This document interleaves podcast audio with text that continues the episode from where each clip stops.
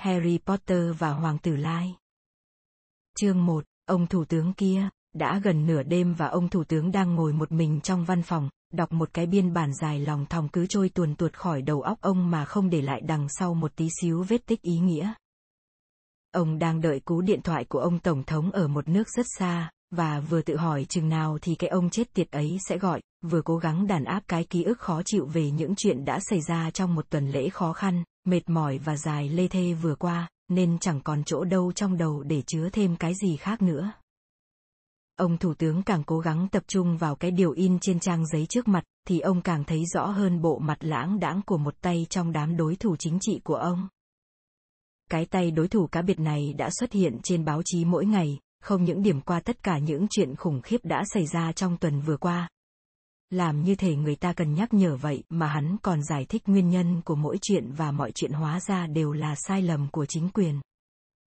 Cứ nghĩ tới mấy vụ buộc tội này là nhịp tim của ông thủ tướng lại tăng nhanh, bởi vì đó toàn là những cáo buộc tầm bậy và oan ức. Chứ làm cách nào mà chính phủ có thể ngăn cây cầu sập xuống? người nào cho rằng chính quyền đã không chi đủ tiền bảo quản cây cầu thì đúng là muốn xỉ nhục. Cây cầu ấy chưa đầy 10 tuổi, và những chuyên gia giỏi nhất cứ ú ớ khi phải giải thích tại sao mà nó lại đứt đôi gọn gàng, tống hàng tá xe hơi xuống đáy nước của con sông chảy dưới gầm cầu. Và làm sao có kẻ lại dám cho rằng vì thiếu cảnh sát nên mới có cái hậu quả là có hai vụ sát nhân gây tởm nổi đình nổi đám ấy hoặc cho rằng chính quyền đáng lẽ ra phải làm cách nào đó nhìn thấy trước trận cuồng phong quái đản ở miền Tây đã gây ra vô số thiệt hại cho người lẫn của cải. Và chẳng lẽ đó cũng là lỗi của ông Thủ tướng Nốt khi một trong mấy ông Phó Thủ tướng, ông Herbert Jolly, lại chọn đúng cái tuần lễ này để có hành vi khác thường là bỏ ra cả khối thì giờ ở nhà hủ hỉ với vợ con. Đất nước ta đang mắc kẹt trong một tình thế ngặt nghèo. Gã đối thủ đã kết luận như vậy, chả cần giấu giếm nụ cười tâu tuét nham nhở của mình. Mà rủi thay, điều này lại hoàn toàn đúng. Chính ông thủ tướng cũng cảm thấy như vậy, người ta quả thật có vẻ sầu thảm hơn mọi khi. Đến cả thời tiết cũng trở nên ảm đạm, cả cái trận sương mù lạnh cóng giữa trời tháng 7 này nữa. Thật chẳng đúng gì cả, thật chẳng bình thường. Ông lật qua trang 2 của biên bản, thấy nó còn tiếp tục lê thê hơn nữa, đành dẹp nó đi như một công việc nuốt không trôi. Vươn tay quá khỏi đầu để duỗi thân, ông thủ tướng giàu dĩ nhìn quanh văn phòng của mình. Đó là một căn phòng đẹp, có một cái lò sưởi bằng đá hoa cương đối diện với những cửa sổ dài có khung kính trượt đã được đóng kín gài kỹ để ngăn cơn sương giá trái mùa. Khẽ dùng mình, ông thủ tướng đứng dậy đi tới bên cửa sổ, nhìn ra ngoài màn sương mỏng đang cố ép vào lớp kính cửa sổ. Chính lúc đó, Lúc ông đang đứng quay lưng về phía căn phòng, ông nghe một tiếng ho nhẹ sau lưng mình. Ông đứng chết chân, giáp mặt với chính cái bóng khiếp sợ của gương mặt mình trong kính cửa sổ tối om. Ông đã biết dành tiếng ho đó. Ông đã từng nghe nó trước đây. Ông từ từ xoay người lại đối diện với căn phòng vắng hoe. Chào, ông nói, với giọng cố gắng tỏ ra có can đảm. Trong một thoáng ngắn ngủi, ông tự cho phép có một niềm hy vọng không thể xảy ra là sẽ chẳng có ai đáp lời cả. Thế nhưng ngay lập tức, một giọng nói đáp lại liền, một giọng đanh thép cả quyết nghe như thể đang đọc một tuyên bố đã được soạn sẵn. Theo như ông thủ tướng từng biết qua lần ho đầu tiên, thì giọng nói đó xuất phát từ một gã đàn ông nhỏ thó trông như con ếch đội một đầu tóc giả óng ánh bạc, được vẽ trong một bức tranh sơn dầu nhỏ nhắn đặt ở mút trong góc phòng. Kính gửi ông thủ tướng dân Mago. Chúng ta cần gặp mặt khẩn cấp. Vui lòng hồi âm tức thì. Thành kính, phát. Gã đàn ông trong bức tranh nhìn ông thủ tướng dò hỏi. Ờ, ông thủ tướng nói, thế này nhé. Lúc này không thuận tiện cho tôi lắm. Anh biết đấy, tôi đang chờ một cú điện thoại. Của ông Tổng thống nước. Cái đó có thể dàn xếp lại. Người trong tranh nói chặn ngay. Trái tim ông thủ tướng trùng xuống. Ông đã lo ngại chuyện đó. Nhưng thực tình tôi có phần mong muốn nói chuyện. Chúng tôi có thể dàn xếp để cho ông Tổng thống quên bén đi vụ gọi điện thoại. Bù lại ông ta sẽ gọi vào tối mai, gã đàn ông nhỏ tho nói. Hãy lịch sự hồi âm ông phát ngay lập tức. Tôi. Ơ. Thôi được, ông thủ tướng yêu ớt đáp. Vâng, tôi sẽ gặp ông Phát vậy. Ông thủ tướng vội vã trở lại bàn làm việc, vừa bước đi vừa chỉnh lại cái cà vạt.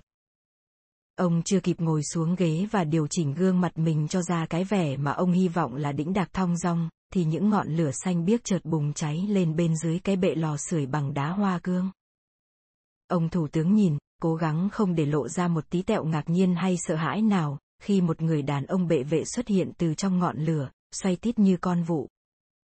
Chỉ giây lát sau, ông ta trèo ra khỏi lò sưởi, bước lên tấm thảm thuộc loại đồ cổ xinh xắn, phủi bụi cho bám hai ống tay của chiếc áo khoác dài bằng vải sọc nhuyễn, và cầm trong tay ông ta là một cái nón tròn như trái dưa màu xanh vỏ chanh. A. À. Chào ông thủ tướng, ông Cornelius Phát vừa sải dài bước chân tiến về phía trước vừa chia bàn tay ra. Hân hạnh gặp lại ông.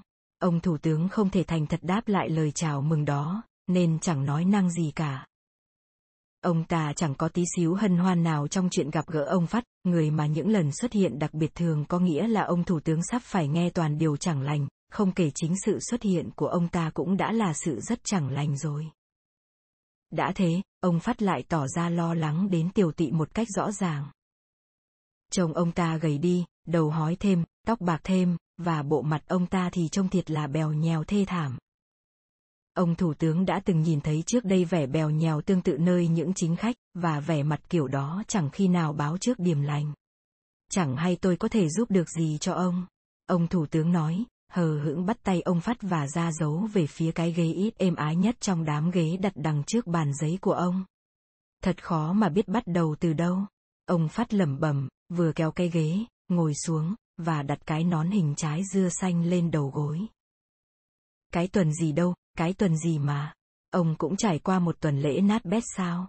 Ông thủ tướng hỏi giọng cứng cỏi, hy vọng thông qua đó truyền đạt cái ý là chưa có thêm ông Phát thì chính ông cũng đã có đủ chuyện để bù đầu rồi. Vâng, tất nhiên rồi. Ông Phát nói, mệt mỏi dụi hai con mắt của mình, rồi buồn bã ngó ông thủ tướng. Tôi cũng bị một tuần te tua như ông, ông thủ tướng à. Cây cầu Brockdale. Rồi vụ ám sát Bôn và Ven. Ấy là chưa kể vụ um sùm ở miền Tây. Ông. Ơ. Ờ. Dần ông. Ý tôi muốn nói là, một số thành viên trong giới của ông có. Có dính líu tới mấy. Mấy sự kiện đó, đúng không? Ông phát chấn cho ông thủ tướng một cái nhìn khá nghiêm khắc. Ông nói, dĩ nhiên rồi. Chứ ông không nhận thấy chuyện gì đang diễn ra à? Tôi, ông thủ tướng ấp úng. Đây đích thị là cái kiểu cư xử đã khiến cho ông thủ tướng không mấy ưa những cuộc viếng thăm của ông phát cho lắm. Nói cho cùng, ông đường đường là một vị thủ tướng và chẳng thích thú gì khi bị bẽ mặt như một đứa học trò rốt nát. Nhưng mà dĩ nhiên, cái kiểu cư xử này vốn đã như vậy ngay từ lần gặp gỡ đầu tiên giữa ông và ông Phát, trong ngay cái đêm đầu tiên ông mới trở thành thủ tướng. Ông nhớ vụ đó rõ như thể mới xảy ra ngày hôm qua và biết rõ vụ đó sẽ ám ảnh ông mãi cho tới ngày chết mới thôi. Lúc đó ông đang đứng một mình trong chính văn phòng này, thưởng thức hương vị chiến thắng mà ông đã tốn bao nhiêu năm mưu đồ mơ ước mãi mới đạt được, thì chợt nghe một tiếng ho đằng sau lưng, giống y như tối nay, và khi quay lại thì ông nhận ra bức chân dung xấu xí đang nói chuyện với ông, thông báo là ông Bộ trưởng Bộ Pháp thuật sắp đến viếng thăm xã Giao. Đương nhiên lúc đó ông cứ tưởng là chiến dịch tranh cử căng thẳng và kéo dài đã khiến cho ông mụ mẫm. Ông đã cực kỳ kinh hoàng khi phát hiện ra một bức chân dung đang nói chuyện với mình, mặc dù chuyện này chẳng thấm thía vào đâu so với cảm giác của ông sau đó, khi một kẻ tự xưng là pháp sư vọt ra từ trong lò sưởi đến bắt tay ông. Ông đã cứ thế mà nín khe trong suốt buổi ông phát giải thích rằng hãy còn những phù thủy và pháp sư đang sống bí mật trên khắp thế giới, đồng thời cam đoan rằng ông thủ tướng chẳng cần phải bận tâm dối trí về họ làm gì bởi vì đã có bộ pháp thuật chịu trách nhiệm về toàn bộ cộng đồng pháp thuật và ngăn cách không cho dân chúng phi pháp thuật dính dáng gì tới họ cả. Ông Phát có nói đó là một công tác khó khăn bao gồm mọi thứ, từ những quy định về việc sử dụng có trách nhiệm những cây chổi bay đến việc kiểm soát dân số rồng. Ông Thủ tướng nhớ là nghe tới điểm này ông đã biếu vô bàn mới ngồi vững được. Ông Phát lúc đó với cái giọng cha người ta đã vỗ vai ông thủ tướng đang khiếp đảm đến ngọng luôn. Đừng lo, ông ta nói. Rất có thể là ông sẽ chẳng bao giờ gặp lại tôi lần nào nữa. tôi sẽ chỉ quấy rầy ông nếu bên phía chúng tôi xảy ra chuyện gì đó thực sự nghiêm trọng, chuyện có thể ảnh hưởng dân Mago đúng ra tôi nên nói là dân chúng phi pháp thuật. Ngoài ra, mạnh ai nấy sống. Và tôi phải nói thêm, ông đã tiếp thu khá hơn nhiều so với ông thủ tướng trước. Cái ông đó đã tính quảng tôi qua cửa sổ, tưởng tôi là đồ sỏ lá do phe đối lập giàn dựng ra. Tới đây, ông thủ tướng bỗng kiếm lại được cái lưỡi của mình, bèn hỏi. Vậy, ông, ông không phải là đồ sỏ lá hả? Thực tình đó là hy vọng tha thiết cuối cùng của ông thủ tướng. Không, ông phát nhẹ nhàng đáp. Không. Tôi e rằng không phải. Xem đây. Và ông đã biến xong cái tách trà của ông thủ tướng thành ra một con chuột lóc chóc. Nhưng, ông thủ tướng thều thào nói, vừa ngó cái tách trà của ông gặm nhấm cái góc của bài diễn văn sắp tới của ông. Nhưng tại sao? Tại sao không ai báo cho tôi biết? Bộ trưởng Pháp thuật chỉ tiết lộ bí mật về mình cho đương kim thủ tướng mà thôi. Ông Phát vừa nói vừa nhét cây đũa phép vô trong áo khoác. Chúng tôi nhận thấy đó là cách giữ bí mật tốt nhất. Nhưng vậy thì, ông Thủ tướng Lý Nhí, tại sao ông Thủ tướng tiền nhiệm không báo trước cho tôi? Nghe câu này ông Phát thực sự lăn ra cười. Thưa ông Thủ tướng yêu quý của tôi, liệu chính ông có định nói cho bất cứ ai biết không? Vẫn còn cười khà khà, ông Phát quăng một ít bột vô trong lò sưởi, bước vô ngọn lửa màu xanh biếc, và biến mất trong một tiếng vút. Ông thủ tướng vẫn đứng đó, hoàn toàn bất động, và hiểu rằng mình sẽ không đời nào, cho đến hết đời, dám kể với bất cứ sinh linh nào về cuộc gặp gỡ này, bởi vì ai trong cái thế gian rộng lớn này tin ông được chớ. Mất một lúc lâu cơn sốc mới qua đi. Có lúc ông thủ tướng đã cố tự thuyết phục mình rằng ông phát thực ra chỉ là một ảo giác, hậu quả của sự thiếu ngủ trong suốt chiến dịch tranh cử khốc liệt. Trong một cố gắng vô ích nhằm gạt bỏ hết tất cả những gì gợi nhớ đến cuộc gặp mặt khó chịu này, ông đã đem con chuột lóc chóc cho đứa cháu gái mừng húm và ra lệnh cho viên thư ký riêng gỡ xuống bức tranh chân dung gã đàn ông nhỏ thó xấu xí đã thông báo về cuộc viếng thăm của ông Phát. Tuy nhiên, bức chân dung đã chứng tỏ là nó bất khả di dịch, khiến ông thủ tướng xa suốt tinh thần ghê gớm.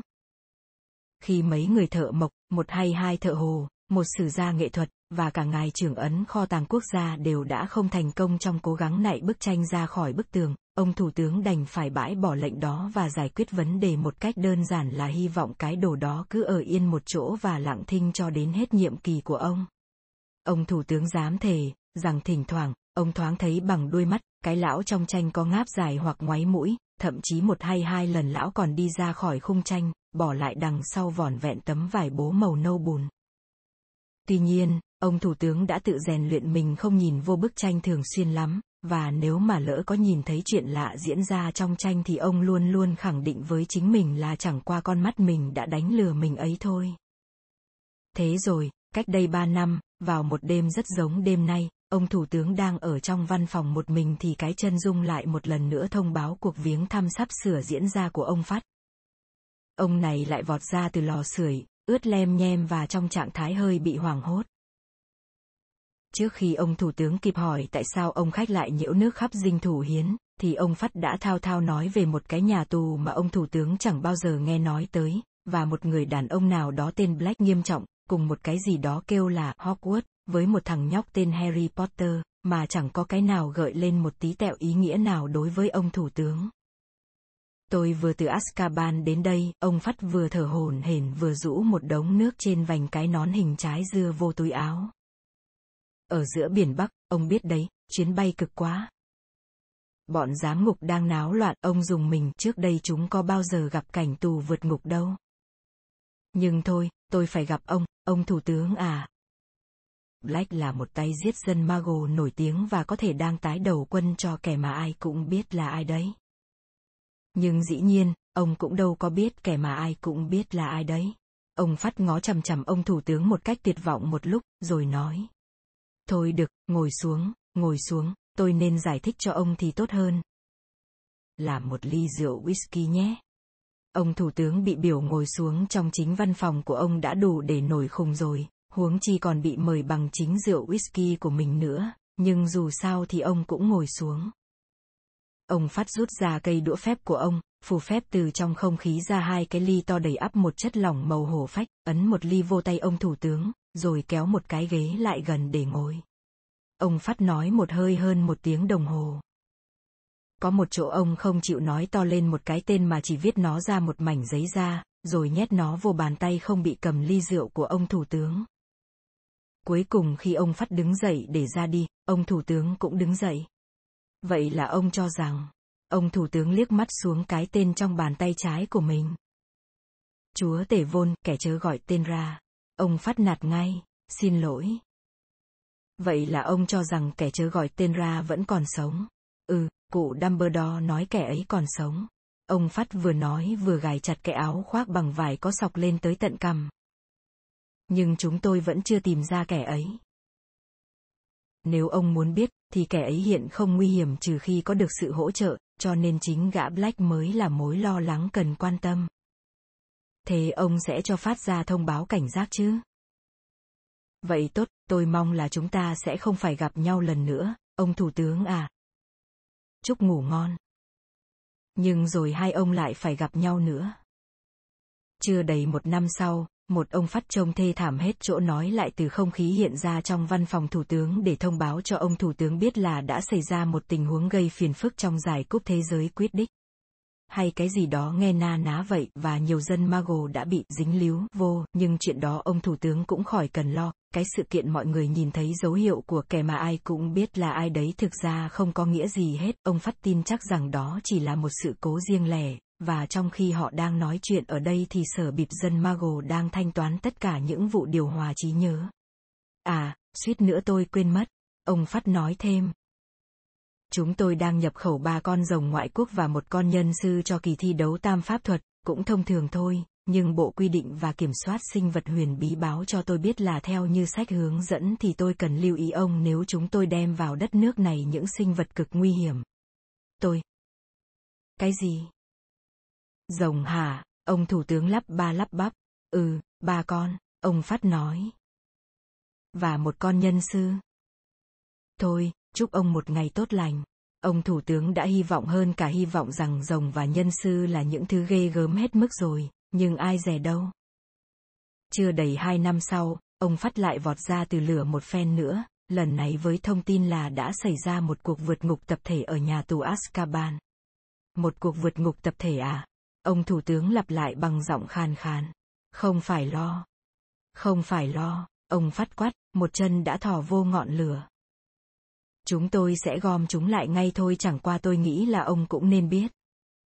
Và trước khi ông thủ tướng kịp quát lại, khoan, chờ cho một phút thì ông Phát đã biến mất trong một chùm tung tóe những tia sáng lóe xanh biếc. Cho dù báo chí hay phe đối lập có nói gì đi nữa, thì ông thủ tướng vẫn không phải là một thằng ngu. Ông đâu có dễ bỏ qua mà không nhận thấy rằng, bất chấp sự cam đoan của ông Phát trong lần gặp gỡ đầu tiên, giờ đây họ gặp gỡ nhau hơi bị nhiều, và cứ mỗi lần gặp ông Phát tại càng te tua rối rắm. Mặc dù ông Thủ tướng không muốn suy nghĩ nhiều về ông Bộ trưởng Pháp thuật. Hay, theo như cách ông luôn gọi ông Phát trong trí là ông Thủ tướng kia, ông Thủ tướng này không thể nào không lo sợ rằng lần sau ông Phát mà tái xuất hiện thì lại sẽ có thêm tin xấu trầm trọng hơn nữa. Do vậy, cái cảnh mà ông phát bước ra khỏi ngọn lửa một lần nữa, trông tà tơi, cáu gắt và ngạc nhiên một cách nghiêm khắc về cái sự ông thủ tướng không biết chính xác tại sao ông lại có mặt tại đây, báo hiệu điều này sẽ tồi tệ nhất trong những điều đã xảy ra trong diễn biến của tuần lễ cực kỳ tăm tối vừa qua. Làm sao tôi biết được chuyện gì đang xảy ra trong? Ơ. Cộng đồng phù thủy chứ? Bây giờ thì ông thủ tướng nạt lại. Tôi có cả một đất nước phải cai trị với đủ mối bận tâm mà không cần thêm. Chúng ta có cùng mối bận tâm. Ông phát ngắt lời ông thủ tướng. Cây cầu Brockdale không sập vì cũ quá. Vụ cuồng phong không thực sự là cuồng phong. Những vụ giết người không phải tội ác của dân Mago. Và gia đình ông Herbert Charlie sẽ được an toàn hơn nếu không có ông ta hiện giờ chúng tôi đang dàn xếp để ông ta được chuyển đến bệnh viện Thánh Mango chuyên điều trị thương tích và bệnh tật pháp thuật. Việc chuyển viện sẽ được thực hiện tối nay. Ông muốn. Tôi e là tôi. Cái gì? Ông thủ tướng lắp bắp. Ông phát hít một hơi thở sâu, nói, ông thủ tướng à, tôi rất tiếc là tôi phải báo cho ông biết kẻ ấy đã trở lại. Kẻ chớ gọi tên ra ấy, trở lại. Khi ông nói trở lại, có nghĩa là hắn còn sống à? Ý tôi nói, ông thủ tướng cố mò trong ký ức những chi tiết về cuộc đối thoại cách đây ba năm, khi ông phát báo cho ông biết về vị Pháp sư đáng sợ hơn hết thầy, vị Pháp sư đã thực hiện một ngàn tội ác khủng khiếp trước khi biến mất một cách bí mật 15 năm trước. Vâng, còn sống, ông Phát nói. Ấy là tôi chẳng rõ có thể nói một người là vẫn còn sống nếu không cách nào giết được hắn chăng? Tôi không thực sự hiểu điều đó lắm, và cụ Dumbledore sẽ không giải thích một cách thỏa đáng nhưng dù sao chăng nữa, kẻ ấy nhất định đã có được một hình hài, và đang đi lại, đang nói năng, đang giết chóc cho nên, để cho cuộc nói chuyện của chúng ta trôi chảy, tôi cho là, vâng, kẻ ấy còn sống. Ông Thủ tướng không biết nói sao về chuyện này, nhưng một thói quen bướng bỉnh mong muốn tỏ ra mình được thông báo đầy đủ về bất cứ đề tài nào đã khiến cho ông cố lục lọi những chi tiết mà ông có thể nhớ được về những cuộc đối thoại trước đây. Có phải Sirius Black là... Ơ... Kẻ chớ gọi tên ra, Black. Black hả? Ông phát bối rối nói, vừa xoay tít cái nón trái dưa trong mấy ngón tay. Ông muốn nói Sirius Black hả? Quỷ thần ơi, không phải. Black đã chết rồi. Hóa ra chúng tôi đã. Ơ. sai lầm về Black. Ông ta rốt cuộc vô tội. Và ông ta cũng không hề liên minh với kẻ chớ gọi tên ra đó. Ý tôi nói là ông nói thêm với vẻ phân trần, cái nón trong tay ông càng bị xoay nhanh hơn nữa, tất cả chứng cớ đều cho thấy vậy chúng tôi có hơn 50 nhân chứng mà nhưng dù sao đi nữa, như tôi đã nói, ông ta cũng đã chết rồi. Thực ra là đã bị ám sát rồi. Ngay trong cơ quan bộ pháp thuật. Đúng là sẽ có một cuộc điều tra. Ở điểm này, ông thủ tướng ngạc nhiên nhận ra mình thoáng cảm thấy tội nghiệp cho ông Phát. Tuy nhiên, cảm giác đó hầu như tức thì bị khuất lấp ngay bằng một luồng hưng phấn ích kỷ khi nghĩ rằng cho dù bản thân mình có kém cỏi trong lãnh vực hiện hình ra từ lò sưởi, nhưng ông chưa từng để xảy ra vụ ám sát nào trong bất kỳ một cơ quan công quyền nào dưới chướng mình. Dù sao thì cũng chưa. Trong khi ông thủ tướng bí mật mân mê mặt gỗ của cái bàn giấy, ông Phát tiếp tục nói, nhưng giờ đây Black đã là chuyện xô cua rồi. Vấn đề là chúng ta đang lâm chiến, ông thủ tướng à, và chúng ta phải hành động. Lâm chiến, ông thủ tướng lo lắng lặp lại. Chắc là ông có hơi cường điệu một tí chứ. Kẻ chớ gọi tên ra giờ đây đã được bọn vượt ngục Azkaban hồi tháng riêng theo phò tá. Ông phát nói càng lúc càng nhanh, và quay mỏng mỏng cái nón của ông nhanh đến nỗi trông nó như một cục màu xanh lờ mờ. Từ khi chúng chuyển ra hoạt động công khai, chúng đã phá hoại tàn hại. Vụ cây cầu Brockdale chính kẻ ấy đã gây ra, ông thủ tướng à. Kẻ ấy đe dọa một cuộc tàn sát tập thể dân Mago trừ khi tôi bước qua một bên tránh đường hắn và... Hay giữ à? Vậy ra do lỗi của ông mà người ta bị giết và tôi thì đang phải trả lời chất vấn về thiết bị lắp đặt cồn gì và những khớp nối giãn nở hao mòn và tôi không biết còn thêm gì nữa. Ông thủ tướng tức tối nói. Lỗi của tôi hả? Ông phát nổi nóng lên, nói. Chẳng lẽ ông đang nói là đáng ra phải nhượng bộ một sự ham dọa như thế sao?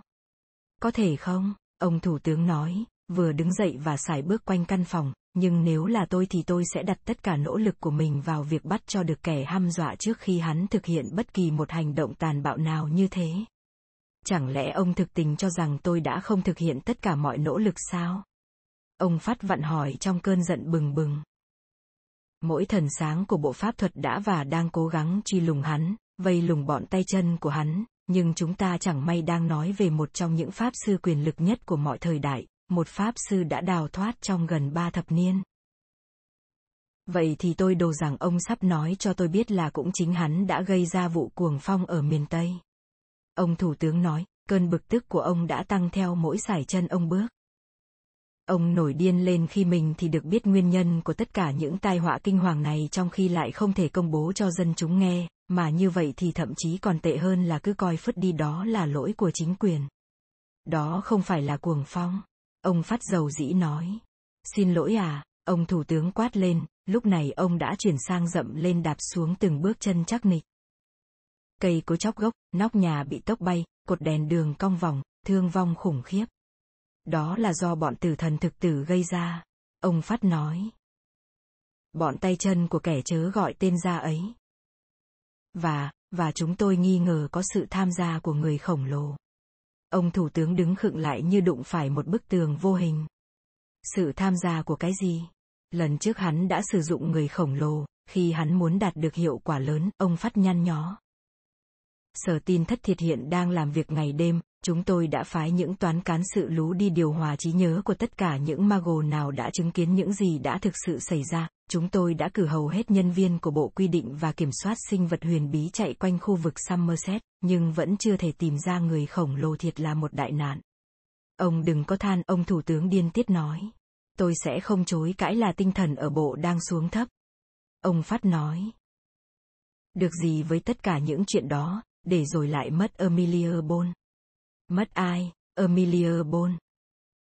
Trưởng phòng thi hành luật pháp thuật.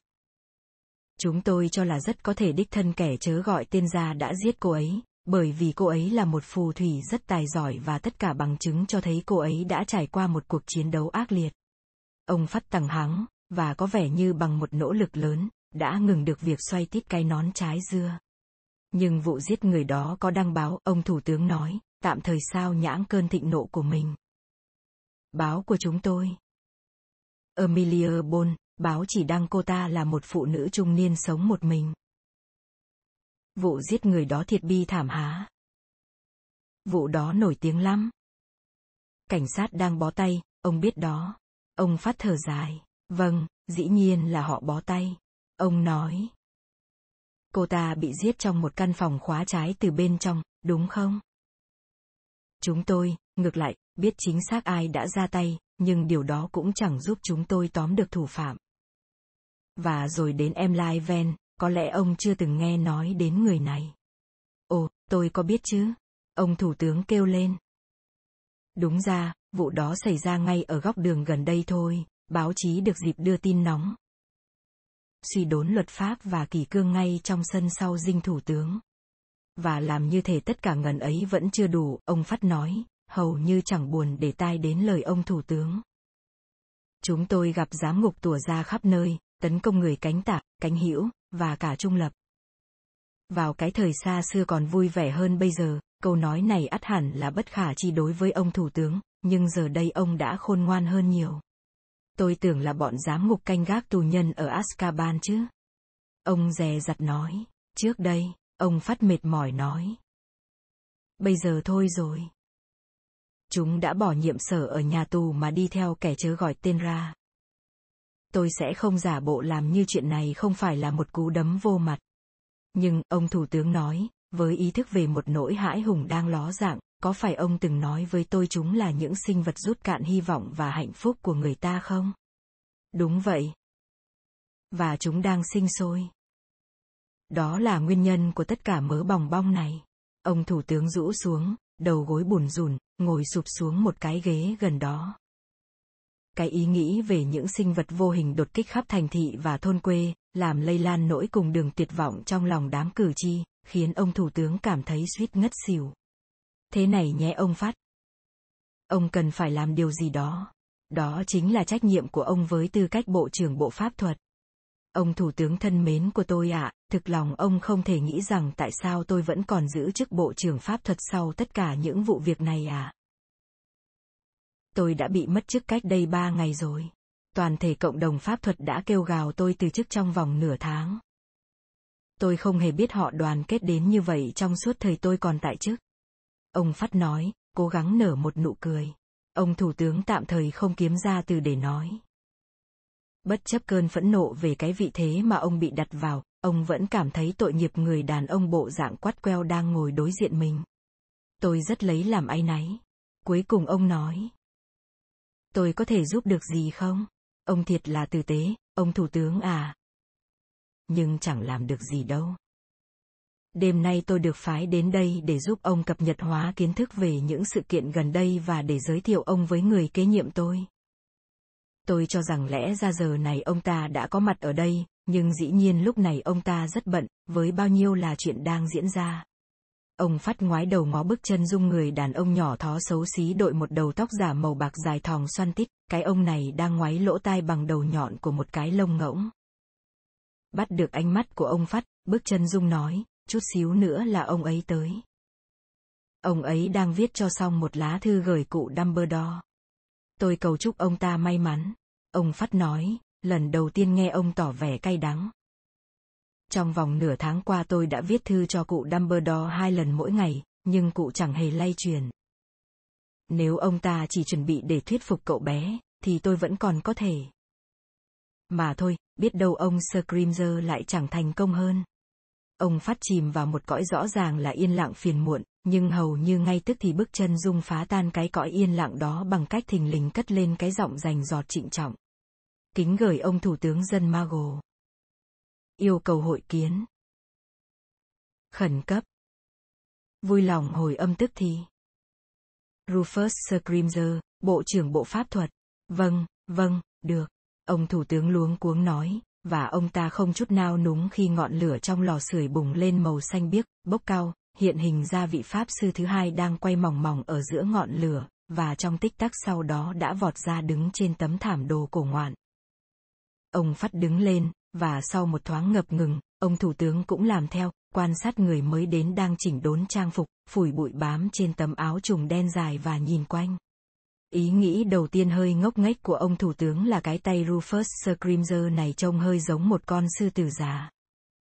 Có mấy vệt tóc bạc trên mớ tóc bờm hung hung và bộ lông mày rậm rạp. Ông ta có đôi mắt vàng vàng sắc sảo ẩn sau cặp kiếng viền kim loại và có một vẻ duyên dáng uyển chuyển uy nghi nhất định, mặc dù bước đi hơi cà thọt. Ấn tượng ngay tức thì là sự khôn ngoan và kiên định. Ông Thủ tướng nghĩ ông hiểu tại sao cộng đồng Pháp thuật lại chọn ông Scrimger thay cho ông Phát làm lãnh tụ trong thời kỳ nguy biến này. Chào ông, ông Thủ tướng lịch sự nói, giơ tay ra. Ông Scrimger bắt tay ông Thủ tướng rất nhanh, mắt ông lướt qua khắp căn phòng, rồi ông rút ra một cây đũa phép từ dưới tấm áo trùng. Ông Phát đã nói với ông tất cả rồi hử. Ông ta sải chân bước tới cánh cửa, gõ cây đũa phép của ông lên cái lỗ khóa. Ông thủ tướng nghe ổ khóa đóng một cái kịch, ờ. Vâng, ông thủ tướng nói. Và nếu ông không phiền, tôi thích để cánh cửa ấy không khóa hơn. Tôi thì thích không bị chen ngang hay rình ngó hơn. Ông Scrimger nói ngắn gọn. Ông chĩa cây đũa phép về phía cửa sổ, khiến cho tấm màn kéo ngang che kín mít, nói thêm. Được, thế này, tôi là một người bận rộn, cho nên chúng ta hãy bàn ngay vào công việc. Trước tiên, chúng ta cần thảo luận về sự an toàn của ông. Ông thủ tướng dướn người lên hết mức chiều cao của mình, và đáp, tôi tuyệt đối hài lòng về sự an toàn mà tôi đã có, cảm ơn ông rất. Chà, chúng tôi thì không. Ông Scrimger ngắt ngang. Dân Mago sẽ không có được sự canh phòng tử tế nếu ông thủ tướng của họ bị ếm phải lời nguyền độc đoán. Viên thư ký mới của ông ở phòng ngoài. Tôi sẽ không gạt bỏ ông Kingsley Sacklebow đâu, nếu ông tính đề nghị như vậy. Ông thủ tướng nóng này nói. Ông ta rất năng nổ mẫn cán, làm việc nhanh gấp hai lần tất cả đám còn lại.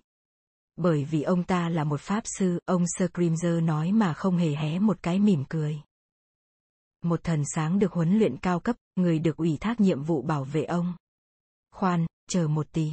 Ông Thủ tướng tuyên bố, ông không thể ngang nhiên cài đặt người của ông vô văn phòng của tôi, tôi quyết định nhân sự làm việc cho tôi. Tôi tưởng ông hài lòng với ông Sarkobow mà. Ông Scrimger lạnh lùng nói. Tôi thì... Ấy là nói. Tôi đã, vậy thì không có vấn đề gì hết, phải không? Ông Scrimger nói, tôi. Thôi được, miễn là công việc của ông Sarkobow vẫn tiếp tục. Ờ, Xuất sắc, ông thủ tướng nói lọng ngọng, nhưng ông Scrimger dường như chẳng buồn nghe ông nữa. Bây giờ đến ông Herbert Jolly, thứ trưởng của ông, ông Scrimger tiếp tục. Cái ông lâu nay đang giải trí cho công chúng bằng cách thủ vai một con vịt. Ông ta làm sao? Ông thủ tướng hỏi, ông ta rõ ràng là đang phản ứng lại một lời nguyền độc đoán bị ếm vụng về. Ông Scrimger nói. Nó khiến ông ta quẫn trí, nhưng ông ta vẫn có thể trở nên nguy hiểm. Ông ta đâu có kêu cạp cạp ông thủ tướng nói một cách yếu ớt. Chắc là chỉ một chút xả hơi. Có thể uống hơi nhiều. Có thể uống hơi nhiều. Một đội chữa thương của bệnh viện Thánh Mango chuyên điều trị thương tích và bệnh tật pháp thuật đang khám nghiệm ông ta trong lúc này. Cho tới phút này, ông ta đã tính vặn cổ ba người trong đội. Ông Scrimger nói. Tôi nghĩ tốt nhất là chúng ta nên đem ông ấy ra khỏi xã hội Mago một thời gian. Tôi. Chà. Ông ta sẽ không sao, phải không? Ông thủ tướng nói một cách lo lắng. Ông Scrimger chỉ nhún vai, lúc đó ông đã đi trở về phía lò sưởi. Thôi, đó quả thật là tất cả những gì tôi phải nói. Tôi sẽ thông báo cho ông để nắm kịp tình hình tiến triển, ông thủ tướng ạ. À. Hay ít nhất, nếu tôi quá bận không thể đích thân đến được, thì trong trường hợp đó tôi sẽ phái ông Phát đến đây. Ông ấy đã đồng ý tiếp tục phục vụ với tư cách cố vấn. Ông Phát cố gắng mỉm cười, nhưng không thành công lắm. Trông ông chỉ giống như đang nhức răng. Ông Scrimger đã lục lọi trong túi áo một thứ bột bí mật khiến cho ngọn lửa trở nên xanh lè. Ông thủ tướng ngó chằm chằm hai vị phù thủy một lát trong tuyệt vọng, thế rồi những lời lẽ mà ông đã cố hết sức đè nén suốt cả buổi tối cuối cùng đã vọt ra. Nhưng trời đất quỷ thần ơi! Các ông là phù thủy. Các ông biết làm pháp thuật. Chắc chắn là các ông biết giải quyết. Chà! Bất cứ vấn đề gì. Ông Sir Scrimger chậm rãi xoay người lại tại chỗ và trao đổi một ánh mắt ngờ vực với ông Phát, lần này ông Phát đã cố bẹo ra được một nụ cười khi tử tế nói. Rắc rối ở chỗ, đối phương cũng có thể làm pháp thuật nữa, ông thủ tướng à. Và sau mấy lời đó, cả hai phù thủy lần lượt bước vào ngọn lửa xanh lè trói lọi mà biến mất. Chương 2, đường bàn xoay. Làn sương mù lạnh lẽo ép vô cửa sổ văn phòng ông thủ tướng đã lãng đãng trôi xa cách đó nhiều dặm đến một dòng sông bẩn thỉu uốn éo chảy giữa đôi bờ tràn ngập rác rưởi đổ bừa. Một cột ống khói khổng lồ, tàn tích của một nhà máy không còn hoạt động nữa, chọc lên trời, trông như một cái bóng lờ mờ và suối quẩy. Chẳng có âm thanh nào khác ngoại trừ tiếng rì rào của dòng nước đen, và chẳng có dấu hiệu nào của sự sống ngoại trừ một con cáo ốm lòi xương đã lén lút mò xuống bờ sông để hít hửi trong hy vọng tràn trề tìm ra được mấy miếng bao bì gói cá và khoai tây chiên vứt lẫn trong đám cỏ cao.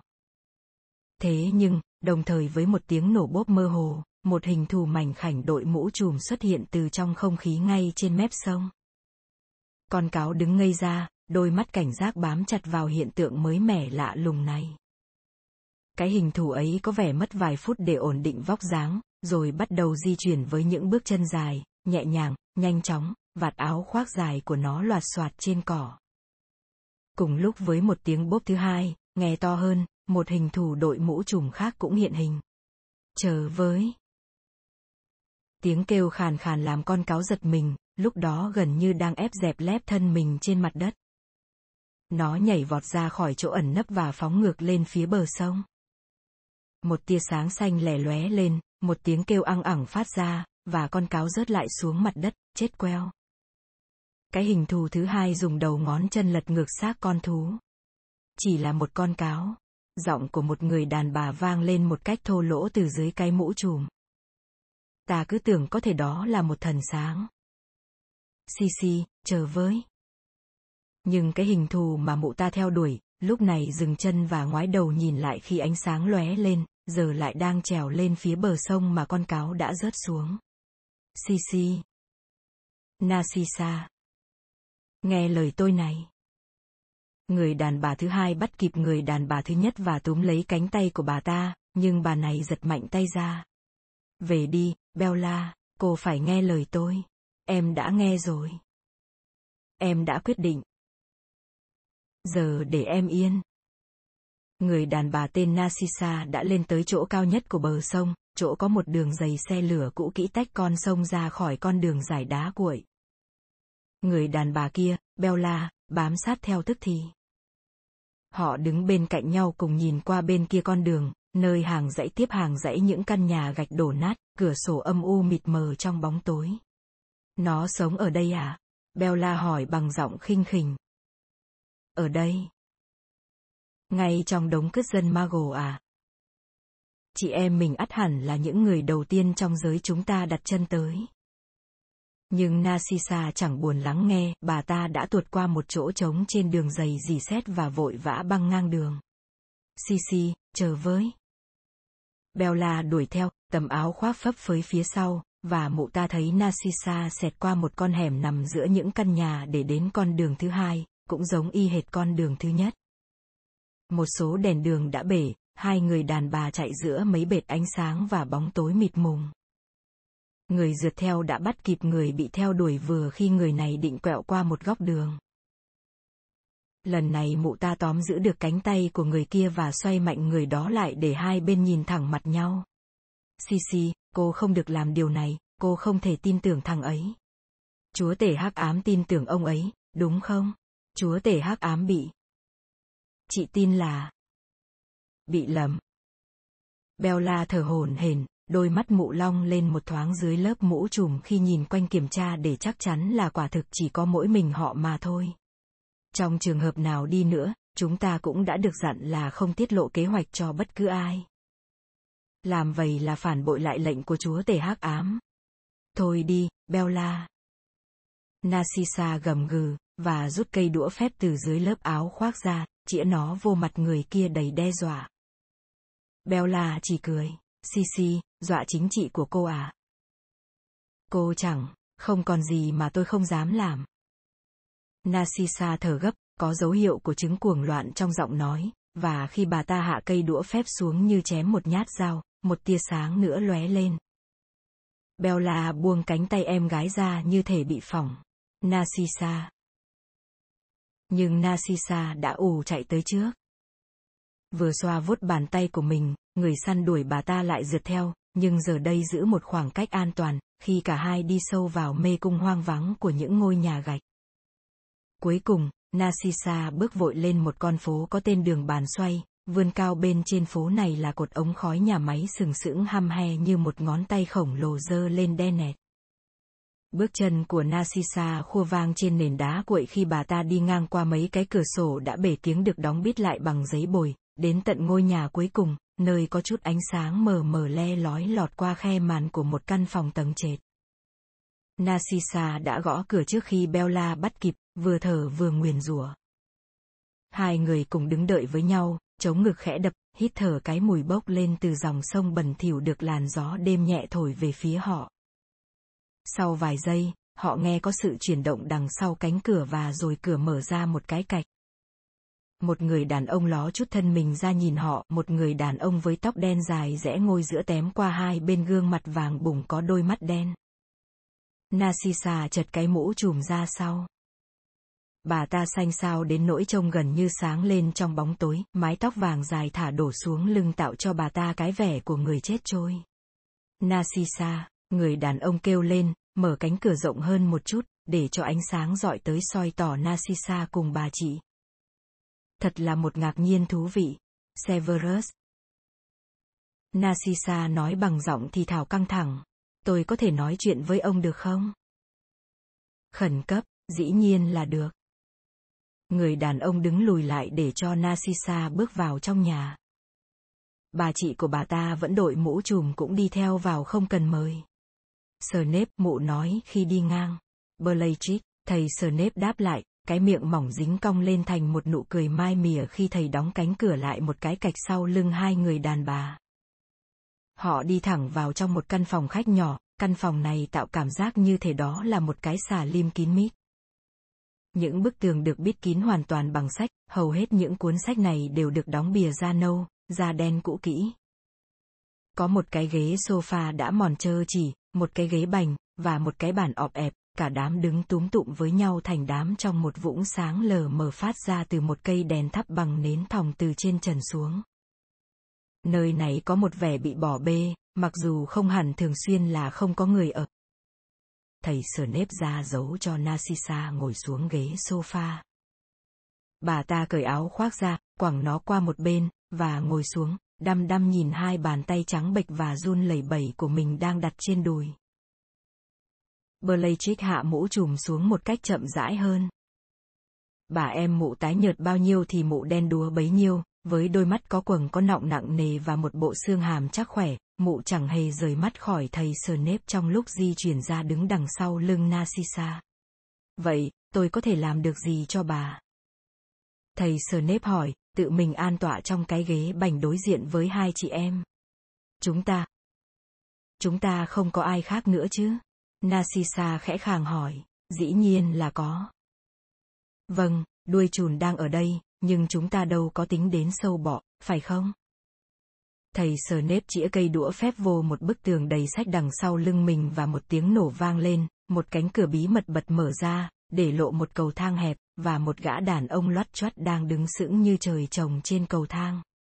Đuôi chùn, chắc mi cũng thấy rõ là chúng ta đang có khách. Thầy sờ nếp nói bằng giọng uể oải. Gã đàn ông loắt choắt khòm lưng gión rén bò xuống mấy bậc thang cuối cùng để di chuyển vô trong phòng. Gã có đôi mắt nhỏ hí ươn ướt, một cái mũi nhọn và đeo một nụ cười màu mè chẳng thoải mái chút nào. Bàn tay trái của gã đang xoa xoa bàn tay phải, bàn tay này trông như thể bị bọc trong một cái găng tay bằng bạc. Bà Narcissa, gã chào bằng một giọng zin rít như chuột kêu. Và bà Bellatrix, thật là quyến rũ biết bao. Đuôi chùn sẽ bưng nước cho chúng ta, nếu các bà muốn uống, thầy Snape nói. Và rồi hắn sẽ trở về phòng ngủ của hắn. Đuôi chùn nhăn mặt như thể thầy Snape vừa mới quăng cái gì đó vô mặt gã. Tôi không phải đầy tớ của ông. Gã rít lên, lẩn tránh ánh mắt của thầy Snape. Vậy sao? Ta lại có cảm tưởng là chúa tể hắc ám đặt mi ở đây để trợ giúp ta chứ. Trợ giúp ông, ừ. Nhưng không phải làm việc bưng nước cho ông và lau nhà cho ông. Đuôi chùn à, ta đâu biết mi ao ước những công tác hiểm nghèo hơn, thầy Snape nói giọng ngọt sớt. Chuyện này cũng dễ dàng xếp thôi, ta sẽ nói với chúa tể hắc ám. Tôi cũng có thể tự nói chuyện với chúa tể hắc ám nếu tôi muốn. Dĩ nhiên là mi có thể. Thầy Snape cười nhếch mép, nói. Nhưng tạm thời trong lúc này, mi hãy bưng nước cho chúng ta. Loại rượu gia tinh pha chế nào đó cũng được. Đuôi chùn dùng rằng một lát, trông như thể muốn cãi tiếp, nhưng rồi gã quay lưng đi về phía một cánh cửa bí mật thứ hai. Mọi người nghe tiếng cửa đóng một cái rầm và tiếng ly tách chạm nhau kêu canh cách. Chỉ vài giây sau gã đã trở lại, bưng một cái mâm trên đó có một cái chai bám đầy bụi bặm và ba cái ly. Gã liệng mấy thứ này xuống cái bàn ọp ẹp rồi mau mắn đi khuất mắt mọi người, đóng sập cánh cửa ngụy trang bằng kệ sách lại sau lưng. Thầy sờ nếp rót ra ba cái ly một thứ rượu đỏ như máu và đưa hai ly cho hai chị em. Narcissa lẩm bẩm mấy tiếng cảm ơn, trong khi mụ Bellatrix chẳng thốt một lời nào, nhưng vẫn tiếp tục nhìn thầy sờ nếp chừng chừng. Điều này xem ra chẳng làm thầy sờ nếp bối rối tí nào, ngược lại, ông còn tỏ ra khoái trá. Chúc sức khỏe chúa tể hắc ám. Thầy sờ nếp nói, nâng ly lên uống cạn. Hai chị em làm theo ông ta. Thầy sờ nếp lại rót đầy ly của họ. Khi Narcissa uống hết ly rượu thứ hai, bà ta hấp tấp nói. Ông Severus, tôi xin lỗi đã đến đây như thế này, nhưng tôi phải gặp ông. Tôi nghĩ ông là người duy nhất có thể giúp tôi. Thầy sờ nếp giơ một bàn tay ra để ngăn Narcissa, rồi chĩa cây đũa phép của ông về phía cửa cầu thang bí mật một lần nữa. Một tiếng nổ to vang lên và một tiếng thét ré lên, tiếp theo là tiếng đuôi chùn lật đật bò trở lên lầu. Tôi xin lỗi, thầy sờ nếp nói. Dạo gần đây hắn đâm ra nhiễm cái trò rình nghe ở cửa, tôi chẳng biết hắn làm vậy để làm gì. Bà Narcissa, bà đang nói. Narcissa hít một hơi thở vĩ đại đến dùng mình và bắt đầu lại một lần nữa. Ông Severus, tôi biết tôi không nên đến đây, tôi đã được căn dặn là không được nói với bất cứ ai, nhưng... Vậy thì cô nên liệu mà giữ mồm giữ miệng. Mụ Bellatrix nạt ngang. Đặc biệt với người có mặt ở đây. Người có mặt ở đây à? Thầy sờ nếp nhắc lại một cách nhạo báng. Và tôi nên hiểu điều đó như thế nào đây, thưa bà Bellatrix? Nghĩa là tôi không tin ông, thầy Snape à, như ông đã biết quá rõ rồi. Narcissa bật ra một âm thanh có thể gọi là tiếng khóc khan, và đưa hai tay bưng mặt. Thầy Snape đặt cái ly của mình lên mặt bàn rồi ngồi thẳng lại, hai bắp tay ông đặt trên chỗ tựa tay của cái ghế bành, cười mỉm với gương mặt trâng cháo của Bellatrix. Bà Narcissa à, tôi nghĩ chúng ta nên nghe điều mà bà Bellatrix đang hăm hở nói, để tránh những sự chõ mỏ phát mệt. Nào, tiếp tục đi chứ, bà Bellatrix thầy Snape nói. Tại sao mà bà không tin tôi? Có hàng trăm lý do. Bellatrix nói to, bước vòng qua cái ghế sofa để dằn mạnh cái ly của mụ ta lên bàn. Bắt đầu từ đâu đây? Khi chúa tể hắc ám suy sụp thì ông ở đâu hả? Tại sao ông không bao giờ ra sức tìm kiếm ngài khi biến mất hả? Suốt những năm tháng mà ông sống trong túi áo của lão Dumbledore, ông đã làm những gì hả? Tại sao ông cản trở chúa tể hắc ám thu phục hòn đá phù thủy hả? Tại sao ông không trở lại ngay tức thì khi chúa tể hắc ám phục sinh hả? Ông đã ở đâu cách đây mấy tuần lễ khi chúng tôi chiến đấu để phục hồi lời tiên tri cho chúa tể hắc ám hả? Và tại sao hả, thầy Snape, tại sao mà Harry Potter vẫn sống nhăn trong khi nó nằm trong bàn tay sinh sát của ông suốt 5 năm trời hả?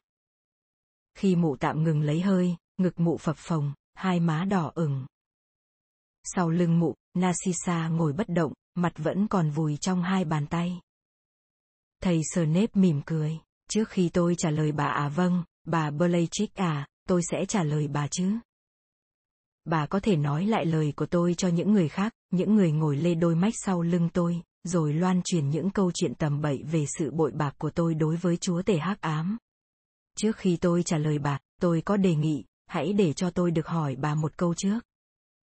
Bà có thực sự nghĩ là chúa tể hắc ám đã chẳng hỏi tôi từng vấn đề một trong những vấn đề bà vừa nêu ra không? Bà có thực sự nghĩ rằng nếu tôi đã không thể nào đưa ra được câu trả lời thỏa đáng, thì liệu tôi còn có thể ngồi đây mà hầu chuyện cùng bà được chăng? Mụ Bellatrix lúng túng, tôi biết ngài tin ông, nhưng, bà nghĩ là ngài lầm chăng? Hay là tôi đã bằng cách nào đó bưng tay bịt mắt ngài chăng? Chúa tể hắc ám, pháp sư vĩ đại nhất, bậc quảng đại thần thông xuất chúng nhất mà thế giới từng được chiêm ngưỡng lại bị lừa sao? Mụ Bellatrix không nói gì, nhưng lần đầu tiên trông có vẻ bối rối. Thầy sờ nếp không bồi thêm vào điểm trí từ ấy nữa. Ông lại cầm ly rượu của mình lên, nhấm nháp, rồi nói tiếp. Bà hỏi tôi đã ở đâu khi chúa tể hắc ám suy sụp à? Tôi đã ở nơi mà ngài ra lệnh cho tôi phải có mặt, tại Hogwarts trường đào tạo phù thủy và pháp sư, bởi vì ngài muốn tôi do thám Albus Dumbledore. Tôi xin mạo muội nói rằng, bà cũng biết, tôi nhận lãnh công việc ở trường Hogwarts là do lệnh của chúa tể hắc ám. Blachit gật đầu một cách khó nhận thấy và toan mở miệng, nhưng thầy Snape đã cướp lời mụ trước. Bà hỏi tại sao tôi đã không cố gắng tìm kiếm ngài khi ngài biến mất. Lý do của tôi tương tự như lý do của Avery, Yaxley, gia đình Caro, Greyback, Lucius. Thầy nhẹ nghiêng đầu về phía bà Narcissa, và nhiều người khác cũng đã không nỗ lực tìm kiếm ngài. Tôi tin là ngài đã yên nghỉ ngàn thu. Tôi chẳng lấy làm hãnh diện gì về chuyện này, tôi đã lầm, nhưng sự thể là vậy. Nếu ngài đã không tha thứ cho chúng ta, những kẻ đã đánh mất lòng tin lúc ấy, thì ngài hẳn sẽ còn lại rất ít đồ đệ. Ngài vẫn còn có tôi. Mụ Bellatrix nói một cách say sưa. Tôi, người đã nằm ngục Azkaban bao nhiêu năm trời vì ngài. Vâng, quả thực đáng khâm phục nhất thầy Snape nói bằng giọng chán trường. Dĩ nhiên, nằm ngục thì bà cũng chẳng được tích sự gì cho ngài cả, nhưng làm điệu làm bộ thì chắc chắn là hay rồi. Làm điệu làm bộ à? Blaychick ré lên, trong cơn cuồng nộ, trông mụ ta hơi hơi giống một con mẹ điên. Trong khi tôi chịu đựng lũ giám ngục, ông vẫn an nhiên ở lại Hogwarts, thoải mái đóng vai con chó cưng của lão Dumbledore. Đâu được vậy, bà biết đấy, lão đời nào chịu giao cho tôi bộ môn phòng chống nghệ thuật hắc ám. Dường như lão nghĩ rằng điều đó có thể, ừ, đưa đến chuyện ngựa quen đường cũ. Cám dỗ tôi trở lại cách sống trước đây. Việc này mà tính là cả một sự hy sinh của ông cho chúa tể hắc ám sao, cái chuyện ông không được dạy bộ môn mà ông khoái nhất ấy. Mụ Blaychick buông lời diễu cợt. Tại sao ông cứ ở lì nơi đó suốt thời gian ấy hả thầy Snape? Tiếp tục do thám lão Dumbledore cho ông chủ mà ông tin là đã chết rồi à? Không hẳn vậy, thầy Snape nói. Mặc dù chúa tể hắc ám hài lòng là tôi đã không bao giờ rời bỏ nhiệm sở. Tôi có 16 năm tin tình báo về Dumbledore để giao cho ngài khi ngài trở lại, một món quà chào mừng ngài có ích hơn những hoài niệm vô tận về sự nằm ngục Azkaban khó chịu như thế nào. Nhưng ông đã ở lại. Phải, bà Bellatrix à, tôi đã ở lại, thầy Snape nói, lần đầu tiên để lộ dấu hiệu thiếu kiên nhẫn. Tôi có một công việc dễ chịu mà tôi thích hơn cái việc ở Azkaban. Lúc đó họ đang lùng bắt các tử thần thực tử, như bà biết. Sự bảo vệ của Dumbledore đã giúp tôi khỏi bị tống vô ngục, đó là một lợi thế hết sức tốt, và tôi đã tận dụng. Tôi nhắc lại. Chúa tể hắc ám không phàn nàn việc tôi đã ở lại Hogwarts, thì mắc gì bà lại cam giảm. Tôi nghĩ điều tiếp theo mà bà muốn biết thầy Snape hối hả nói tiếp, hơi lớn giọng, bởi vì Bellatrix đã tỏ dấu hiệu muốn ngắt lời ông, là tại sao tôi đã đứng chắn giữa chúa tể hắc ám và hòn đá phù thủy. Điều này dễ giải thích thôi. Lúc đó ngài chưa biết là ngài có thể tin được tôi hay không? Ngài nghĩ, giống như bà, rằng tôi đã biến từ một tử thần thực tử trung thành ra một con rối của Dumbledore. Ngài đang ở trong hoàn cảnh đáng thương, rất yếu ớt, và phải nương náu trong hình hài của một tay phù thủy tầm thường. Ngài đã không dám để lộ thân phận mình cho một đồng minh trước đây nếu đồng minh đó có thể giao nộp ngài cho Dumbledore hay cho bộ. Tôi thực sự lấy làm tiếc là ngài đã không tin tưởng tôi lúc đó. Chứ nếu ngài có lòng tin thì ngài đã phục hồi được quyền lực sớm hơn ba năm. Trong tình thế lúc đó, tôi thấy chỉ có mỗi tay Quiro tham lam đê tiện đang tìm cách đánh cắp hòn đá, và tôi thừa nhận, tôi đã làm hết sức mình để cản trở hắn. Mồm Bellatrix méo sạch như thể mụ ta đã nuốt phải một liều thuốc đắng.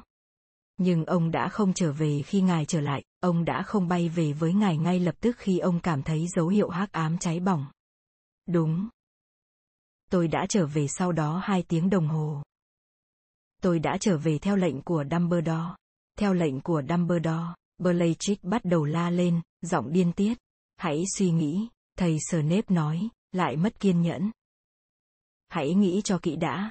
Bằng cách chờ hai tiếng đồng hồ sau, chỉ hai tiếng đồng hồ thôi, tôi đã đảm bảo được việc tôi có thể lưu lại trường Hogwarts để do thám. Bằng việc để cho Dumbledore tưởng rằng việc tôi trở về với chúa tể hắc ám chỉ là làm theo lệnh của ông ta, tôi đã có thể chuyển giao thông tin về Dumbledore và hội phượng hoàng từ ấy đến giờ. Hãy cân nhắc, bà Bellatrix à. Dấu hiệu hắc ám đã trở nên càng lúc càng mạnh trong nhiều tháng trời.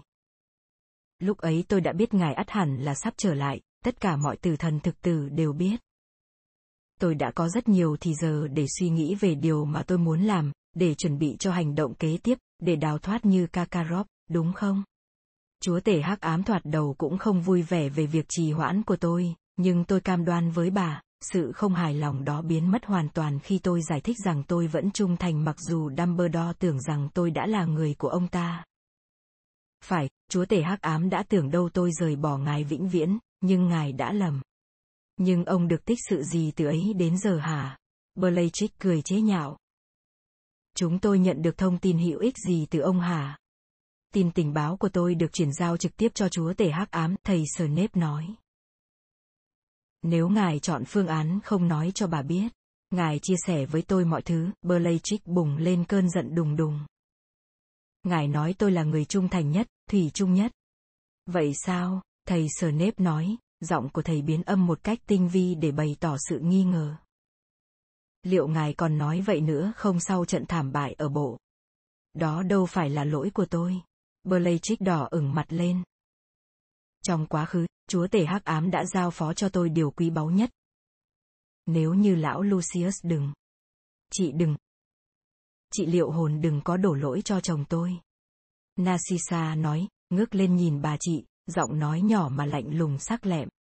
Đổ lỗi qua lại chẳng đi tới đâu cả thầy Snape nói, giọng êm ái.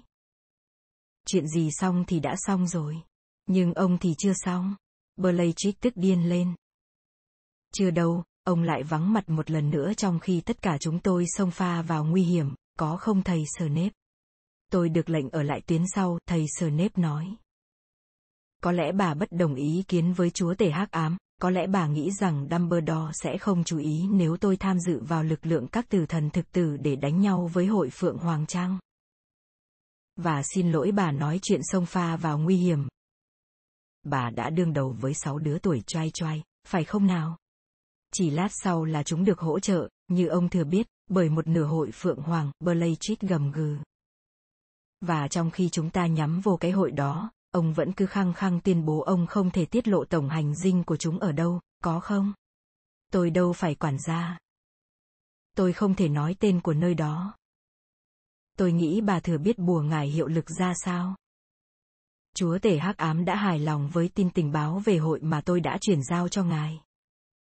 Có lẽ bà cũng đoán được, tin tức đó đã đưa đến việc bắt cóc và ám sát em Lai Ven, và chắc chắn là giúp ích cho việc khử trừ Sirius Black, mặc dù tôi xin nhường cho bà tất cả công trạng kết liễu đời hắn.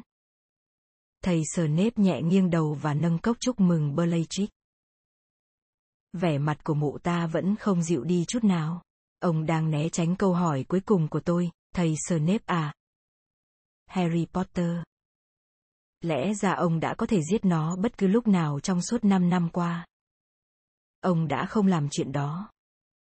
Tại sao, thế bà đã thảo luận vấn đề này với chúa tể hắc ám lần nào chưa? Thầy sờ nếp hỏi lại, ngài. Gần đây, chúng tôi. Tôi đang hỏi ông mà thầy sờ nếp. Nếu tôi đã ám sát Harry Potter, thì chúa tể hắc ám đã không thể sử dụng máu của nó để tái sinh năng lượng, giúp cho ngài bất khả chiến bại. Ông cho là mình tiên đoán được việc ngài sẽ sử dụng thằng bé đấy à? Blachik nhạo báng, tôi không cho là gì cả. Tôi chẳng biết gì hết về âm mưu của ngài, tôi vừa thú nhận là tôi đã tưởng chúa tể hắc ám đã chết. Tôi chỉ cố gắng giải thích tại sao chúa tể hắc ám không thấy tiếc cái việc Harry Potter vẫn sống sót, ít nhất thì cũng cho đến cách đây một năm. Nhưng tại sao ông cứ để cho nó sống? Bà vẫn chưa hiểu tôi ư? Chính nhờ sự bảo vệ của ông Dumbledore mà tôi không bị tống vô ngục Azkaban. Bà có đồng ý rằng việc ám sát đứa học trò cưng của ông ta rất có thể khiến ông ta coi tôi là thù địch không? Nhưng có nhiều lý do hơn thế nữa. Tôi thấy nên nhắc bà nhớ rằng khi Potter mới đến trường Hogwarts đã có nhiều câu chuyện đồn đãi về nó, người ta đồn rằng chính nó là một pháp sư hắc ám vĩ đại, suy từ cái cách mà nó đã sống sót qua cuộc tấn công của chúa tể hắc ám. Thực ra, nhiều đồ đệ cũ của chúa tể hắc ám đã tưởng Harry Potter có thể là một ngọn cờ mà tất cả chúng ta có thể tập hợp xung quanh một lần nữa. Tôi nhìn nhận là tôi có tò mò và chẳng có chút ý đồ ám sát nó vào cái thời điểm nó đặt chân vô tòa lâu đài. Dĩ nhiên, chẳng bao lâu sau tôi đã thấy rất rõ ràng rằng nó chẳng có chút thiên tài xuất chúng nào cả. Nó đã xoay sở thoát được khỏi một số tình huống ngặt nghèo chỉ nhờ sự kết hợp giữa may mắn thuần túy và đám bạn bè tài giỏi hơn. Nó là một thằng nhóc tầm thường hạng bét, mặc dù nó cũng độc địa và tự mãn y chang thằng cha nó trước đây. Tôi đã làm hết sức mình để khiến nó bị đuổi khỏi trường Hogwarts, tôi cho là nó chẳng thuộc về chốn ấy chút nào, nhưng giết nó, hay để cho nó bị giết trước mặt tôi ấy à? Tôi đâu có ngu đến nỗi chơi liều như vậy ngay trong tầm tay của Dumbledore. Và qua tất cả những việc này, ông cho rằng chúng tôi vẫn tin rằng lão Dumbledore chẳng bao giờ nghi ngờ ông tới một tẹo sao? Blachik hỏi. Chẳng lẽ lão ta không hề biết lòng trung thành thực sự của ông à? Lão vẫn còn tin tưởng ông tuyệt đối sao? Tôi đã đóng vai của mình rất tốt, thầy Snape nói. Và bà đã bỏ qua nhược điểm lớn nhất của Dumbledore. Ông ta phải tin tưởng vào phần tốt nhất trong con người ta. Tôi đã từng xạo một câu chuyện về sự ăn năn hối cải sâu sắc của tôi khi mới gia nhập giáo ban của ông ta, từ thời tôi mới là tử thần thực tử, và ông ta đã dang rộng cánh tay ôm lấy tôi. Mặc dù, như tôi đã kể, ông ta vẫn không đời nào chịu cho tôi tới gần bộ môn nghệ thuật hắc ám. Dumbledore là pháp sư vĩ đại nhất từ trước tới nay ừ, đúng vậy, chính ông ấy. Bởi vì Blachik khịt một tiếng đầy khinh miệt. Chính chúa tể hắc ám cũng phải nhìn nhận điều đó. Tuy nhiên, tôi cũng vui mừng mà nói rằng Dumbledore đang già đi. Trận đấu tay đôi hồi tháng trước với chúa tể hắc ám đã chấn động ông ta sâu sắc. Từ trận đó ông ta đã phải chống chọi với một vết thương trầm trọng bởi vì phản ứng của ông giờ đây chậm chạp hơn trước kia. Nhưng trải qua suốt những năm tháng này, ông ta chưa bao giờ thôi tin tưởng Severus Snape này, và do vậy tôi trở nên rất có giá đối với chúa tể hắc ám. Bellatrix vẫn không được vui vẻ, mặc dù mụ ta tỏ ra không biết chắc cách nào tốt nhất để tấn công tiếp thầy Snape. Tận dụng lúc bà chị đang im lặng, thầy Snape quay qua bà em. Sao? Bà đến nhờ tôi giúp đỡ à, bà Narcissa. Narcissa ngước nhìn thầy Snape, gương mặt của bà ta hiện rõ nỗi tuyệt vọng. Vâng, thưa ông Severus. Tôi. Tôi nghĩ ông là người duy nhất có thể giúp tôi, tôi không còn biết bám víu vào đâu nữa. Anh Lucius đang ở tù và... Bà nhắm mắt lại và hai giọt nước mắt to tướng ứa ra từ bên dưới mí mắt của bà. Chúa tể hắc ám đã cấm tôi nói về chuyện đó, Narcissa vẫn nhắm mắt nhưng vẫn tiếp tục nói. Ngài không muốn cho ai biết về kế hoạch. Nó rất, rất bí mật. Nhưng, nếu ngài đã cấm, thì bà không nên nói ra, thầy sờ Nếp nói ngay. Lời của chúa tể hắc ám là luật. Narcissa há hốc sững sờ, như thể thầy sờ Nếp vừa dội nước lạnh xuống đầu bà ta. Lần đầu tiên, Bellatrix trông có vẻ hài lòng, kể từ khi mụ bước vô căn nhà này. Thấy chưa, mụ nói với bà em bằng giọng đắc thắng. Ngay cả thầy sờ Nếp cũng nói thế. Em đã được lệnh không nói thì cứ ngậm miệng lại. Nhưng thầy Sở Nếp đã đứng lên và sải dài bước chân đi tới khung cửa sổ nhỏ, chăm chú nhìn qua khe tấm màn quan sát con đường hoang vắng, rồi giật thót mình khép tấm màn lại. Ông ta quay lại đối diện với Narcissa, vẻ mặt đăm chiêu. Chẳng qua ngẫu nhiên mà tôi có biết đến kế hoạch đó, ông ta nói bằng giọng thi thào. Tôi cũng là một trong vài người mà chúa tể hắc ám nói cho biết. Tuy nhiên, nếu tôi mà không nằm trong kế hoạch bí mật, thì bà ắt hẳn đã phạm tội lớn phản bội chúa tể hắc ám. Tôi nghĩ ông cần phải biết về kế hoạch đó. Narcissa nói, hít thở thong thả hơn. Ngài tin tưởng ông biết bao, ông Severus. Thế ông biết về kế hoạch à? Bellatrix hỏi, vẻ hài lòng vừa thoáng hiện trên mặt mụ đã bị thay thế bằng cơn thịnh nộ. Ông biết à, đương nhiên, thầy Snape nói. Nhưng bà Narcissa à, bà cần giúp đỡ chuyện gì hở? Nếu bà tưởng tôi có thể thuyết phục chúa tể hắc ám thay đổi quyết định thì tôi e rằng chẳng có hy vọng đâu, không ai làm được chuyện đó cả. Ông Severus Narcissa thì thầm, nước mắt lăn dài xuống đôi gò má nhợt nhạt. Con trai tôi. Đứa con trai duy nhất của tôi. Thằng Draco nên tự hào, Bellatrix dừng dưng nói. Chúa tể hắc ám đang ban cho nó một danh dự lớn. Và tôi sẽ nói điều này thay cho Draco. Cháu nó không hề lùi bước trước nhiệm vụ, cháu còn có vẻ vui mừng có được một cơ hội để tự khẳng định chính mình, rất háo hức trước viễn cảnh. Trong khi Bellatrix thao thao thì Narcissa đã bắt đầu khóc lóc van xin, tha thiết nài nỉ thầy Snape. Là bởi vì con tôi mới 16 tuổi và chẳng biết cái gì nằm trong giỏ. Tại sao vậy, ông Severus? Tại sao lại là con trai tôi? Chuyện đó nguy hiểm quá. Đây là sự trả thù cho sai lầm của anh Lucius, tôi biết mà. Thầy Snape không nói gì cả. Ông ta tránh nhìn cái cảnh nước mắt bà rơi như thể những giọt nước mắt rơi không đúng với khuôn phép lịch thiệp, nhưng ông không thể nào giả vờ không nghe thấy tiếng khóc của bà ta. Đó chính là lý do chọn Draco, đúng không? Để trừng phạt anh Lucius phải không? Narcissa đay nghiến, nếu Draco thành công, thầy Snape nói, vẫn tránh nhìn Narcissa, thì trò ấy sẽ được vinh danh trên tất cả những học sinh khác. Nhưng nó sẽ không thành công, Narcissa nức nở.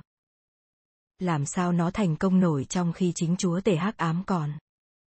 Bellatrix há hốc mồm sững sờ, Narcissa dường như mất trí rồi. Tôi chỉ muốn nói. Chưa có ai thành công cả. Ông Severus. Làm ơn làm phước. Ông là. Ông luôn là người thầy Draco yêu quý nhất. Ông lại là bạn cũ của anh Lucius. Tôi van lạy ông. Ông là cố vấn được tin cậy nhất, được yêu mến nhất của chúa tể hắc ám. Xin ông hãy nói với ngài, thuyết phục ngài. Chúa tể hắc ám sẽ không để bị thuyết phục, và tôi thì không ngu đến mức thử làm chuyện đó, thầy Snape nói thẳng thừng. Tôi không thể nào giả bộ nói là chúa tể hắc ám không giận ông Lucius. Ông Lucius được coi là lãnh chịu cái trách nhiệm đó. Ông để cho bản thân bị bắt cùng với nhiều người khác, trả cái giá đắt như vậy mà vẫn không phục hồi được lời tiên tri cho đáng. Ừ, quả thực là chúa tể hắc ám đang giận, bà Narcissa à, rất giận. Vậy ra tôi đúng, ngài đã chọn Draco để trả thù. Narcissa nấc lên uất nghẹn. Ngài đâu có cần nó thành công, ngài chỉ muốn nó bị giết khi đang cố gắng. Khi thầy sờ nếp không nói gì thì Narcissa dường như đánh mất nốt một chút xíu sự tự kiềm chế mà bà ta có được. Bà ta đứng lên, lảo đảo bước đến bên thầy sờ nếp và nắm lấy vạt trước tấm áo trùng của ông. Mặt bà ta sát mặt thầy sờ nếp, nước mắt bà ta rơi thấm ngực áo ông, miệng bà ta há hốc không thở được. Ông có thể làm được chuyện đó. Ông có thể làm chuyện đó thay cho Draco, ông Severus à. Ông sẽ thành công, dĩ nhiên ông sẽ thành công, và ngài sẽ ban thưởng cho ông nhiều hơn cho tất cả chúng tôi. Thầy sờ nếp nắm lấy hai cổ tay của Narcissa và gỡ hai bàn tay biếu chặt của bà ta ra. Cúi xuống nhìn gương mặt lem luốc nước mắt của bà ta, ông chậm rãi nói. Tôi nghĩ, ngài có ý định để tôi làm việc đó vào phút cuối. Nhưng ngài quyết định là Draco nên thử trước. Bà hiểu chứ, trong tình huống ít xảy ra là Draco thành công, tôi vẫn có thể tiếp tục ở lại trường Hogwarts lâu thêm một chút, hoàn tất vai trò do thám hữu ích của tôi. Nói cách khác là nếu Draco bị giết thì cũng chẳng thành vấn đề gì. Chúa tể hắc ám đang rất tức giận, thầy Snape lặng lẽ nhắc lại. Ngài đã không nghe được lời tiên tri. Bà cũng biết rõ như tôi, bà Narcissa à, rằng ngài không dễ dàng tha thứ.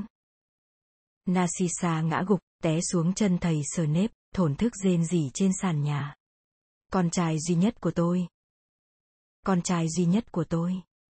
Cô nên tự hào, Bellatrix nói một cách tàn nhẫn. Nếu tôi mà có con trai, tôi sẽ vui mừng cống hiến chúng để phục vụ chúa tể hắc ám.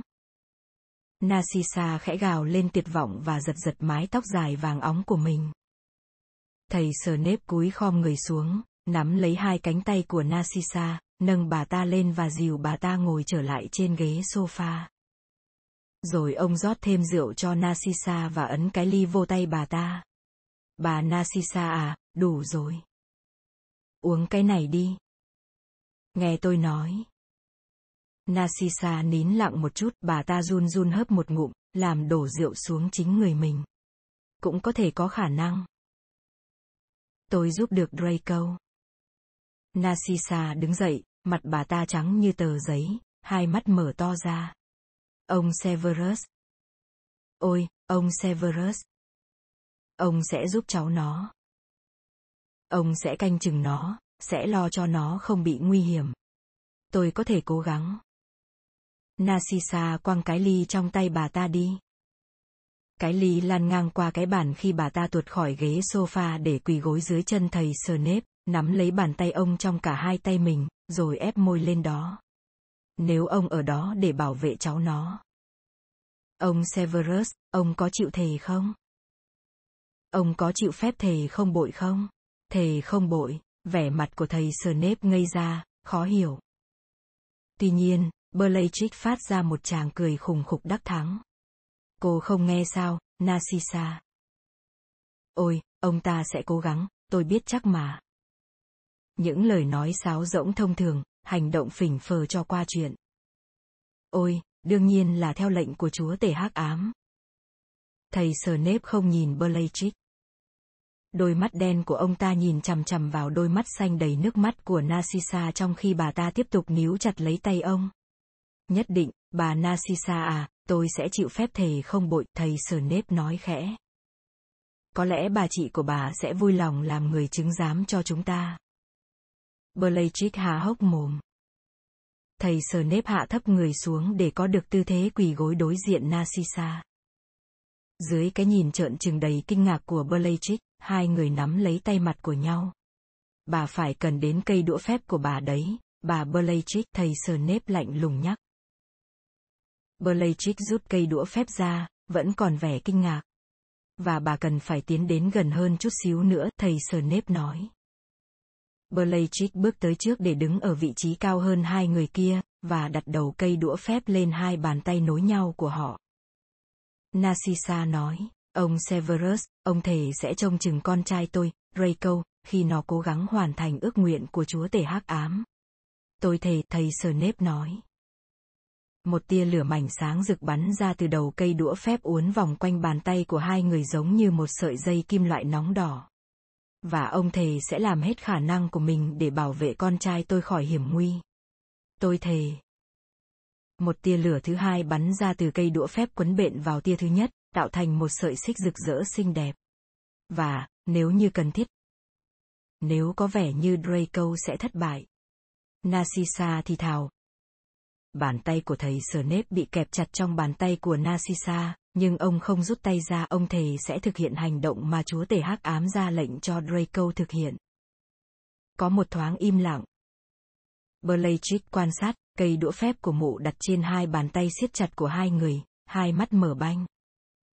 Thầy Snape nói, tôi thề, Bộ mặt sững sờ của Bellatrix đỏ ửng lên trong ánh sáng lóe lên từ tia lửa thứ ba bắn ra từ cây đũa phép, xoắn bện với hai tia kia, rồi tự kết dày đặc quanh hai bàn tay siết chặt, giống như một sợi dây thừng, giống như một con rắn lửa.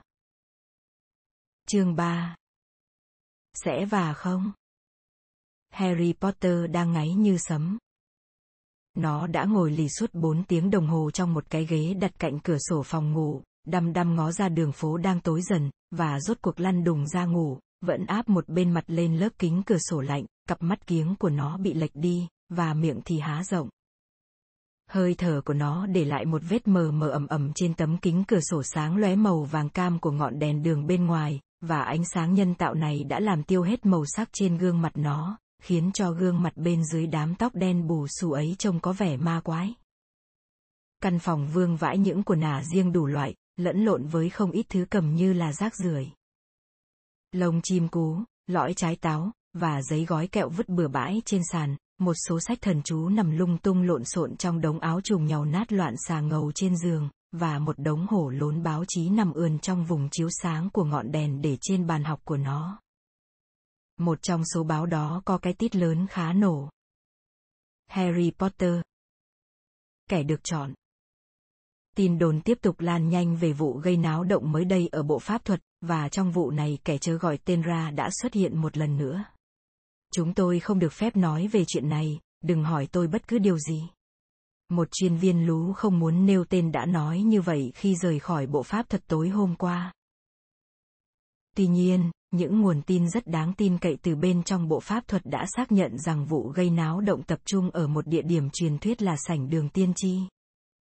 Mặc dù Pháp sư phát ngôn của bộ pháp thuật cho đến giờ vẫn từ chối xác nhận thậm chí cả sự tồn tại của một nơi như thế, một số ngày càng đông trong cộng đồng pháp thuật vẫn tin là những tử thần thực tử hiện đang bị giam cầm trong nhà ngục Azkaban về tội xâm phạm và mưu toan trộm cắp đã ra sức đánh cắp một lời tiên tri. Không ai biết được bản chất của lời tiên tri, mặc dù sự suy đoán lan tràn khắp nơi cho là nó có liên quan đến Harry Potter, người duy nhất từ trước đến giờ được biết đến như kẻ sống sót qua lời nguyền giết chóc, và là người cũng đã có mặt ở bộ pháp thuật trong cái đêm xảy ra vụ náo động. Một số người còn đoán giả thêm, gọi Harry Potter là kẻ được chọn, họ tin là lời tiên tri chỉ định cậu bé là người duy nhất sẽ có khả năng trừ khử cho chúng ta kẻ chớ gọi tên ra. Lời tiên tri hiện giờ ở đâu, nếu quả là nó tồn tại, vẫn không ai biết, mặc dù. Xem tiếp trang 2, cột 5 một tờ báo thứ hai nằm cạnh bên tờ thứ nhất. Tờ này mang cái tít. SCIMGEOUA kế nhiệm phát. Chiếm gần hết trang đầu là một bức ảnh đen trắng to tướng của một người đàn ông có một bờm tóc dày giống như bờm sư tử và một gương mặt khá dạn dày phong xương. Bức ảnh đó đang cử động người đàn ông trong ảnh đang vẫy tay với cái trần nhà. Rufus Scrimger, giám đốc sở thần sáng trước đây, vừa nhậm chức Bộ trưởng Pháp thuật thay cho ông Cornelius Phát. Việc bổ nhiệm này đã được cộng đồng pháp thuật đón nhận nồng nhiệt, mặc dù chỉ vài tiếng đồng hồ sau khi ông Scrimger nhậm chức đã nổi lên những lời đồn đại về sự bất đồng chính kiến giữa ông Bộ trưởng mới và Albert Dumbledore, vị Tổng tư lệnh mới được phục chức của quân đoàn pháp thuật.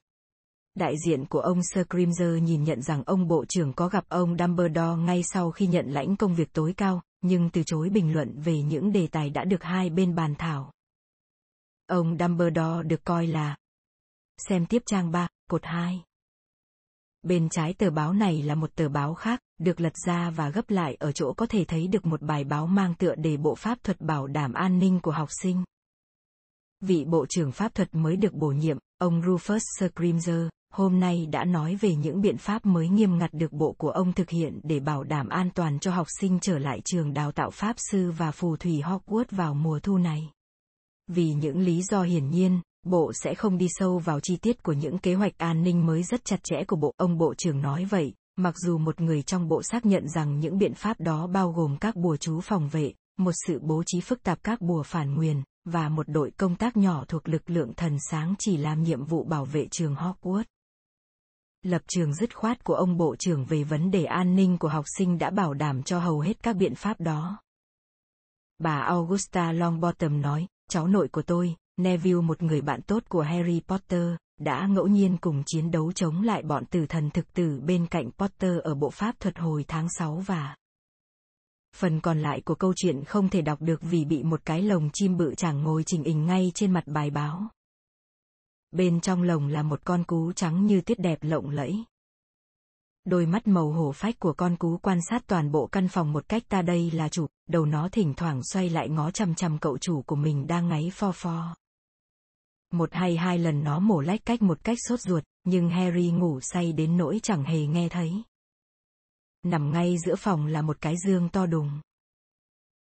Nắp giường để mở, trông như thể chuẩn bị hành trang, thế nhưng cái giường hầu như vẫn còn trống rỗng, ngoại trừ mấy thứ còn sót lại tận dưới đáy giường như đồ lót, kẹo, lọ mực rỗng, viết lông ngỗng đã gãy. Gần đó, nằm tênh hênh trên sàn, một tờ bướm màu tím nổi bật những dòng chữ.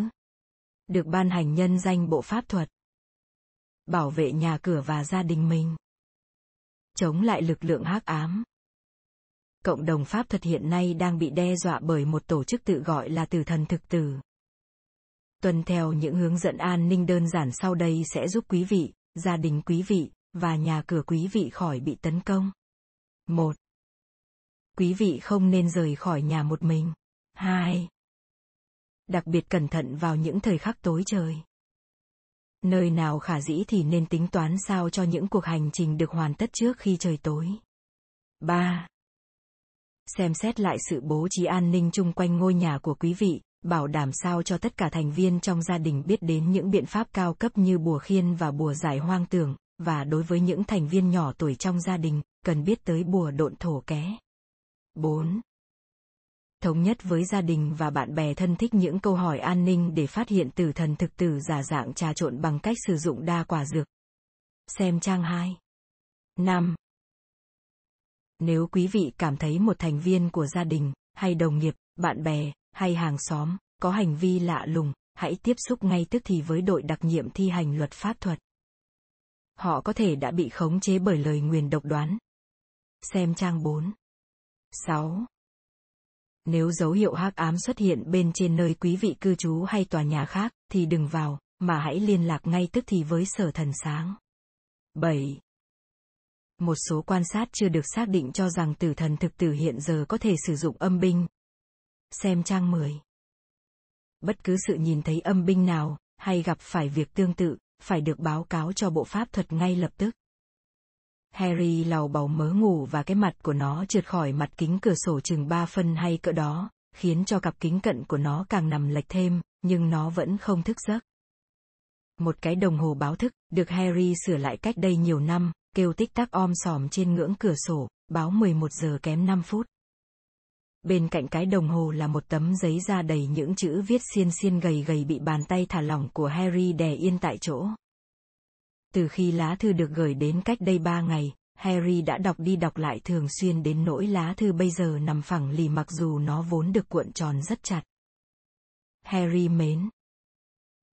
Nếu thuận tiện cho con, thầy sẽ đến thăm con ở ngôi nhà số 4 đường Privet Drive vào thứ sáu tuần này lúc 11 giờ đêm để đưa con đến trang trại hang sóc, nơi con được mời ở lại chơi đến hết kỳ nghỉ hè. Nếu con đồng ý, thầy cũng sẽ vui mừng được con giúp đỡ về một vấn đề mà thầy hy vọng giải quyết trên đường đến hang sóc. Thầy sẽ giải thích đầy đủ hơn về điều này khi gặp con. Vui lòng gửi hồi âm theo biêu cú này. Hy vọng gặp con vào thứ sáu. Thầy đây, thân yêu nhất của con. albert Dumbledore. Mặc dù đã thuộc nằm lòng lá thư, Harry vẫn cứ vài phút lại liếc chừng lá thư từ lúc mới 7 giờ chiều hôm đó, khi nó bắt đầu đóng đô ở vị trí cửa sổ phòng ngủ, chỗ mà từ đó có thể nhìn ra cả hai đầu đường Privet Drive. Nó biết dù có đọc đi đọc lại những lời của cụ Dumbledore thì cũng chẳng được tích sự gì, nó đã gửi ngay câu trả lời vâng cho con cú đưa thư theo như yêu cầu, và tất cả những gì mà nó có thể làm bây giờ là chờ đợi. Cụ Dumbledore sắp đến, hoặc là cụ sẽ không đến. Nhưng Harry vẫn chưa chuẩn bị xong hành lý. Cái chuyện nó sắp được cứu vớt ra khỏi gia đình Dursley chỉ sau hai tuần lễ chung sống với họ sao mà có vẻ hay ho tới mức khó tin. Nó không thể nào rũ bỏ được cái cảm giác là có chuyện gì đó bất ổn sắp diễn ra. Biết đâu hồi âm của nó cho lá thư của cụ Dumbledore có thể thất lạc cụ Dumbledore có thể bị trở ngại trong việc đi đón nó, lá thư biết đâu lại chẳng hóa ra là đồ bịp, một trò đùa, hay một cái bẫy, chứ không phải do cụ Dumbledore gửi đi. Harry đã không thể nào để tâm trí vô chuyện sắp xếp hành lý, rồi nó bỗng chán nản thất vọng và lại dở hành lý ra hành động duy nhất mà nó đã thực hiện để cho cuộc hành trình có thể xảy ra là nhốt con cú trắng như tuyết của nó, con Hedwig, vô trong lồng một cách an toàn. Cây kim phút của cái đồng hồ báo thức quay đến số 12 và, đúng ngay bong lúc đó, ngọn đèn đường bên ngoài cửa sổ tắt phụt. Harry thức giấc như thể cái bóng tối thình thình ấy là còi báo thức. Vội vàng chỉnh lại cặp mắt kính và gỡ cái mặt mình ra khỏi mặt kính cửa sổ, nó lại ịn mũi lên cửa sổ, liếc mắt xuống mặt đường. Một hình thù cao cao trong bộ áo khoác dài phất phới đang đi lên lối mòn trong vườn. Harry nhảy cẫng lên như thể nó vừa bị điện giật, hất cái ghế ngã chồng cành, và bắt đầu quơ quào bất cứ thứ gì và tất cả mọi thứ trong tầm tay trên sàn phòng rồi quẳng hết vô cái dương. Đường khi nó đang với chụp một bộ áo trùng, hai cuốn sách thần chú, và một gói bánh phồng ở đầu kia căn phòng, thì chuông cửa reo. Dưới nhà, trong phòng khách, dượng Vernon quát. Ai cả gan kêu cửa vào đêm hôm như vậy hả? Harry đứng lặng trang với cái kính thiên văn bằng đồng đang cầm trong tay này và một đôi giày thể thao trong tay kia. Nó đã hoàn toàn quên bén chuyện nên báo trước cho gia đình Dursley về cuộc thăm viếng có thể xảy ra của cụ Dumbledore. Vừa cảm thấy hoảng hốt vừa tức cười, nó trèo qua cái dương và vặn khóa mở cánh cửa phòng ngủ vừa vặn lúc nghe một giọng nói thâm trầm. Chào ông. Ắt hẳn ông là ông Jusli. Tôi đồ rằng Harry đã nói với ông rằng tôi sẽ đến đón trò ấy. Harry nhảy áo xuống cầu thang từng hai bậc một, nhưng còn cách chân cầu thang nhiều bậc thì nó chợt đứng khựng lại, bởi vì kinh nghiệm lâu dài đã dạy nó là cứ nên ở ngoài tầm tay của dượng nó khi nào có thể. Kìa đứng ở ngưỡng cửa chính là một người đàn ông gầy gò cao cao với mái tóc và bộ râu bạc phơ dài tới tận eo cặp mắt kính nửa vầng trăng trễ trên sống mũi khoằm, và cụ mặc một cái áo khoác đi đường dài màu đen, đội một cái mũ chóp nhọn. Ông Vernon Dursley có một bộ ria cũng rậm rạp gần giống với bộ râu của thầy Dumbledore, chỉ có điều màu đen, và ông đang mặc một cái áo ngủ màu cánh rán. Ông trợn mắt ngó trong chọc vị khách như thể không tin được đôi mắt ti hí của mình. Đoán theo vẻ hoài nghi sừng sốt của ông, thì Harry đã không báo cho ông biết trước là tôi sẽ đến, cụ Dumbledore dịu dàng nói. Tuy nhiên, chúng ta cứ coi như ông đã thân tình mời tôi vô ngôi nhà của ông. Giữa thời buổi lộn xộn này, cụ cưa quá lâu ở bậc thềm thì không khôn ngoan lắm. Cụ nhanh nhẹn bước qua bậu cửa và đóng lại cánh cửa sau lưng. Kể cũng khá lâu tính từ lần cuối cùng tôi đến thăm ông, cụ Dumbledore nói, chăm chú ngó xuống dượng Vernon qua cánh mũi khoằm. Tôi phải nói, tướng tá nghi phong của ông sung mãn thịnh vượng. Ông Vernon Dursley không nói năng gì cả. Harry không nghi ngờ chút nào rằng cái lưỡi của ông sẽ hoạt động lại, và sớm thôi vì nhịp đập của mạch máu nổi cộm trên thái dương của dượng đang gia tăng đến mức nguy hiểm nhưng có một cái gì đó ở cụ Dumbledore nhất thời làm cho dượng ngạt thở. Có thể là do ngoại hình mang vẻ pháp sư rành rành, nhưng cũng có thể, do dượng Vernon cảm nhận được đây là một con người đừng có hỏng ăn hiếp. À, chào Harry, cụ Dumbledore nói, ngước lên nhìn Harry qua cặp mắt kính nửa vầng trăng với một vẻ hài lòng. Xuất sắc, xuất sắc. Những lời này dường như làm sôi máu dượng Vernon. Điều quá hiển nhiên đối với dượng là, bất cứ người nào có thể nhìn Harry mà nói xuất sắc thì dượng không bao giờ nhìn vào mắt người đó được. Tôi không có ý thô lỗ. Dượng bắt đầu nói, bằng một giọng hăm he sự thô bạo trong mỗi âm tiết. Nhưng, buồn thay, sự thô bạo cứ ngẫu nhiên xảy ra với mật độ thường xuyên tới mức báo động cụ Dumbledore nghiêm trang hoàn tất câu nói. Tốt nhất là đừng nói gì hết, thưa ông thân mến. À, đây ắt hẳn là bà Petunia. Cửa nhà bếp vừa mở ra, và dì của Harry đứng đó, mang một đôi găng tay bằng cao su và một tấm khoác trong nhà choàng bên ngoài bộ đồ ngủ, hẳn nhiên là dì đang làm dở dang công việc dọn dẹp nhà bếp trước khi đi ngủ. Gương mặt dài ngoằng như mặt ngựa của dì không biểu hiện cái gì khác ngoài vẻ sừng sốt. Tôi là Albus Dumbledore, cụ Dumbledore nói, khi dượng Dursley không chủ động giới thiệu khách. Dĩ nhiên, chúng ta có thư từ với nhau trước đây. Harry nghĩ đây là một cách nhắc lại không hay lắm cho dì Petunia nhớ rằng có lần cụ đã gửi cho dì một thư sấm, nhưng dì Petunia không thừa nhận thuật ngữ đó. Và đầy ắt hẳn là con trai của bà, cậu Dudley. Lúc đó Dudley đã thò đầu qua cửa phòng khách giáo giác nhìn ngó. Cái đầu bự đội mái tóc vàng óng của nó nhô bên trên cái cổ áo có sọc của bộ đồ ngủ trông lạc lìa quái gở, mồm nó ngoác ra vì kinh ngạc và khiếp sợ. Cụ Dumbledore chờ cho một hay hai giây, rõ ràng là để xem có ai trong gia đình Dursley muốn nói gì không, nhưng khi thấy ai cũng lặng như tờ, cụ mỉm cười. Tôi có nên cho rằng quý vị sẽ mời tôi vô phòng khách không nhỉ? Dudley lật đật tránh đường cho cụ Dumbledore bước qua. Harry, tay vẫn cầm cái kính thiên văn và đôi giày thể thao, nhảy xuống mấy bậc cầu thang cuối cùng để đi theo cụ Dumbledore. Cụ đã tự mình an tọa trong cái ghế bành gần lò sưởi nhất và đang thưởng thức cảnh trí chung quanh với một vẻ mặt thích thú nhân hậu. Trông cụ nổi bật trong quang cảnh ấy. Thưa thầy. Chúng ta sắp đi chưa ạ? À? Harry lo lắng hỏi. Ừ, thực ra chúng ta sắp đi rồi, nhưng có vài vấn đề cần bàn bạc trước cụ Dumbledore nói.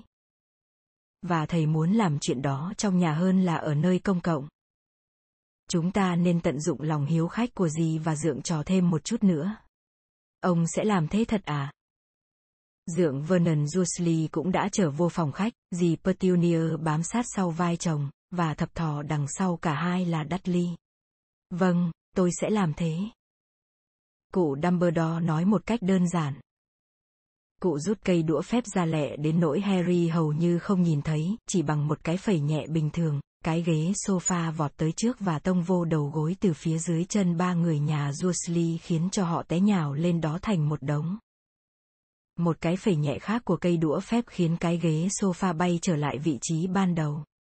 Chúng ta thế là đều được thoải mái, cụ Dumbledore nói một cách vui vẻ.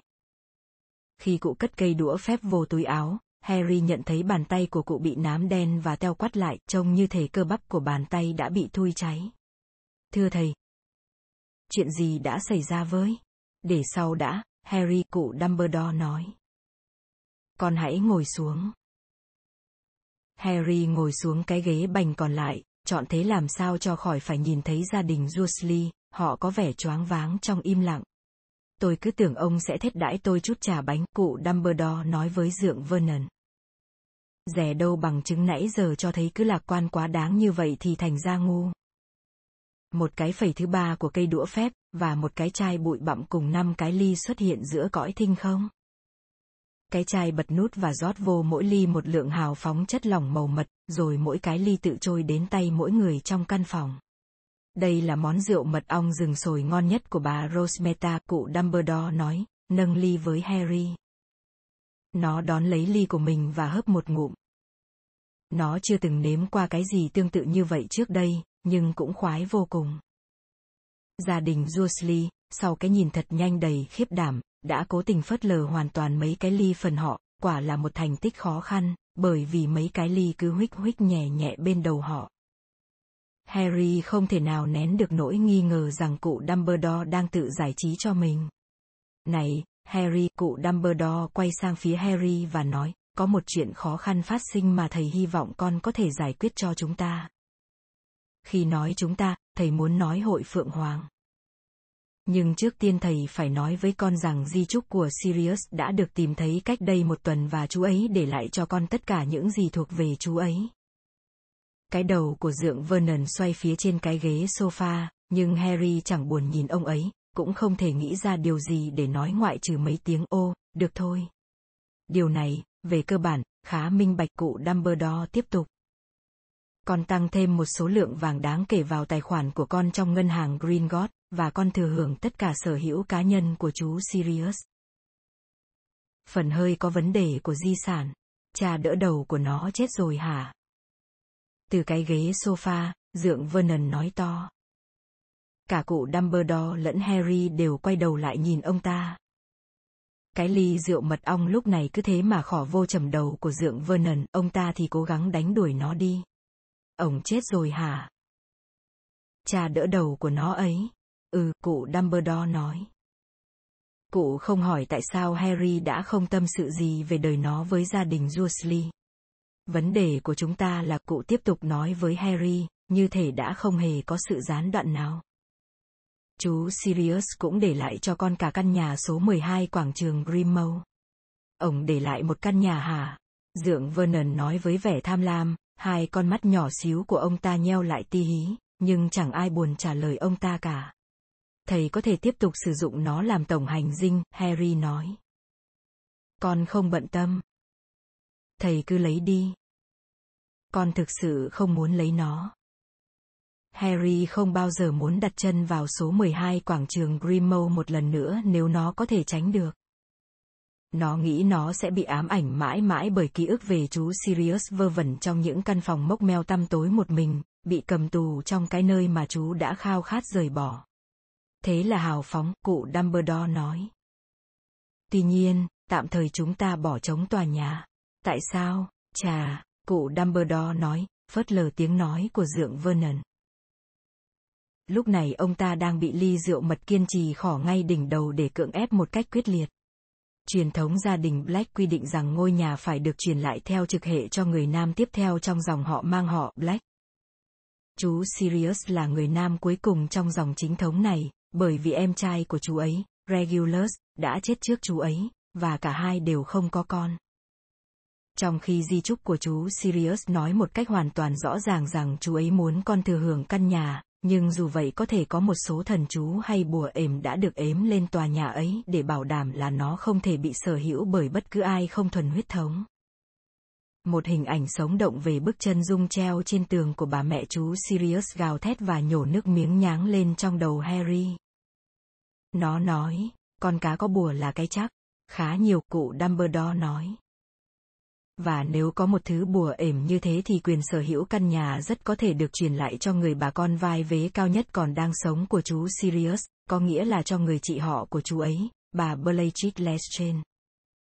Harry đứng bật dậy mà không nhận thức điều mình đang làm, cái kính thiên văn và đôi giày thể thao văng từ trên đùi nó qua tuốt bên kia sàn.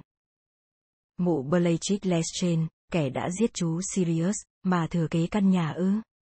Không, nó kêu lên. Ừ, hiển nhiên là chúng ta cũng không muốn bà ấy thừa kế căn nhà. Tình huống đầy nguy hiểm và phức tạp. Chúng ta không biết liệu các thứ bùa ềm mà chính chúng ta đã ếm lên căn nhà, thí dụ bùa bất khả định vị, có còn hiệu lực nữa không một khi quyền sở hữu căn nhà không còn thuộc về chú Sirius nữa. Rất có thể Bellatrix sẽ về đến ngay ngưỡng cửa bất kỳ lúc nào. Đương nhiên chúng ta phải rời đi cho đến thời điểm mà chúng ta làm rõ được sở hữu của địa điểm đó. Nhưng làm sao mà thầy biết được là liệu con có được phép sở hữu nó hay không? May mắn thay cụ Dumbledore nói, có một phép kiểm tra đơn giản. Cụ đặt cái ly rỗng của mình lên cái bàn nhỏ bên cạnh cái ghế, nhưng trước khi cụ có thể làm bất cứ điều gì, dượng Vernon đã gào lên. Ông có dẹp dùm mấy thứ đồ chết tiệt này cho chúng tôi nhờ không? Harry quay lại nhìn.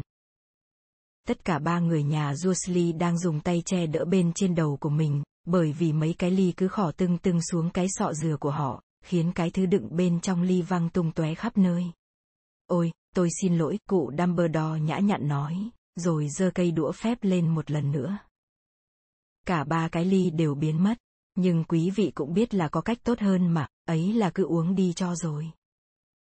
Có vẻ như dượng Vernon sắp nổ tung ra với vô số phản đối khó chịu, nhưng ông ta chỉ thụp trở xuống đám gối nệm cùng với dì Petunia và Dudley mà không nói gì cả, hai con mắt heo ti hí cứ ngó chừng cây đũa phép của cụ Dumbledore. Còn thấy đó, cụ Dumbledore nói, quay lại với Harry, và một lần nữa chuyện trò như thể dượng Vernon đã không hề chen ngang vô tiếng nào. Nếu con thực sự thừa kế căn nhà thì con cũng được thừa kế. Cụ Dumbledore phẩy cây đũa phép lần thứ năm. Một tiếng cách lớn vang lên, và một gia tinh xuất hiện với một cái vòi thế chỗ cái mũi, hai cái tai rơi khổng lồ, và đôi mắt ngầu đỏ to thô lố, đang phủ phục trên tấm thảm dày của nhà Dursley, mình mẩy phủ toàn rẻ rách bẩn thỉu. Dì Petunia thốt ra một tiếng thét dựng tóc gáy, chưa bao giờ trong lịch sử từng có một vật bẩn thỉu như thế bước chân vô nhà gì. Dudley co đôi chân trần hồng hào béo tốt của nó lên khỏi sàn và cứ ngồi với hai chân dơ lên gần quá đầu, như thể nó tưởng cái sinh vật đó có thể chạy lên theo ống quần ngủ của nó. Cái đồ quỷ gì vậy? Dượng Vernon giống lên, Creature, cụ Dumbledore nói dứt câu. Creature không, Creature không, Creature không. Còn già tinh là ông ổng, tiếng gần to bằng tiếng của dượng Vernon, dẫm thình thịch hai chân cáu bẩn và kéo giật hai vành tai tổ chàng của nó. Creature thuộc về cô Bellatrix, ừ, đúng, Creature thuộc về dòng họ Black, Creature muốn cô chủ mới, Creature không muốn theo thẳng danh con hỗn xược Potter, Creature không, không, không. Như con có thể thấy đó, Harry, cụ Dumbledore nói to, át mấy tiếng không, không, không. Creature đang cho thấy có một sự miễn cưỡng nhất định trong việc chuyển giao quyền sở hữu sang con. Con không quan tâm, Harry nói một lần nữa, ghê tởm nhìn con gia tinh đang lăn lộn gào thét. Con không muốn nó, không, không, không, không. Chẳng lẽ con lại muốn chuyển quyền sở hữu nó sang cho Bellatrix hơn à? Hãy nhớ rằng nó đã sống ở tổng hành dinh của hội Phượng Hoàng trong suốt năm qua. Không, không, không, không. Harry nhìn chằm chằm cụ Dumbledore. Nó hiểu Creature không thể nào được phép ra đi và đến sống với Bellatrix Lestrange, nhưng cái ý nghĩ phải làm chủ Creature, phải chịu trách nhiệm về một sinh vật đã từng phản bội chú Sirius khiến nó thấy tởm lợm. Hãy ra lệnh cho nó, cụ Dumbledore nói. Nếu nó đã được chuyển giao cho con làm chủ, thì nó sẽ phải vâng lời. Nếu không, lúc đó chúng ta sẽ phải nghĩ đến những biện pháp khác để cách ly nó với bà chủ hợp pháp của nó. Không, không, không, không. Giọng của Creature cất cao lên thành một tiếng rú. Harry không thể nghĩ ra cái gì để nói, ngoại trừ. Creature, im mồm. Trong một thoáng, có vẻ như Creature sắp tắt thở. Nó chụp lấy cổ họng, mồm nó vẫn còn láp váp một cách điên cuồng, hai con mắt nó lồi hẳn ra. Sau vài giây hớp hơi một cách điên cuồng, nó tự quăng mình nằm sấp trên tấm thảm. Dì Petunia khóc thút thít và đấm đá cái sàn bằng cả hai tay và hai chân, tự chuyển mình qua một cơn cuồng nộ dữ dội, nhưng hoàn toàn yên lặng. Tốt, điều đó đơn giản hóa nhiều vấn đề cụ Dumbledore phấn khởi nói.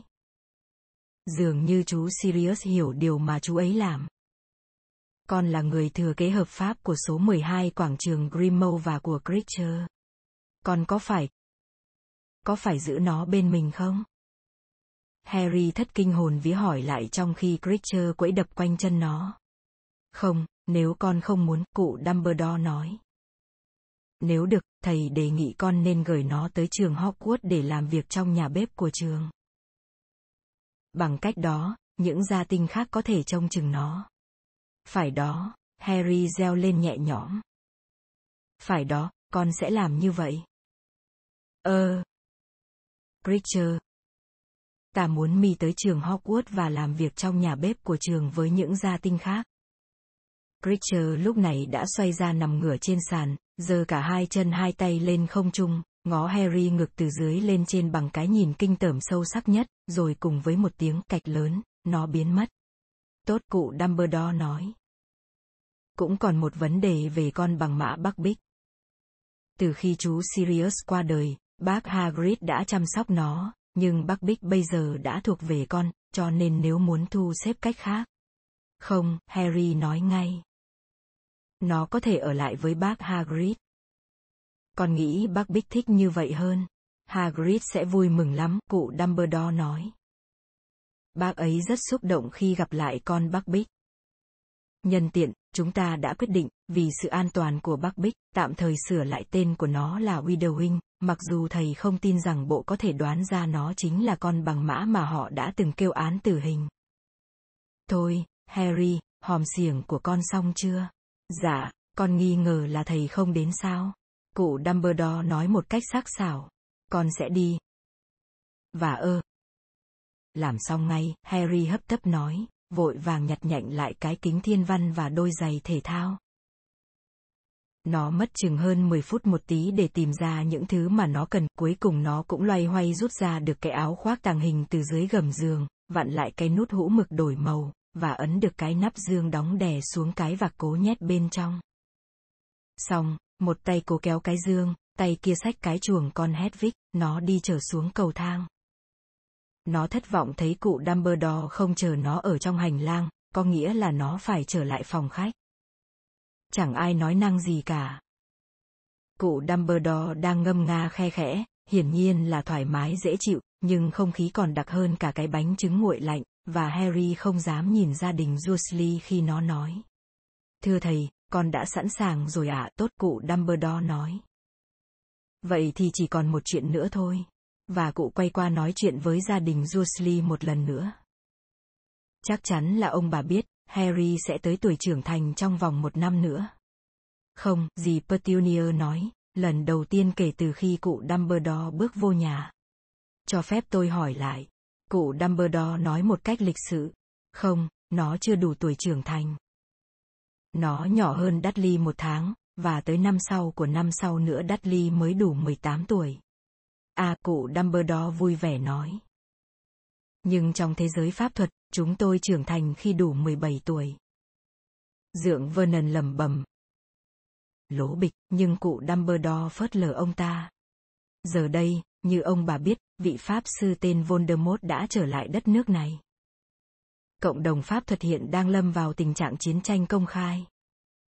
Harry, người mà chúa tể Voldemort đã cố gắng giết đi trong nhiều dịp, giờ đây ở trong tình cảnh còn nguy hiểm hơn cả cái ngày mà tôi bỏ nó nằm trên ngạch cửa nhà ông bà cách đây 15 năm, kèm một lá thư giải thích về việc cha mẹ nó bị ám sát và bày tỏ niềm hy vọng rằng ông bà sẽ chăm sóc nó như thể con cái mình. Cụ Dumbledore ngừng lại, mặc dù giọng nói của cụ vẫn nhẹ nhàng bình tĩnh, và cụ chẳng tỏ dấu hiệu nào của sự giận dữ, Harry vẫn cảm thấy một cơn lạnh thấu gì đó phát ra từ cụ và nó nhận thấy gia đình kia co cụm sát vô nhau. Ông bà đã không làm đúng như tôi yêu cầu. Ông bà chưa bao giờ đối xử với Harry như con cái. Nó chẳng nhận được gì từ tay ông bà, ngoại trừ sự bỏ bê và ác nghiệt. Điều tốt nhất còn kể ra được là ít ra thì nó cũng đã thoát được sự hư hỏng đáng sợ mà ông bà đã gây ra cho thằng bé bất hạnh đang ngồi giữa ông bà kia. Cả dì Petunia và dượng Vernon đều ngoái đầu nhìn ra sau theo bản năng, như thể trông mong nhìn thấy một ai đó khác Dudley đang ngồi ép vô giữa hai người. Chúng tôi. Chúng tôi mà đối xử tệ bạc với Dudley à? Ông muốn nói. Dượng Vernon bắt đầu nói một cách giận dữ, nhưng cụ Dumbledore giơ ngón tay lên để giữ yên lặng, một sự yên lặng như thể cụ đã táng cho dượng Vernon một cái khở luôn. Pháp thuật mà tôi khơi lên cách đây 15 năm có ý nghĩa là Harry có được sự bảo vệ mạnh mẽ khi nó còn có thể gọi căn nhà này là nhà. Cho dù ở đây nó đã khốn khổ thế nào đi nữa, cho dù nó bị ghẻ lạnh thế nào đi nữa, cho dù nó bị đối xử tàn tệ thế nào đi nữa, ông bà đã cho nó một mái nhà, dù một cách bất đắc dĩ. Pháp thuật này sẽ hết hiệu lực khi Harry đủ 17 tuổi, hay nói cách khác, khi nó trở thành một người đàn ông. Tôi chỉ yêu cầu điều này. Rằng ông bà hãy cho phép Harry trở về căn nhà này một lần nữa, trước sinh nhật thứ 17 của nó, điều này sẽ bảo đảm rằng nó còn tiếp tục có được sự bảo vệ cho tới lúc đó. Chẳng người nào trong gia đình Dursley nói lời nào. Dudley hơi cau mày, mặc dù nó vẫn còn đang cố gắng suy ra xem nó đã từng bị đối xử tệ bạc hồi nào. Dượng Vernon thì trông như thể bị cái gì đó vướng mắc trong cổ họng, tuy nhiên, dì Petunia thì lại xúc động một cách kỳ cục. Thôi, Harry. Đã tới lúc chúng ta lên đường. Cuối cùng cụ Dumbledore lên tiếng. Cụ đứng lên và kéo cho ngay lại tấm áo khoác dài màu đen. Hẹn đến lúc chúng ta gặp lại, cụ nói với gia đình Jusli, mấy người này tỏ vẻ như thể thời khắc đó có thể mãi mãi không bao giờ tới. Và sau khi đội mũ, cụ lướt đi ra khỏi phòng. Chào, Harry vội vã nói với gia đình Jusli, rồi bước theo cụ Dumbledore. Cụ đứng cạnh cái dương của Harry, bên trên dương đặt cái chuồng của con Hedwig. Lúc này chúng ta không muốn bị vướng víu những thứ này, cụ nói, lại rút cây đũa phép ra một lần nữa. Thầy sẽ gửi chúng tới hang sóc đợi chúng ta ở đó. Tuy nhiên, thầy muốn con mang theo bên mình áo khoác tàng hình. Phòng khi cần đến. Harry rút tấm áo khoác của nó ra khỏi cái dương một cách khó khăn, cố gắng không bày ra cho cụ Dumbledore thấy cái đống hầm bà lằng hổ lốn bên trong cái dương. Khi nó đã nhét tấm áo vô một cái túi bên trong áo gió, cụ Dumbledore vẫy cây đũa phép, và cái dương, cái chuồng, cùng con Hedwig đều biến mất. Cụ Dumbledore lại vẫy cây đũa phép một lần nữa, và cánh cửa trước mở ra một bóng tối mù sương mát lạnh. Và bây giờ, Harry à, chúng ta hãy ra đi, bước vào đêm và đuổi theo cô ả phủ phiếm cuộc phiêu lưu. Chương 4 S-O-R-G-A-C-E-S-L-U-G-S-O-A-N Bất chấp cái chuyện Harry đã dành hết từng giây phút không ngủ trong mấy ngày qua hy vọng một cách tha thiết rằng cụ Dumbledore sẽ đến đón mình đi thực sự, nó vẫn cảm thấy lúng túng lộ liễu khi hai thầy trò cùng đi ra tới đường Privet Drive. Trước giờ nó chưa từng trải qua một cuộc chuyện trò thực sự nào với thầy hiệu trưởng ở bên ngoài khuôn viên trường Hogwarts, giữa hai người luôn luôn có một cái bàn làm việc. Ký ức về cuộc gặp gỡ mặt đối mặt vừa qua giữa hai người lại cứ hay trỗi dậy, và chuyện đó càng làm Harry bối rối thêm, nó đã la thét hơi nhiều trong dịp đó, ấy là không kể nó đã thi thố hết tài năng để làm tan tành nhiều món đồ đạc được cụ Dumbledore tương tiêu nhất. Tuy nhiên, cụ Dumbledore có vẻ hoàn toàn thư thái. Cụ dạng dỡ nói, thủ sẵn cây đũa phép của trò nhé, Harry. Nhưng thưa thầy, con tưởng con không được phép sử dụng pháp thuật bên ngoài trường học chớ. Nếu có một cuộc tấn công cụ Dumbledore nói, thầy cho phép con sử dụng bất cứ phép kháng bùa hay lời nguyền nào mà con biết xài. Tuy nhiên, thầy không nghĩ rằng con cần phải lo lắng về chuyện bị tấn công vào tối nay. Thưa thầy, tại sao không ạ? À? Con đang ở bên thầy cụ Dumbledore nói một cách đơn giản. Điều này đủ bảo đảm an toàn, Harry à. Cụ đột ngột dừng chân giữa đường Privet Drive. Dĩ nhiên là con chưa trải qua kỳ sát hạch độn thổ, đúng không? Cụ hỏi, dạ chưa, Harry đáp. Con tưởng phải đủ 17 tuổi mới được thi. Đúng vậy, cụ Dumbledore nói. Vậy là con phải bám vô cánh tay thầy thật chặt. Tay trái, nếu không phiền. Như con đã nhận thấy đó, tay cầm cây đũa phép của thầy lúc này hơi yếu. Harry bám chặt cánh tay cụ Dumbledore đưa ra. Cụ bảo, tốt lắm. Nào, chúng ta đi. Harry cảm thấy cánh tay cụ Dumbledore xoắn tuột khỏi bàn tay nó. Nó bèn bám chặt hơn nữa. Việc tiếp theo mà nó nhận ra là mọi thứ bỗng đen hù, nó bị ép rất mạnh từ mọi hướng, nó không thể thở nổi, có những đai sắt chẳng quanh ngực nó, trong mắt nó bị đẩy ngược vô tốt bên trong đầu, màng tai nó bị đẩy sâu hơn vô trong sọ và rồi. Nó há họng hớp đầy phổi làn khí lạnh ban đêm và mở to đôi mắt đang trào nước. Nó cảm thấy như thể vừa mới bị nhét qua một cái ống cao su rất chặt. Nó mất vài giây định thần mới nhận ra con đường Privet Drive đã biến mất. Nó và cụ Dumbledore lúc này đang đứng ở một nơi có vẻ như một sân làng hoang phế, ở giữa sân có một tượng đài kỷ niệm chiến tranh và vài băng ghế dài. Khi đầu óc đã bắt kịp cảm xúc, Harry hiểu ra nó vừa mới được độn thổ lần đầu tiên trong đời. Còn có sao không? Cụ Dumbledore ngó xuống nó lo lắng hỏi. Cảm giác đó rồi sẽ quen đi. Con không sao, Harry nói, trả sát hai lỗ tai, có vẻ như hai lỗ tai nó hơi bất đắc dĩ phải rời bỏ con đường Privet Drive. Nhưng con thấy khoái trổi bay hơn. Cụ Dumbledore mỉm cười, kéo tấm áo khoác lữ hành lên sát quanh cổ hơn một chút, và nói. Đi lối này.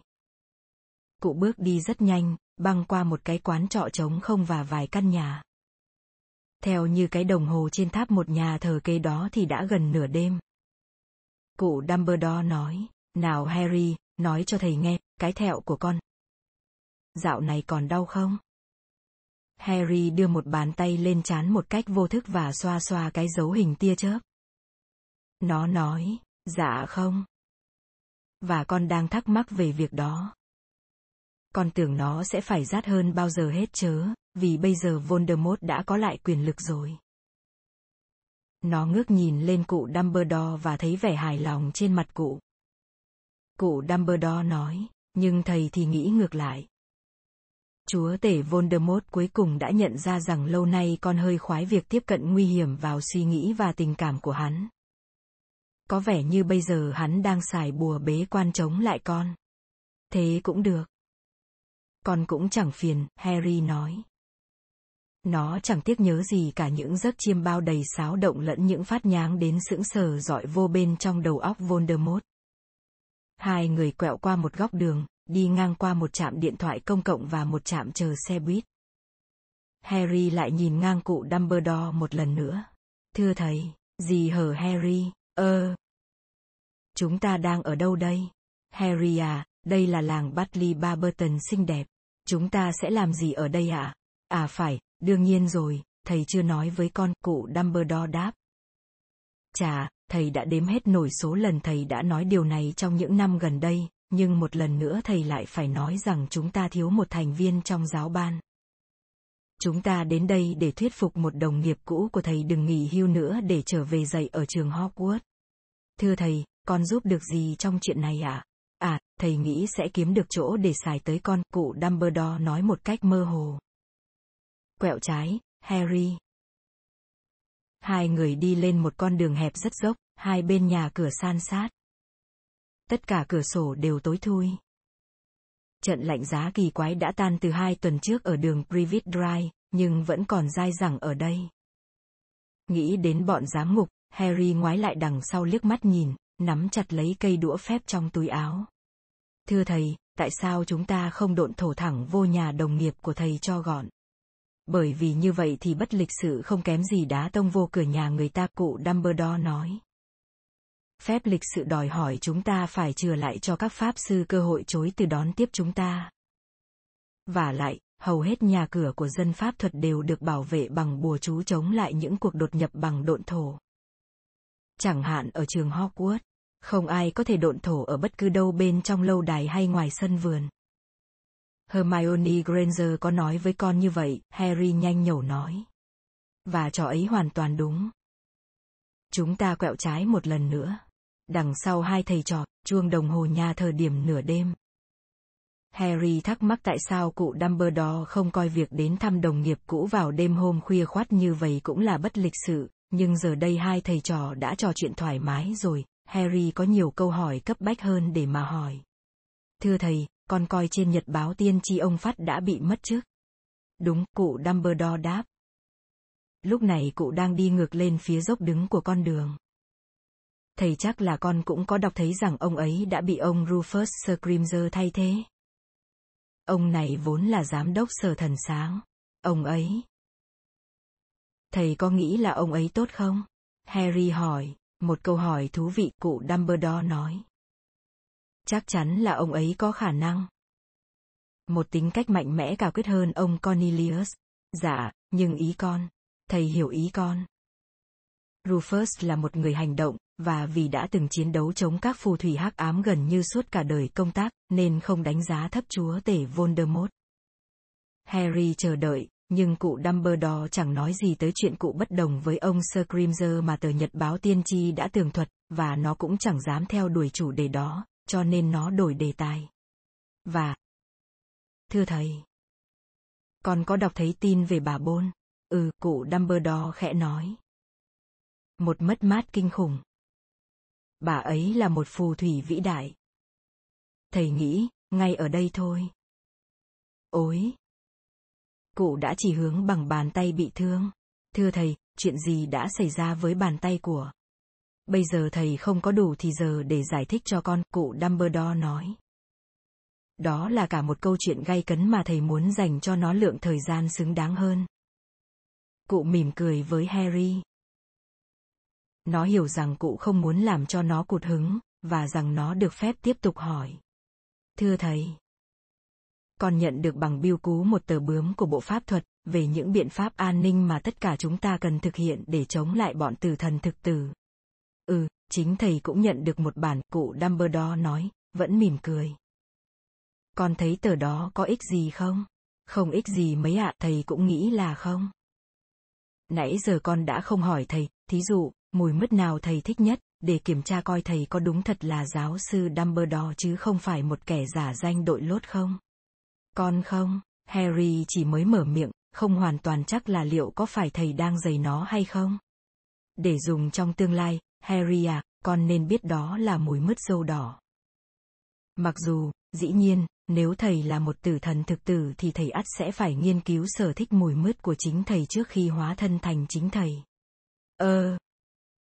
Đúng vậy, Harry nói. À, trong tờ bướm có nói cái gì đó về âm binh. Chính xác là gì vậy thầy? Tờ bướm nói không rõ lắm. Chúng là những xác chết cụ Dumbledore bình tĩnh nói. Những xác chết đó đã bị phù phép để làm theo lệnh của một phù thủy hắc ám. Tuy nhiên, lâu lắm rồi chẳng ai nhìn thấy âm binh đâu cả, kể từ khi Voldemort đầy quyền lực lần cuối.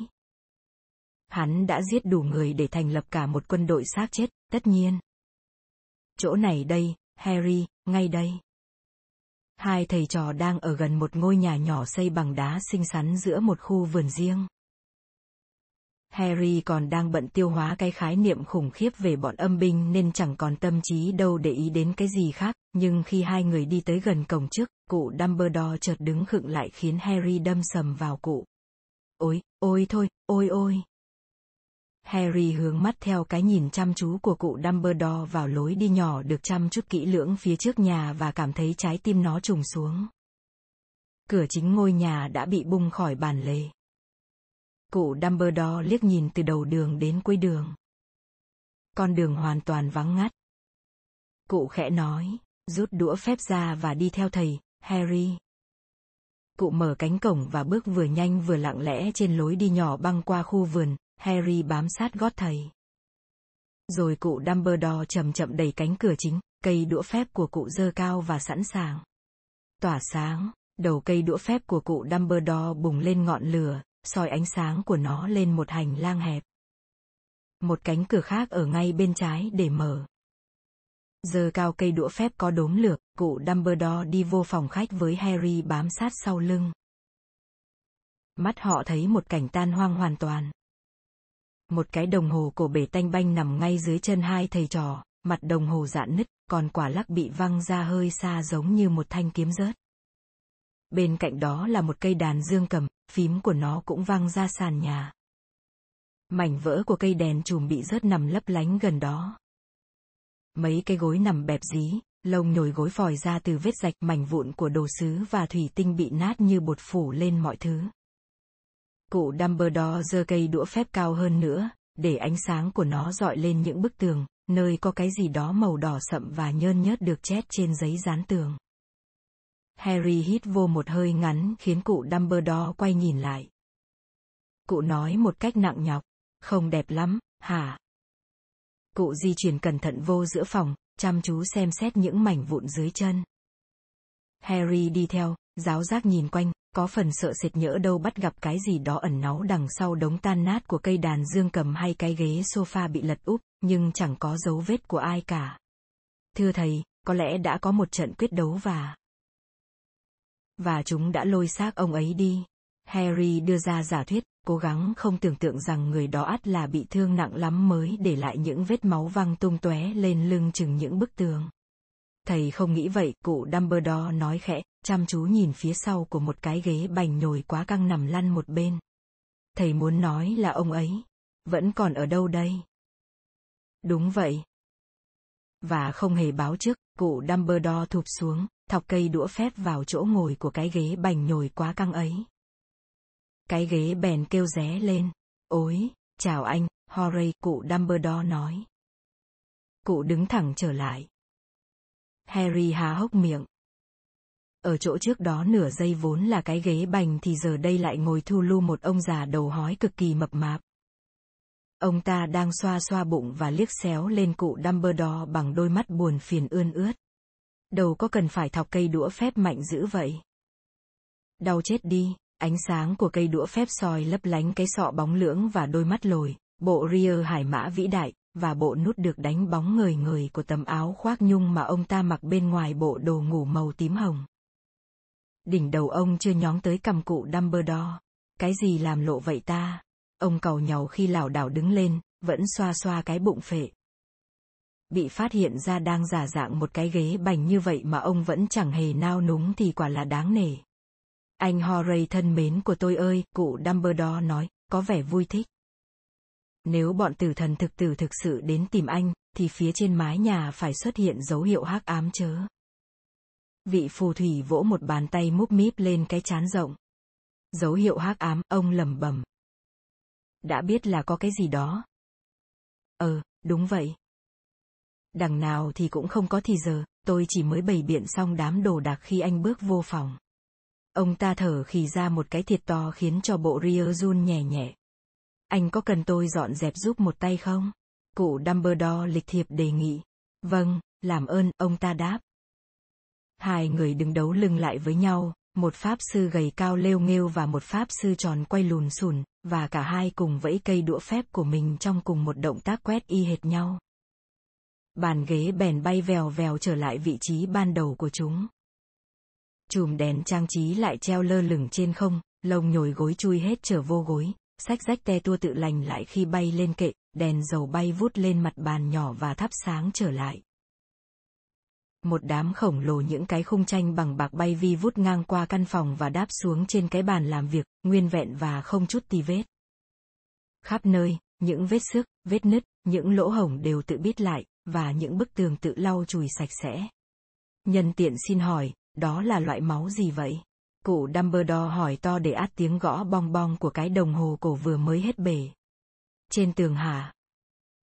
Rồng, vị phù thủy tên là Horay hét lên, trong tiếng nghiến ken két và kêu leng keng của chùm đèn treo đang tự rút mình treo lên trần phòng. Một tiếng tưng cuối cùng vang ra từ cây đàn dương cầm, rồi im ắng. Ừ, rồng, vị phù thủy lặp lại trong cơn hứng chuyện trò.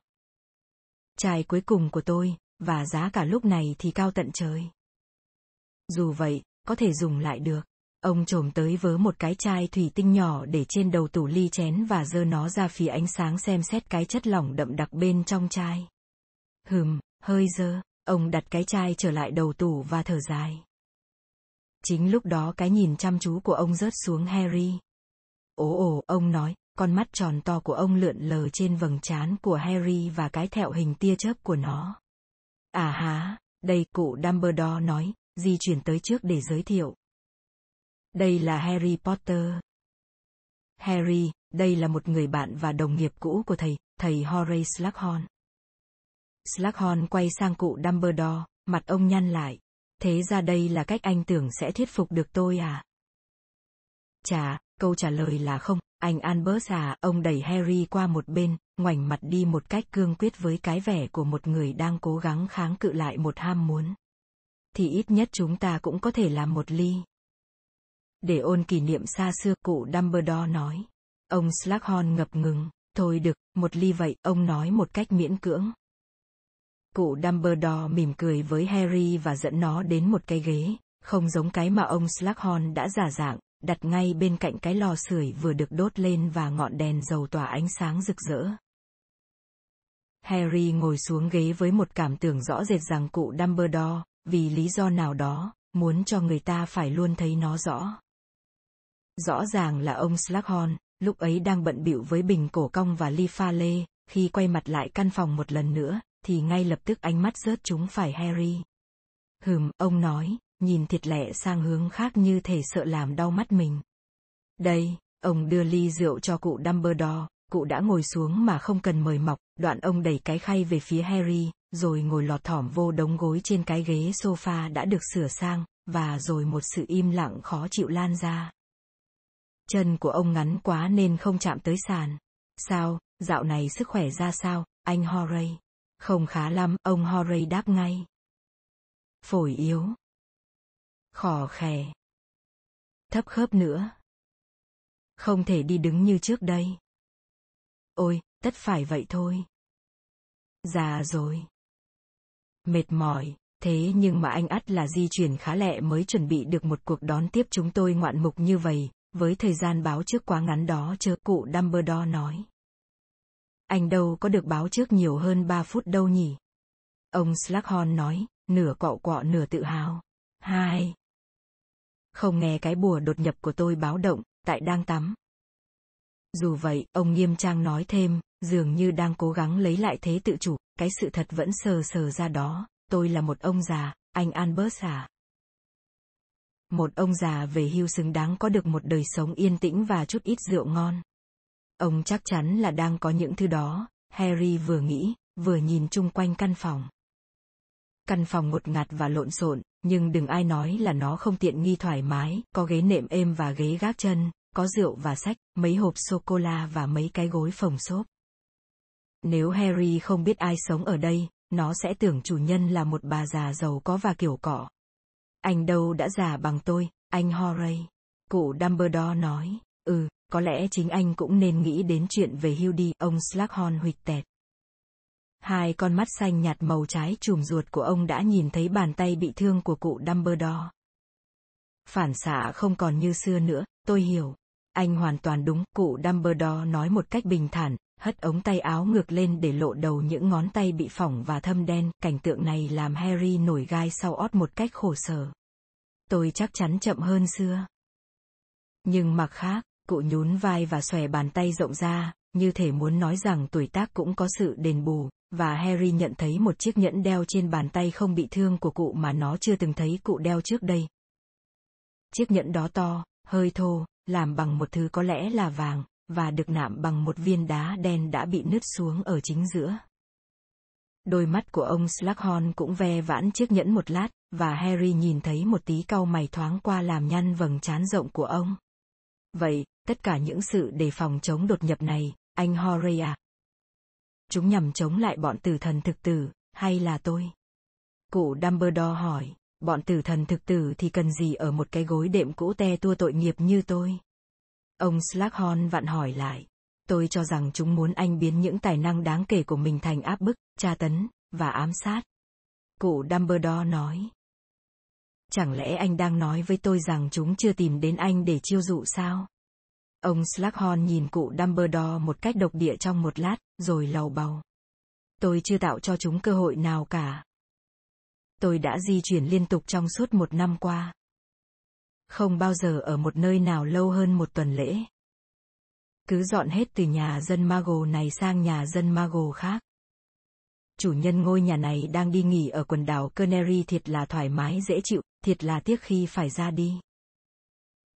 Một khi mình biết cách rồi thì cũng dễ thôi, chỉ cần một lá bùa đông cứng ếm lên mấy cái còi báo động chống trộm ngớ ngẩn mà họ dùng thay vì mấy cái kính mách lèo và liệu sao cho bà con lối xóm không dò ra chuyện mình khuân vô một cây đàn dương cầm. Tài tình thật cụ Dumbledore nói. Nhưng tồn tại kiểu đó nghe cũng hơi mệt đối với một cái gối đệm cũ te tua muốn tìm một cuộc sống yên tĩnh. Này nhé, nếu anh chịu trở về trường Hogwarts, nếu anh định nói với tôi là cuộc sống của tôi sẽ bình yên hơn ở cái trường thổ tả đó, thì anh nên để dành hơi, anh Albert à. Rất có thể là tôi sống ẩn giật lâu nay, nhưng mấy chuyện đồn đại khôi hài vẫn lọt tới tai tôi kể từ khi bà Dolores Umbridge ra đi. Nếu đó là cách anh đối xử với giáo viên vào những ngày này. Giáo sư Umbridge đã húc vô một đàn nhân mã, cụ Dumbledore nói. Tôi nghĩ anh, anh Horay à, anh chắc phải biết điều hơn khi rảo bước vô rừng và gọi một đám nhân mã đang cơn giận là đồ lai căng bẩn thỉu. Bà ta đã nói vậy hả? Ông Slughorn nói. Mụ này ngu thiệt. Chưa bao giờ ưa được. Harry chắt lưỡi và cả cụ Dumbledore lẫn ông Slughorn đều quay lại nhìn nó. Harry vội vã phân bua. Con xin lỗi. Chẳng qua. Con cũng chẳng ưa gì bà ấy. Cụ Dumbledore đột ngột đứng dậy. Anh đi hả? Ông Slughorn hỏi ngay tức thì, vẻ hớn hở đầy hy vọng. Không, tôi đang thắc mắc là tôi có thể dùng nhà vệ sinh của anh không? Cụ Dumbledore nói. Ồ, ông Slughorn nói, rõ ràng là thất vọng. Đi xuống hành lang, cửa thứ hai, bên trái. Cụ Dumbledore rảo bước ra khỏi phòng. Khi cánh cửa đã đóng lại sau lưng, chỉ còn lại sự im lặng. Một lát sau, ông Slughorn đứng dậy nhưng dường như không biết chắc là mình định làm gì. Ông lén ngó Harry một cái, rồi đi tới bên lò sưởi và quay lưng lại để sưởi ấm tấm lưng rộng thanh thang của mình.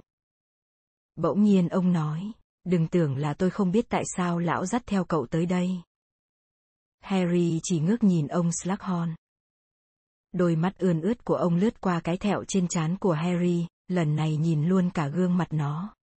Cậu trông rất giống cha cậu. Dạ, con có nghe nói vậy, Harry đáp. Ngoại trừ đôi mắt, cậu thừa hưởng đôi mắt của mẹ con. Dạ, đúng vậy, Harry đã nghe nhận xét đó thường xuyên đến nỗi nó phát mệt. Hừm. Ừ, phải. Với tư cách thầy giáo, mình không nên có học trò cưng, dĩ nhiên rồi, nhưng con bé ấy là một trong những đứa trò cưng của tôi. Mẹ cậu ấy mà, ông Slughorn nói thêm, để đáp lại cái nhìn thắc mắc của Harry. Lily Evan. Một trong những học sinh thông tuệ nhất mà tôi từng dạy. Lanh lợi, cậu biết đấy. Một nữ sinh duyên dáng. Tôi thường nói với trò ấy là đáng ra trò ấy phải thuộc về nhà của tôi. Tôi cũng thường nhận được những câu trả lời rất táo tợn. Thầy thuộc nhà nào ạ? À? Tôi là giáo viên chủ nhiệm nhà Slytherin, ông Slughorn đáp. Ôi thôi, ông nói tiếp rất nhanh, do thấy cảm xúc hiện trên mặt Harry, ông ngoe nguẩy một ngón tay múp míp trước mặt nó. Đừng có trách tôi về chuyện đó. Tôi đoán là cậu cũng thuộc nhà Gryffindor như mẹ cậu chứ gì. Ừ, thường là theo gia đình. Mặc dù không phải lúc nào cũng thế. Có nghe nói đến Sirius Black không? ắt hẳn là cậu có nghe đăng báo đầy ra đấy trong suốt hai năm qua chết cách đây vài tuần lễ. Như thể có một bàn tay vô hình đang vặn ngoéo ruột gan Harry và bóp chặt lại. Thôi, dù sao đi nữa, hắn cũng là một người bạn lớn của cha cậu. Toàn bộ dòng họ Black đều vô nhà của tôi, nhưng Sirius lại lọt vô nhà Gryffindor, thật là xấu hổ. Hắn là một học sinh tài giỏi. Tôi thì được người em của hắn, Regulus, khi cậu ấy xuất hiện, nhưng tôi vẫn khoái có cả bộ. Ông nói như thể một nhà siêu tập máu me vừa mua hụt một món cổ ngoạn ở một cuộc bán đấu giá. Rõ ràng là bị chìm đắm trong ký ức, ông đăm đăm nhìn bức tường đối diện, lười nhác xoay qua xoay lại tại chỗ cho đến khi bảo đảm hơi nóng phả đều lên cả tấm lưng. Mẹ của cậu là một phù thủy gốc Mago, dĩ nhiên. Không thể tin nổi lúc phát hiện điều đó. Tưởng trò ấy phải thuộc dòng thuần chủng, trò ấy giỏi quá mà. Một trong những người bạn thân nhất của con cũng có gốc Mago, Harry nói. Và bạn ấy là học sinh giỏi nhất trong lứa tụi con. Thỉnh thoảng xảy ra chuyện như vậy, thiệt là khôi hài hả? Ông Slughorn nói. Không hẳn, Harry lạnh lùng đáp. Ông Slughorn ngó xuống nó ngạc nhiên. Cậu chớ có nghĩ rằng tôi thành kiến. Không, không, không.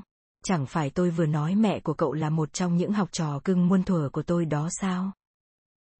Rồi nào là Dick Creswell trong lứa sau mẹ cậu một năm bây giờ là giám đốc đầu ngành sở liên lạc yêu tinh, tất nhiên một trò nữa cũng gốc Mago, một học sinh rất xuất sắc, và vẫn còn cho tôi những thông tin nội bộ tuyệt vời về hiện tình ở Gringotts.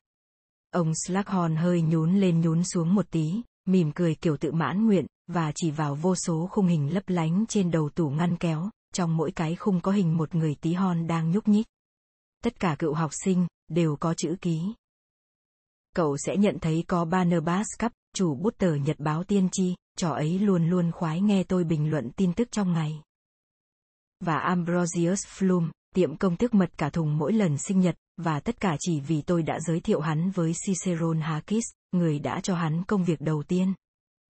Và ở hàng sau cậu có thể thấy nếu cậu chịu khó nhón cổ lên đó là Quenock đương nhiên là người cầm đầu tập đoàn Holyhead Happy. Người ta cứ luôn ngạc nhiên khi nghe tôi nằm trong danh sách khách hàng thân thiết của Happy, và vé miễn phí bất cứ khi nào tôi muốn. Ý tưởng này dường như khiến ông Slughorn phấn khởi hẳn lên. Và tất cả những người này đều biết thầy ở đâu mà tìm, mà gửi đồ cho thầy à? Harry hỏi, nó vẫn không thể không thắc mắc tại sao bọn tử thần thực tử vẫn còn chưa dò ra tông tích của ông Slughorn khi mà những thùng kẹo, vé coi quyết đích, và những người đến xin lời khuyên hay ý kiến đều có thể kiếm ra thầy. Nụ cười tuột khỏi gương mặt ông Slughorn nhanh y như vết máu biến mất khỏi bức tường. Dĩ nhiên là không, ông đáp, ngó ngó xuống Harry. Tôi đâu có tiếp xúc với bất cứ ai trong suốt một năm qua. Harry có một ấn tượng là những lời nói đó khiến chính ông Slughorn cũng giật mình. Ông có vẻ bồn chồn một lúc. Rồi ông nhún vai, tuy nhiên. Pháp sư khôn ngoan đều nhẫn nhục trong những lúc như thế. Dumbledore nói thì cái gì cũng tốt cả, nhưng nhận một vị trí ở trường Hogwarts lúc này thì cũng cầm như tuyên bố tôi đồng minh công khai với hội Phượng Hoàng. Tôi thì vẫn tin chắc họ là những người dũng cảm và đáng ngưỡng mộ và đủ thứ tốt vân vân, nhưng tôi, với tư cách cá nhân, tôi không tưởng tượng nổi tỷ lệ tử vong. Thầy đâu cần phải gia nhập hội mới được dạy ở trường Hogwarts, Harry nói. Nó không thể hoàn toàn giữ cho giọng nói của nó đừng lộ ra sự chế giễu. Thật khó mà thông cảm với cách sống bo bo giữ miếng của ông Slughorn khi nó nhớ đến chú Sirius lúc đó thu mình trong một cái hang và sống bằng những con chuột. Phần lớn các giáo sư đâu có ở trong hội, và chẳng có ai bị giết cả à, trừ khi thầy tính đến Quirrell, nhưng đáng đời ông ta vì ông ấy làm tay sai cho Voldemort. Harry đã biết chắc ông Slughorn là một trong những phù thủy không thể chịu đựng nổi khi nghe tên của Voldemort được nói to lên, và nó đã không thất vọng. Ông Slughorn dùng mình và kêu oai oái phản đối, nhưng Harry cứ giả nai. Nó tiếp tục nói, con cho rằng khi cụ Dumbledore là hiệu trưởng thì giáo ban được an toàn hơn so với hầu hết những người khác. Cụ được coi là người duy nhất mà Voldemort sợ, đúng không ạ? À? Ông Slughorn nhìn đăm đăm vào khoảng không một lúc. Dường như ông đang ngẫm nghĩ về những lời Harry vừa nói. Ừ, phải, đúng là kẻ chớ gọi tên ra chưa bao giờ tìm cách đánh nhau với Dumbledore, ông lầu bầu với vẻ miễn cưỡng. Và tôi cho rằng người ta có thể lập luận rằng bởi vì tôi không gia nhập bọn tử thần thực tử, thì kẻ chớ gọi tên ra đời nào coi tôi như một người bạn. Trong trường hợp đó, nếu tôi gần gũi anh Albus hơn thì có thể an toàn hơn. Tôi không thể giả bộ như cái chết của Amelia Bone không làm tôi rúng động. Nếu cô ấy, có tất cả những quan hệ và sự bảo vệ ở bộ pháp thuật thế, mà còn. Cụ Dumbledore quay trở lại căn phòng và ông Slughorn nhảy dựng lên như thể ông quên mất có cụ trong căn nhà. Ông nói, à, đây rồi, anh Albus. Anh ở trong ấy lâu dữ à, bị đau bụng hả? Không, tôi chỉ đọc mấy tờ tạp chí Mago, cụ Dumbledore nói. Tôi quả thực khoái những mẫu đan. Thôi, Harry, chúng ta lợi dụng lòng hiếu khách của anh Horray đủ lâu rồi, thầy nghĩ đã đến lúc chúng ta phải ra đi thôi. Harry đừng phát dậy, chẳng cần miễn cưỡng vâng lời chút nào. Ông Slughorn dường như hơi bị dỗi. Anh đi à? Ừ, đi thật. Tôi nghĩ có gặp thì mới hiểu thế nào là một sự nghiệp tiêu tùng. Tiêu tùng, ông Slughorn dường như bị khích động. Ông xoay xoay hai ngón tay cái mập mạp và bồn chồn bứt rứt khi nhìn cụ Dumbledore thắt chặt tấm áo choàng đi đường, và Harry kéo dây khóa cái áo gió của nó. Thôi vậy, tôi rất tiếc là anh đã không nhận công việc, anh Horry à cụ Dumbledore nói.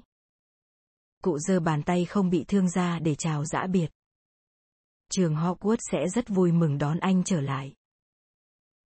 Mặc dù an ninh của chúng tôi phải tăng cường ghê gớm, chúng tôi vẫn sẽ luôn rộng cửa đón tiếp anh, nếu anh muốn đến thăm trường. Vâng. Ừ. Rất tử tế. Như tôi nói. Vậy thì, tạm biệt nhé. Chào thầy, Harry nói. Hai thầy trò đi vừa tới cửa chính thì nghe một tiếng hét đằng sau lưng họ. Được rồi, được rồi, tôi sẽ nhận. Cụ Dumbledore quay lại thấy ông Slughorn đứng nín thở trong hành lang từ phòng khách ra cửa chính. Anh sẽ không nghỉ hưu nữa. Ừ, ừ, ông Slughorn nôn nóng. Chắc là tôi điên rồi, nhưng mà, ừ, tuyệt vời. Cụ Dumbledore tươi cười, nói. Vậy thì, anh Horray à, chúng tôi sẽ đón anh vào ngày 1 tháng 9. Ừ, tôi dám nói là các anh sẽ gặp tôi vào tháng 9, ông Slughorn lẩm bẩm. Khi hai thầy trò đi xuống con đường nhỏ băng qua vườn, giọng nói của ông Slughorn vẫn còn đuổi theo họ. Anh Dumbledore, tôi muốn được lên lương. Cụ Dumbledore cười hì hì. Cổng khu vườn đóng lại sau lưng hai thầy trò, và họ bắt đầu đi ngược xuống đồi xuyên qua bóng tối và làn sương mù xoắn đặc. Giỏi lắm, Harry, cụ Dumbledore nói. Còn đâu có làm gì đâu. Harry ngạc nhiên nói, ồ, có chứ. Con đã chỉ ra cho thầy Horray thấy chính xác bao nhiêu lợi lộc thầy ấy đạt được khi trở lại trường Hogwarts. Con có thích thầy horay không? Ơ. Harry không biết chắc là liệu nó có thích thầy Slughorn hay không. Nó cho rằng thầy dễ chịu theo cách của thầy, nhưng thầy cũng có vẻ hời hợt, và cho dù thầy có nói ngược lại đi chăng nữa, thì có vẻ cái việc một người gốc Mago trở nên một phù thủy xịn đối với thầy vẫn là quá bất ngờ. Để giải tỏa cho Harry cái trách nhiệm nói ra bất cứ điều nào trong suy nghĩ của nó, cụ Dumbledore nói. Thầy Horay thích sự an nhàn của thầy ấy. Thầy ấy cũng thích bầu bạn với những người nổi tiếng, người thành công, và có quyền lực. Thầy ấy khoái cái cảm giác rằng mình có ảnh hưởng với những người ấy thầy ấy chẳng bao giờ muốn tự mình lên ngôi, thầy ấy thích ngồi ghế sau hơn rộng chỗ duỗi chân tay, con hiểu chứ? Trước đây thầy ấy thường tuyển chọn học trò cưng ở trường Hogwarts, đôi khi dựa theo tham vọng hay trí tuệ của chúng, đôi khi dựa theo sự duyên dáng hay tài năng của chúng, và thầy ấy có cái sở trường kỳ lạ chọn được những người về sau tiếp tục trở nên xuất chúng trong nhiều lĩnh vực khác nhau. Thầy Horay lập ra một loại câu lạc bộ của những học trò cưng với cái trung tâm là chính thầy ấy, để giới thiệu, tạo ra những giao lưu hữu ích giữa các thành viên, và để đổi lại thầy ấy luôn luôn thu hái được lợi lộc gì đó, hoặc là một hộp mứt khóm khoái khẩu miễn phí, hoặc là một cơ hội để tiến cử nhân viên trẻ cho sở liên lạc yêu tinh. Harry chợt thấy rõ ràng trong đầu hình ảnh một con nhện mập căng khổng lồ, dệt cái mạng chung quanh nó, răng đây một sợi tơ, kia một sợi tơ, để dụ mấy con ruồi to và mập đến gần hơn thầy nói với con tất cả những điều này không phải để con chống lại thầy Horay hay giáo sư Slughorn, cụ Dumbledore tiếp tục nói. Bây giờ chúng ta phải gọi ông ấy như vậy nhưng là để cho con tự cảnh giác. Chắc chắn thầy ấy sẽ cố gắng tuyển chọn con, Harry à. Con sẽ là châu báu trong bộ siêu tập của thầy ấy, đứa trẻ sống sót. Hay như danh hiệu mà họ gán cho con lúc này, kẻ được chọn. Cùng lúc với những lời này, một cơn lạnh thấu không ăn nhập gì với làn sương mù chung quanh lẻn luồn vô người Harry. Những lời đó gợi nó nhớ tới những lời mà nó đã nghe cách đây vài tuần lễ những lời mang ý nghĩa đặc biệt và khủng khiếp đối với nó. Không kẻ nào trong cả hai có thể sống khi mà kẻ kia tiếp tục tồn tại. Cụ Dumbledore đã dừng bước ngang chỗ ngôi nhà thờ mà họ đã đi qua trước đây. Sẽ ổn thôi, Harry.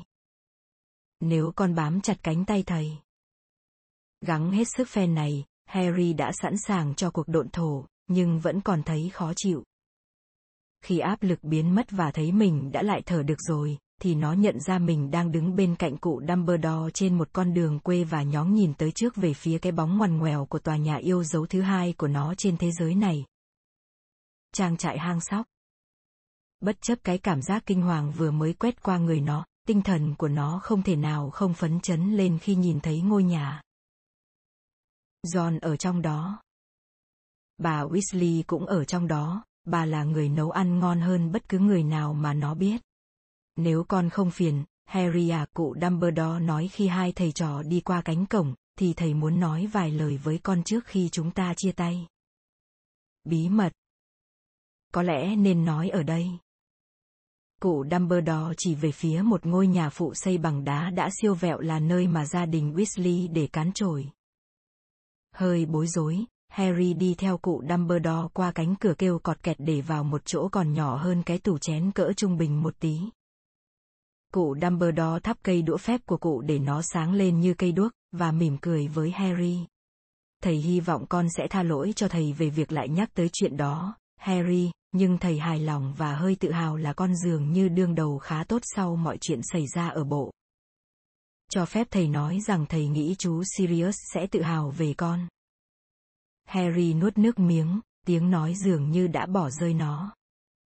Nó không nghĩ là nó có thể chịu đựng nổi chuyện trò về chú Sirius, nghe cái câu dượng Vernon nói cha đỡ đầu nó chết rồi hả, đã đủ đau đớn rồi, và nghe tên chú Sirius bị thầy Slughorn phun ra một cách tùy tiện còn đau tệ hơn nữa. Cụ Dumbledore nói một cách dịu dàng thật là tàn nhẫn khi mà con và chú Sirius chỉ ở bên nhau một thời gian ngắn. Một kết thúc tàn khốc của một điều đáng ra phải là một quan hệ hạnh phúc và lâu dài. Harry gật đầu, mắt nó nhìn chân chân con nhện nhện lúc này đang bò lên mũ của cụ Dumbledore. Nó có thể nói rằng cụ Dumbledore đã hiểu, rằng cụ có thể không tin, nhưng mãi cho đến khi lá thư của cụ được gửi đến, thì Harry đã dành gần như tất cả thời gian ở nhà Dursley để nằm dài trên giường, không buồn ăn, và chỉ đăm đăm nhìn vào khung cửa sổ mờ sương, đầy nỗi trống trải lạnh giá mà nó đã phải trải qua khi tiếp cận bọn giám ngục. Cuối cùng Harry nói, giọng trùng xuống. Thật khó mà tin được là chú ấy sẽ không viết thư cho con nữa. Mắt nó chợt nóng rát và nó chớp chớp mắt. Nó cảm thấy ngu ngốc khi phải thừa nhận điều đó, nhưng quả thật rằng chuyện còn có ai đó bên ngoài trường Hogwarts quan tâm đến những gì xảy ra cho nó, gần như một bậc cha mẹ quan tâm tới con, đã từng là điều đẹp đẽ nhất trong chuyện nó phát hiện ra người cha đỡ đầu của mình. Vậy mà giờ đây bọn biêu cú sẽ chẳng bao giờ còn mang đến cho nó niềm an ủi đó nữa. Chú Sirius đã đại diện cho nhiều thứ mà trước đó con chưa từng biết đến, cụ Dumbledore nói dịu dàng. Đương nhiên, sự mất mát đó quá là tan nát. Nhưng khi con ở nhà Dursley, Harry ngắt lời cụ Dumbledore, giọng nó trở nên mạnh mẽ hơn. Con đã hiểu rằng con không thể tự cô lập mình hay hay sụp đổ.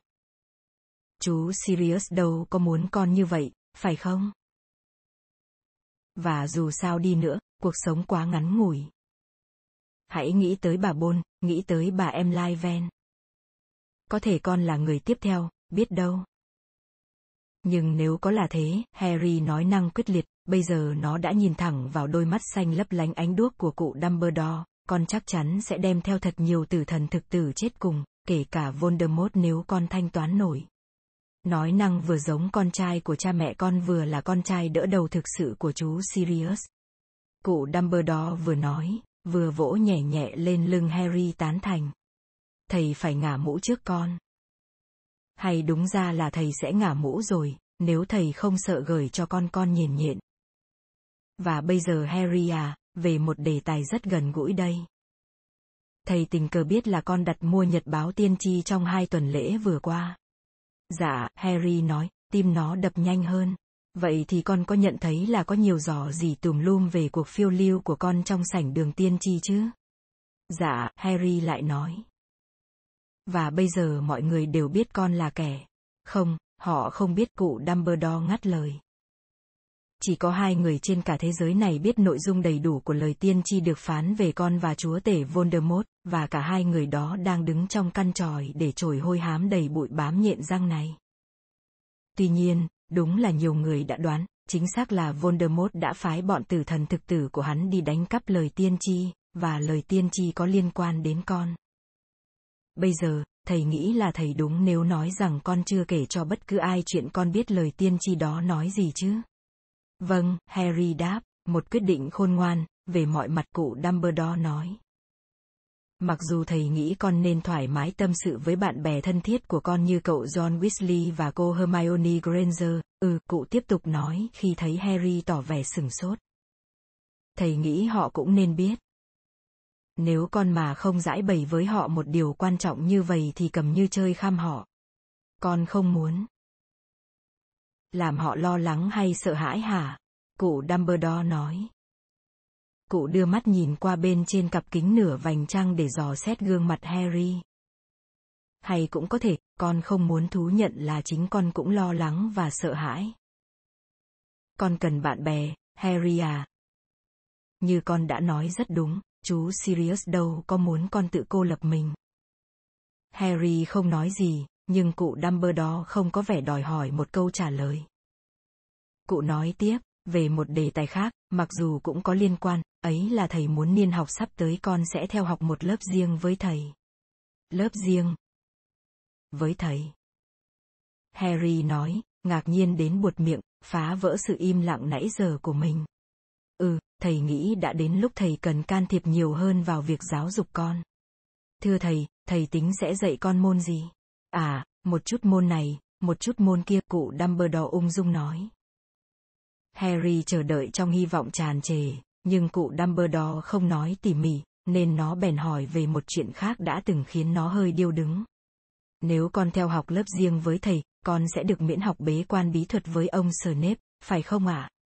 Giáo sư Snape, Harry à? Ừ, khỏi.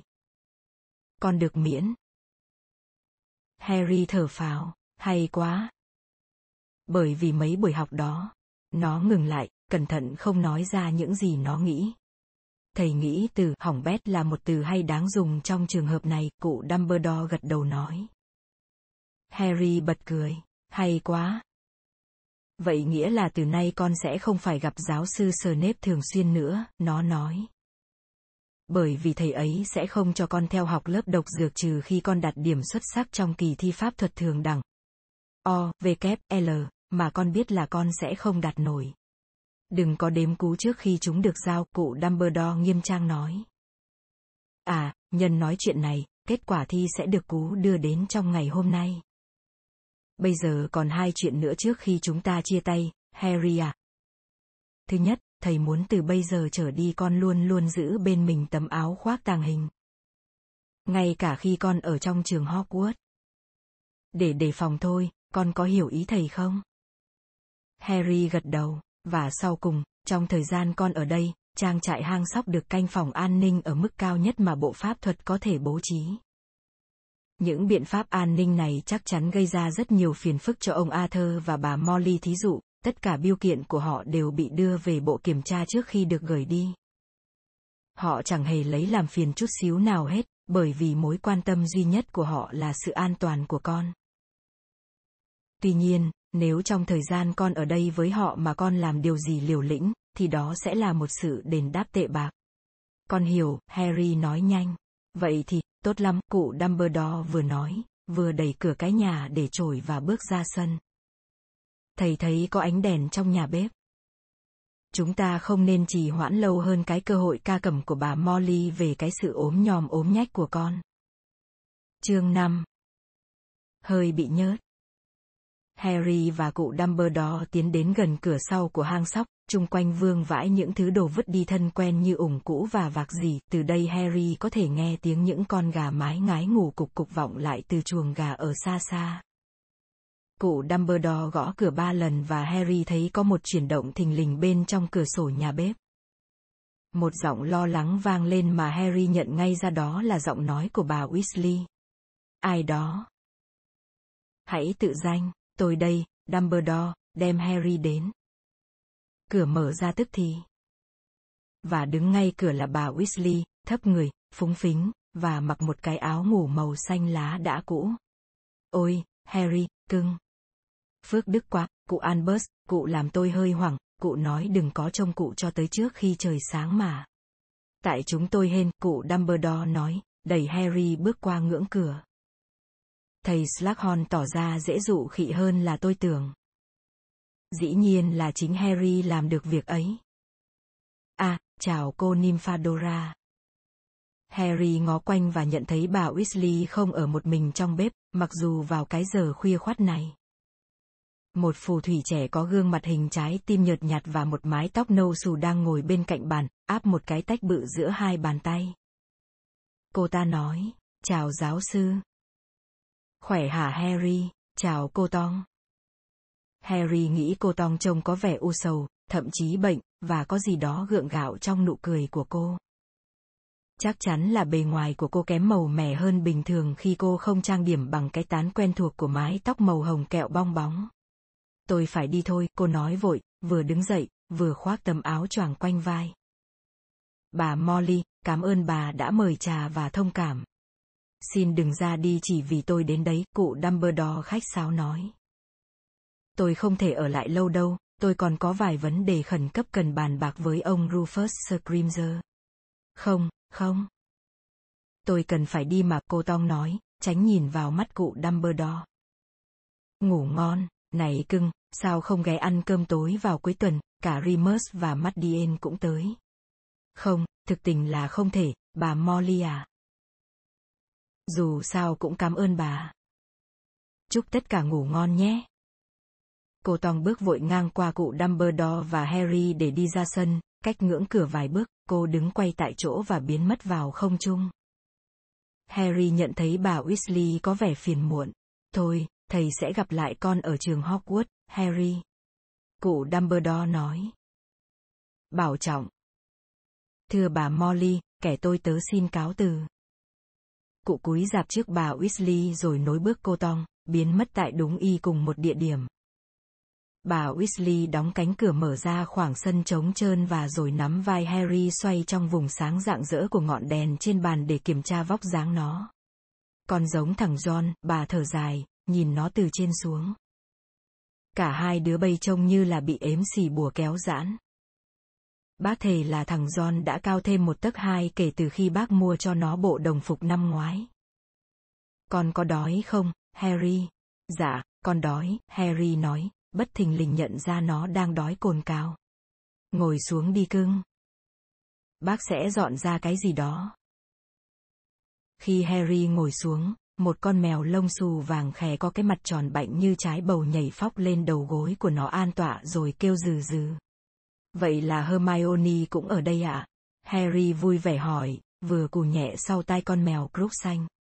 Ở ờ phải, con bé vừa tới ngày hôm kia, bà Weasley đáp, vừa gõ nhẹ vào cái nồi sắt tổ tướng bằng cây đũa phép. Cái nồi nhảy phóc lên mặt lò, kêu lên một tiếng keng to và ngay lập tức bắt đầu sôi ủng ục. Mọi người đều đang ngủ, dĩ nhiên rồi, vì bọn bác tưởng còn mấy tiếng đồng hồ nữa con mới đến. Đây, con ăn đi. Bà lại gõ cái nồi một lần nữa, nó tự nhấc mình lên không trung, bay về phía Harry, rồi lật nghiêng, bà Weasley đẩy một cái tô tới ngay bên dưới cái nồi vừa đúng lúc để đón món súp hành đặc bốc khói đang cháy xuống. Bánh mì không con, cảm ơn, bác Weasley. Bà vẫy cây đũa phép qua vai, một ổ bánh mì và một con dao cắt bánh duyên dáng bay ảo tới đáp xuống bàn ăn, khi ổ bánh mì đã tự cắt ra thành từng lát và cái nồi súp đã rớt trở xuống mặt lò, bà Weasley ngồi xuống đối diện với Harry. Vậy là con đã thuyết phục được thầy Horace Slughorn đi dạy lại. Harry gật đầu, mồm miệng nó đang ngốn đầy súp nóng nên nó không thể nói được. Bà Weasley nói, thầy từng dạy cả bác trai Arthur và bác. Thầy đã dạy ở Hogwarts từ thời xưa lơ xưa lắc, bác nghĩ thầy bắt đầu dạy cùng thời với cụ Dumbledore. Con có thích thầy ấy không? Miệng Harry giờ đây lại ngốn đầy bánh mì, nó chỉ nhún vai và đung đưa cái đầu một cách vô thưởng vô phạt. Bác hiểu ý con, bà Weasley nói, gật gù một cách khôn ngoan. Dĩ nhiên khi nào thầy ấy muốn thành hấp dẫn thì cũng thành hấp dẫn, nhưng bác Arthur chẳng bao giờ ưa thầy ấy. Bộ pháp thuật bây giờ bừa phứa bọn học trò cưng của thầy ấy, chúng luôn luôn giỏi giang chuyện thăng quan tiến chức, nhưng chẳng bao giờ dành nhiều thì giờ cho bác Arthur dường như chẳng hề nghĩ là bác ấy có đủ tham vọng trèo đéo. Thôi, chỉ là nói cho con biết, ngay cả thầy Slughorn cũng phạm sai lầm. Bác không biết John có viết trong thư cho con chưa chuyện mới đây thôi nhưng bác Arthur của con vừa được thăng chức. Quá rõ ràng là bà Weasley chỉ lăm le nổ ra tin sốt dẻo này. Harry nuốt một họng đầy súp rất nóng và nghĩ rằng nó cảm giác được cổ họng mình đang phồng rộp lên. Nó thổi phều phều, nói. "Tiệt quá, con thiệt là dễ thương, bà Weasley cười rạng rỡ, có lẽ tưởng nó ứa nước mắt là vì mừng vui cảm động trước cái tin đó. Ừ, ông Rufus Scrimger đã thiết lập thêm nhiều sở mới để đáp ứng tình hình hiện tại, và bác Arthur hiện nay đứng đầu sở phát hiện và tịch thu bùa chú phòng chống và vật thể bảo vệ giả mạo. Đó là một công tác lớn lao, dưới quyền của bác ấy bây giờ có tới 10 người báo cáo. Chính xác thì, chà, con thấy đó, trong cơn hoảng hốt vì kẻ mà ai cũng biết là ai đấy, khắp nơi rộ lên bán đủ thứ kỳ cục, những thứ được coi là để bảo vệ chống lại kẻ mà ai cũng biết là ai đấy và bọn tử thần thực tử. Còn có thể hình dung ra những thứ đó như cái gọi là độc được bảo vệ thực ra là nước sốt pha thêm một chút mù củ hạch, hay hướng dẫn phòng vệ tà ma thì lại làm văng mất vành tai người ta. Ôi, đại thể thì thủ phạm mấy vụ đó chỉ là những người như lão Mandangus Fletcher, những người chẳng bao giờ làm được một ngày công trung thực trong đời và đang thừa lúc mọi người quá hoảng sợ mà trục lợi, nhưng thỉnh thoảng đó đây lại xuất hiện những thứ đáng kinh tởm. Hôm nọ bác Arthur tịch thu được một cái hộp kính mách lẻo đã ếm bùa mà gần như có thể chắc chắn là do một tử thần thực tử gài đặt. Vậy là con hiểu chứ, đó là một công tác rất quan trọng, và bác nói với bác trai thiệt là ngu nếu không xử lý luôn mấy cái bugi ô tô và đám lò nướng bánh bằng điện cùng tất cả những thứ còn lại trong mớ rác rưởi của dân Mago. Bà Weasley kết thúc bài diễn văn bằng một cái nhìn nghiêm nghị, như thể chính Harry là kẻ đề xuất rằng bỏ qua mấy cái bugi là tự nhiên thôi. Bác trai vẫn còn ở sở làm ạ. À? Harry hỏi, ừ, bác trai đang làm việc. Thực ra thì bác ấy về trễ một chút. Bác trai nói sẽ về nhà vào khoảng nửa đêm. Bà quay lại nhìn cái đồng hồ to tướng đang ngồi trông tranh trên một đống vải trải giường trong giỏ đồ chờ đem giặt ở cuối cái bàn. Harry nhận ra cái đồng hồ ngay tức thì. Nó có 9 cây kim, mỗi cây khắc tên của một người trong gia đình, và thường thường được treo trên phòng khách nhà Weasley, mặc dù vị trí hiện giờ của nó cho thấy là bà Weasley đã dinh nó đi khắp nhà với bà. Lúc này mỗi cây kim trong tổng cộng 9 cây đều chỉ vào chữ nguy hiểm chết người. Dạo này nó cứ chỉ như vậy, bà Weasley nói bằng một giọng tự nhiên không được thuyết phục lắm, từ hồi kẻ mà ai cùng biết là ai đấy trở lại công khai. Bác cho là bây giờ ai cũng lâm vào cảnh nguy hiểm chết người bác không nghĩ chỉ riêng gia đình mình. Nhưng bác không biết ai khác nữa có cái đồng hồ giống như cái này, nên không thể kiểm tra được. Ô! Kêu lên một tiếng đột ngột, bà Weasley chỉ vào mặt đồng hồ. Cây kim ông Weasley đã chạch sang chữ đang đi lại. Ảnh sắp về nhà. Vừa đúng, chỉ một tí sau là có tiếng gõ cửa. Bà Weasley bật dậy vội vàng chạy ra cửa, một tay đặt trên núm cửa và áp sát mặt vào lớp gỗ, bà gọi khẽ. Arthur, anh đó hả? Ừ, giọng mệt mỏi của ông Arthur vang lên. Nhưng nếu anh là một tử thần thực tử anh cũng nói vậy, cưng à. Hãy hỏi một câu nào đi. Ôi, thiệt tình, Molly, được rồi, được rồi. Tham vọng tha thiết nhất của anh là gì? Tìm ra cách thức làm sao máy bay giữ được thăng bằng trên trời. Bà Weasley gật đầu và vặn núm cửa, nhưng rõ ràng là ông Weasley đang nắm chặt nó ở phía bên kia cửa, bởi vì cánh cửa vẫn đóng vững vàng. Molly, anh phải hỏi em câu hỏi của em nữa cái đã. Anh Arthur, thiệt tình, chuyện này chỉ là trò ngốc. Em muốn anh gọi em là gì khi chỉ có hai đứa mình với nhau? Thậm chí trong ánh sáng mờ mờ của ngọn đèn lồng Harry cũng có thể thấy là bà Weasley ngượng đỏ cả mặt chính nó cũng bỗng nhiên cảm thấy ấm quanh tai và cổ, và nó hấp tấp húp súp sồn sụt, khua muỗng trong tô thiệt to. Molly lắc lư, bà Weasley thẹn thùng thì thầm vào cái khe của kẹt cửa. Đúng, ông Weasley nói. Bây giờ thì em có thể để anh vô nhà. Bà Weasley mở cửa để hiện ra ông chồng của mình, một phù thủy gầy, hói, tóc đỏ hoe, đeo một cặp kính gọng sừng và mặc một cái áo choàng lữ hành dài và bụi bặm. Em vẫn không hiểu tại sao chúng ta cứ phải thông qua thủ tục đó mỗi lần anh trở về nhà, bà Weasley nói, mặt bà vẫn còn hồng hồng khi giúp chồng cởi áo choàng. Ý em nói là một tử thần thực tử vẫn có thể ép anh phun ra câu trả lời trước khi hắn giả dạng anh được mà. Anh biết, em à, nhưng đó là thủ tục của bộ, và anh phải làm gương. Mùi gì thơm quá. Súp hành hả? Ông Weasley khấp khởi hy vọng quay về phía cái bàn ăn và kêu lên, Harry. Bọn bác cứ tưởng tới sáng mới được gặp con. Hai bác cháu bắt tay nhau, và ông Weasley ngồi phịch xuống một cái ghế bên cạnh Harry trong khi bà Weasley đặt một tô súp trước mặt ông. Cảm ơn em Molly. Thiệt là một đêm vất vả. Có một thằng điên nào đó bắt đầu tung ra bán mề đay biến dạng. Chỉ cần đeo nó quanh cổ là mình có thể biến đổi ngoại hình theo ý muốn. Một trăm ngàn kiểu ngụy trang, giá chỉ có 10 galleon. Mà thực ra sẽ có chuyện gì xảy ra nếu đeo nó vô. Hầu hết trường hợp thì người ta chỉ biến đổi sang một màu cam hơi dị, nhưng có hai người đã nổi mụn cóc giống gai tua bạch tuộc khắp mình mẩy. Làm như thể bệnh viện Thánh Mango còn thiếu việc để làm ấy. Nghe giống như mấy cái thứ mà thằng Fred với thằng George thấy vui ấy, bà Weasley ngập ngừng nói. Anh có chắc là, dĩ nhiên là anh chắc, ông Weasley nói. Mấy thằng nhóc sẽ không làm mấy thứ như thế, nhất là khi ai nấy đang khát khao tìm sự bảo vệ.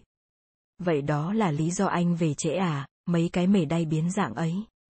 Không, bọn anh đánh hơi ra một bùa phản thùng bậy bạ dưới chỗ con voi và lâu đài, nhưng hên là khi bọn anh tới nơi thì đội thi hành luật pháp thuật đã giải quyết xong vấn đề rồi. Harry dáng nhịn một cái ngáp dài sau bàn tay che miệng. Đi ngủ, một bà Weasley không thể bị qua mắt nói ngay lập tức. Bác đã dọn phòng của Fred và George cho con, nó sẽ là phòng riêng của con. Ủa, hai anh đâu à?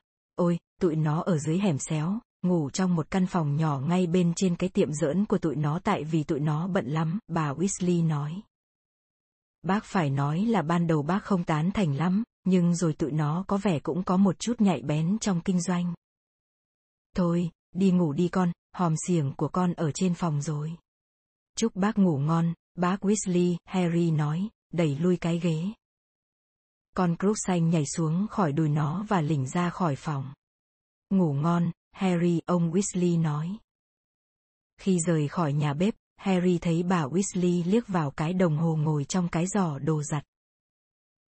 Tất cả kim đồng hồ lại một lần nữa cùng chỉ vào chữ nguy hiểm chết người. Phòng ngủ của Fred và George ở trên tầng thứ hai. Bà Weasley chĩa cây đũa phép vô một ngọn đèn đặt trên cái bàn cạnh giường ngủ, cái đèn bật sáng lên ngay tức thì, tràn ngập căn phòng một thứ ánh sáng vàng óng dễ chịu. Mặc dù một bình hoa to tướng đã được đặt trên bàn giấy trước một cái cửa sổ nhỏ, hương hoa vẫn không ngụy trang được một mùi hôi vướng vất trong phòng mà Harry nghi là mùi thuốc súng. Một phần khá lớn mặt bằng căn phòng được dành chỗ cho một số lượng khổng lồ những cái hộp giấy cạc tông dán kín và không ghi dấu hiệu gì hết. Nằm giữa đống hộp đó là cái giường của Harry. Căn phòng trông có vẻ như đã được tạm thời dùng làm kho chứa. Con Hedwig giúp lên mừng rỡ chào Harry từ chỗ nó đậu trên nóc tủ quần áo, rồi bay qua cửa sổ, Harry biết là nó đã chờ gặp lại Harry rồi mới đi săn mồi. Harry chúc bà Weasley ngủ ngon, rồi mặc quần áo ngủ vào, và trèo lên một cái giường. Có cái gì đó cưng cứng trong chiếc gối nó nằm.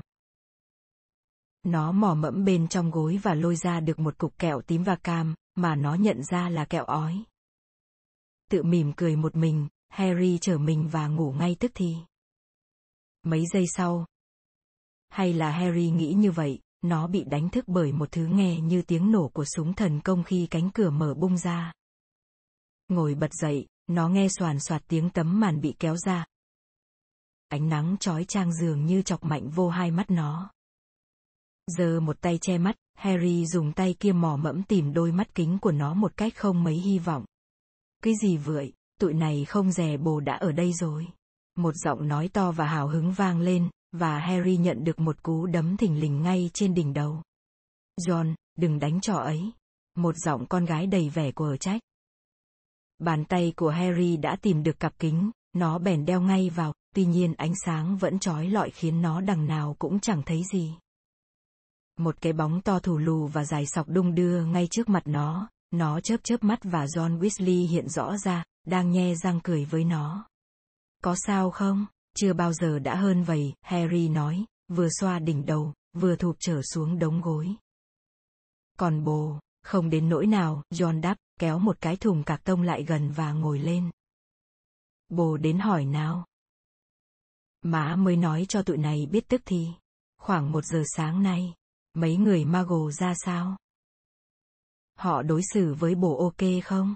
Vẫn như mọi khi, Harry nói, trong khi Hermione ngồi ghé lên mép giường của nó. Họ chẳng nói gì nhiều với mình, nhưng mình lại thích vậy hơn. Còn bố thì sao, Hermione? Ôi, mình vẫn khỏe, Hermione nói. Cô nàng chăm chú ngắm Harry như thể thằng này đang khó ở trong mình vì cái gì đó.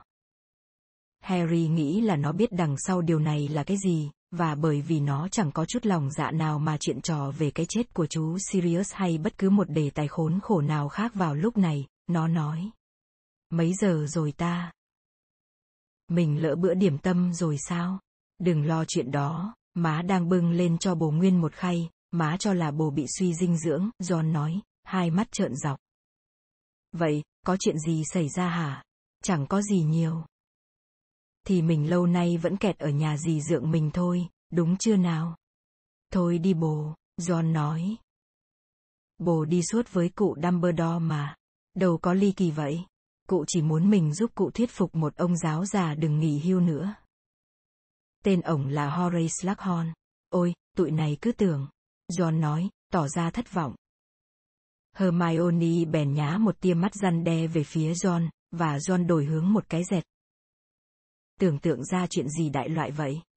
Vậy hả? Harry tức cười. Phải. Phải rồi, bây giờ mụ Umbridge đã ra đi, thì rõ ràng chúng ta cần một giáo viên phòng chống nghệ thuật hắc ám mới, đúng không? Vậy, ơ, ổng như thế nào? Ổng trông hơi giống một con hải mã, và trước đây từng là giáo viên chủ nhiệm nhà Slytherin, Harry nói. Chuyện gì vậy, Hermione? Hermione đang chăm chăm ngắm Harry như thể chờ đón những triệu chứng lạ có thể bộc lộ bất thình lình. Cô nàng vội vàng điều chỉnh lại nét mặt bằng một nụ cười chẳng thuyết phục chút nào. Không, dĩ nhiên là không có gì. Vậy, ơ, thầy Slughorn coi bộ có là một thầy giáo tốt không? Ai mà biết, Harry nói. Nhưng chắc không thể tệ hơn mụ Umbridge được, đúng không? Em biết có người còn tệ hơn mụ Umbridge, một giọng nói vang lên từ phía cửa. Cô em gái của John lưỡng thững đi vô phòng, vẻ mặt cáu kỉnh. Chào anh Harry, em mắc chứng gì vậy? John hỏi, bà chứ chứng gì? Ginny nói rồi quăng mình ngồi xuống giường Harry một cái phịch. Bà làm em phát điên. Hermione tỏ ra thông cảm. Bà lại làm cái gì nữa vậy? Cái kiểu bà nói chuyện với em ấy chị mà nghe thì tưởng em mới lên ba. Chị biết, Hermione hạ thấp giọng. Bà quá tự phụ. Harry hết sức kinh ngạc khi nghe Hermione nói về bà Weasley như thế và không có gì đáng trách khi John giận dữ nói. Hai người không thể bỏ bà qua một bên chừng 5 giây hay sao? Ginny cự lại, ở phải mà, bênh bà đi. Tụi này biết thừa là anh chưa thấy ớn bà mà. Lời chỉ trích này nếu dành cho má John thì dường như hơi nặng. Nên Harry bắt đầu cảm thấy hình như có cái gì đó mình chưa hiểu, nó hỏi. Mấy bồ đang nói về ai? Nhưng câu hỏi chưa kịp hỏi xong thì đã được trả lời. Cánh cửa phòng ngủ lại mở rộng một lần nữa, và Harry theo phản xạ tự nhiên kéo chăn trải giường lên tới cầm mạnh đến nỗi cả Hermione và Ginny đều bị tuột xuống sàn. Một phụ nữ trẻ đang đứng ngay ngưỡng cửa, một phụ nữ mà vẻ đẹp hớp hồn khiến cho căn phòng giường như thiếu không khí một cách lạ lùng. Nàng cao và yểu điệu với mái tóc dài màu vàng và dường như tỏa ra một vầng ánh sáng bạc lung linh. Để hoàn chỉnh hình ảnh hoàn hảo này, nàng bưng đến một cái khay chất đầy đồ điểm tâm. Eri. Cũng khá lâu mới gặp lại há. Nàng nói bằng giọng cổ họng hơi khàn khàn. Khi nàng lướt ra khỏi ngưỡng cửa đi về phía Harry, bà Weasley hiện ra, sàng xê theo sau bước chân nàng, trông đến khốn khổ. Không cần bưng khay lên đâu, tôi sắp tự xuống nhà bếp ăn mà. Không có chi, Fleur Delacour nói, vừa đặt cái mâm lên đầu gối Harry rồi xả xuống hôn lên cả hai bên má nó. Harry cảm thấy chỗ mà môi cô nàng chạm tới nóng bừng lên. Tôi vữ mong gặp lại cậu ấy. Cậu còn nhớ em gái của tôi không, Gabrielle ấy? Em nó cứ nhắc mãi anh Harry Potter. Nó sẽ rất mừng được gặp lại cậu đó. Harry dầu dĩ thốt lên. Ôi! Bạn ấy cũng ở đây à? Không. Không, chú ngốc ạ, à, Fleur bật ra một tiếng cười ngân nga. Ý tôi nói là vào mùa hè tới, khi tụi này. Nhưng mà cậu biết chưa? Đôi mắt to màu xanh lơ của cô nàng mở lớn nhìn bà Weasley với vẻ hờn trách, bà Weasley bèn nói. Chúng tôi chưa có đủ thì giờ để quây quần nói chuyện với Harry. Fleur bèn quay lại Harry, hất hất mái tóc ánh bạc khiến nó quất ngang mặt bà Weasley. Anh Bill và tôi sắp kết hôn. Ồ, Harry vô tư kêu lên. Nó không thể không nhận thấy tất cả mọi người, từ bà Weasley đến Ginny và Hermione đều tránh nhìn vào mắt nhau như thế nào. Chà. Ơ. Chúc mừng. Nàng lại xà xuống Harry và hôn nó. Lúc này anh Bill rất bận, làm việc vất vả, và tôi chỉ làm việc bán thời gian ở Green God để luyện tiếng Anh, cho nên anh Bill đưa tôi về đời để hiểu gia đình anh ấy rõ hơn. Tôi đã rất vui lúc nghe tin cậu sắp đến đời. Ở đời chẳng có gì nhiều để làm cả, trừ khi cậu thích nấu nướng và gà qué. Thôi. Dùng bữa điểm tâm của cậu đi, Eri. Nói xong những lời này, nàng duyên dáng quay đi và dường như lướt nhẹ ra khỏi phòng, khẽ khàng đóng lại cánh cửa sau lưng mình. Bà Weasley phát ra một âm thanh nghe như, chà, má ghét bà, Ginny khẽ nói. Má không ghét nó, bà Weasley thì thầm vẻ chịu đựng. Má chỉ nghĩ là hai đứa nó hơi vội vàng đính ước, thế thôi. Họ biết nhau cả năm trời rồi, John nói, trông nó có vẻ choáng váng và vẫn còn đang nhìn đăm đăm cánh cửa đã đóng lại. Ôi, một năm thì đâu có gì là lâu dĩ nhiên là mẹ biết tại sao lại xảy ra như vậy. Chỉ tại tình hình bất an này với việc trở lại của kẻ mà ai cũng biết là ai đấy, mọi người cứ nghĩ có thể chết ngay vào ngày mai, cho nên họ hấp tấp trong đủ loại quyết định mà thường thì vẫn phải dành cho nhiều thời gian hơn. Lần trước khi hắn đang hùng mạnh cũng tương tự vậy, thiên hạ lấy nhau tán loạn, cánh tả cũng lấy, cánh hữu cũng lấy, trung lập cũng lấy. Kể cả ba và má, Gini danh mãnh nói. Ừ thì, ba tụi bay với má được tạo ra là để cho nhau thì chờ đợi mà làm gì? Bà Weasley nói. Trong khi đó, Bill và Fleur. Hừm. Hai đứa nó thì có điểm nào giống nhau hả? Bill là một loại người siêng năng thực tế, trong khi con đó là một con bò cái, Ginny gật đầu nói. Nhưng anh Bill cũng chẳng được thực tế cho lắm. Ảnh là một phá nguyền sư, đúng không, ảnh hơi bị khoái phiêu lưu, khoái cái đẹp huyền ảo. Con đoán đó là nguyên nhân ảnh mê con mẹ nhớt. Đừng gọi nó như vậy, Ginny, bà Weasley dày ngay, trong khi Hermione và Harry phá ra cười. Thôi, má đi lo công chuyện thì hơn. Harry, con ăn trứng đi kẻo nguội. Bà Weasley ra khỏi phòng, vẻ hốc hác vì lo lắng. John trông vẫn còn có vẻ lừ đừ, nó thử lúc lắc cái đầu như một con chó đang rũ nước khỏi vành tai. Harry hỏi, sống chung một nhà mà các bạn không quen được chị ấy sao? Ôi, giết rồi quen thôi, John nói. Nhưng nếu như bà ấy cứ đột nhiên nổi khùng với mình, giống như kỳ đó.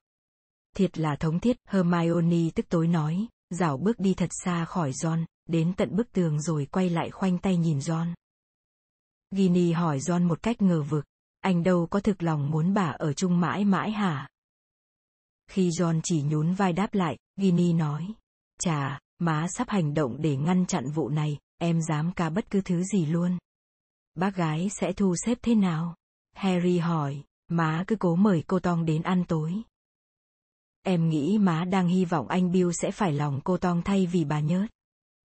Em hy vọng ảnh sẽ thích cô Tong, em thích có cô Tong trong gia đình mình hơn. Ừ, như vậy hay à, John chế nhạo. Nghe đây nhé. Không thằng nào đầu óc sáng suốt mà lại phải lòng cô Tong trong khi cô Fleur quanh quẩn bên cạnh. Ý anh nói là cô Tong trông cũng được khi cổ không làm những chuyện ngốc nghếch với đầu tóc và cái mũi của cô ấy, nhưng... Cô ấy tỷ lần đẹp hơn con mẹ nhớt, Ginny nói. Và Hermione từ góc phòng bổ sung. Và cô Tong thông minh hơn, cô ấy là một thần sáng. Fleur cũng đâu có ngu, Harry nói. Chị ấy đủ giỏi để vô chung kết cuộc thi đấu tam pháp thuật mà. Hermione nói giọng chua chát, thì bồ cũng đâu có ngu. Ginny hỏi giọng khinh miệt, em đoán là anh khoái cái kiểu nhớt gọi anh Area lắm hả? Đâu có, Harry nghĩ phải chi nãy giờ mình không nói gì hết. Anh chỉ muốn nói. Nhớt, tức là Fleur ấy. Ginny nói, em thích có cô Tong trong gia đình mình hơn. Ít ra cô ấy là một người vui nhộn. Dạo gần đây cô ấy chẳng còn là người vui nhộn nữa. John nói. Mỗi lần anh gặp cô ấy, trông cô càng giống con ma khóc nhè mơ tổ. Không công bằng, Hermione chen ngang nói nhanh. Cô Tong vẫn chưa hồi phục lại sau những gì đã xảy ra. Mấy bồ biết mà. Ý mình nói, chú ấy là bà con của cô ấy. Trái tim Harry trùng xuống. Họ lại nói tới chú Sirius. Nó cầm cái nĩa lên và bắt đầu xúc món trứng chiên vô miệng, hy vọng né tránh được những lời rủ dê tham gia vào phần này của cuộc chuyện trò. Cô Tong và chú Sirius hồi ấy gần như không biết nhau, John nói. Chú Sirius bị giam trong ngục Azkaban một thời gian bằng nửa cuộc đời của cô Tong, và trước đó gia đình họ không hề gặp gỡ nhau. Đó không phải là nguyên nhân chính, Hermione nói. Cô Tong nghĩ chú Sirius chết vì lỗi của cô ấy. Làm sao mà cô ấy lại kết luận như vậy? Harry buột miệng hỏi, bất chấp ý đồ của mình. Thì vậy, cô ấy đang chiến đấu với mụ Bellatrix Lestrange, đúng không? Mình nghĩ cô ấy cảm thấy là nếu cô ấy dứt điểm được mụ Bellatrix, thì mụ ta đâu có thể giết chú Sirius. Tầm bậy, John nói, đó là mặc cảm tội lỗi của người sống sót. Hermione nói. Mình biết thầy Lupin đã cố gắng giải tỏa cho cô ấy, nhưng cô ấy vẫn cứ xa suốt tinh thần. Cô ấy đang thực sự gặp khó khăn với kỹ năng biến hình của cô ấy. Kỹ năng gì? Cô ấy không thể thay đổi hình dạng như cô ấy thường làm trước đây nữa, Hermione giải thích. Mình nghĩ sức mạnh của cô ấy đã bị chấn thương, hay bị sao sao đó. Mình không hề biết là chuyện đó có thể xảy ra, Harry nói. Mình cũng không dè, Hermione nói. Nhưng mình nghĩ nếu người ta thực sự suy nhược tinh thần. Cánh cửa lại mở ra và bà Weasley thò đầu vô. Bà thì thầm, Ginny, xuống bếp phụ má nấu bữa trưa. Con đang nói chuyện với mọi người mà. Ginny nói, vô cùng tức tối. Xuống ngay, bà Weasley nói, và thụt đầu ra. Má chỉ muốn em có mặt để khỏi phải ở một mình với mụ nhớt, gini cấm cẩn.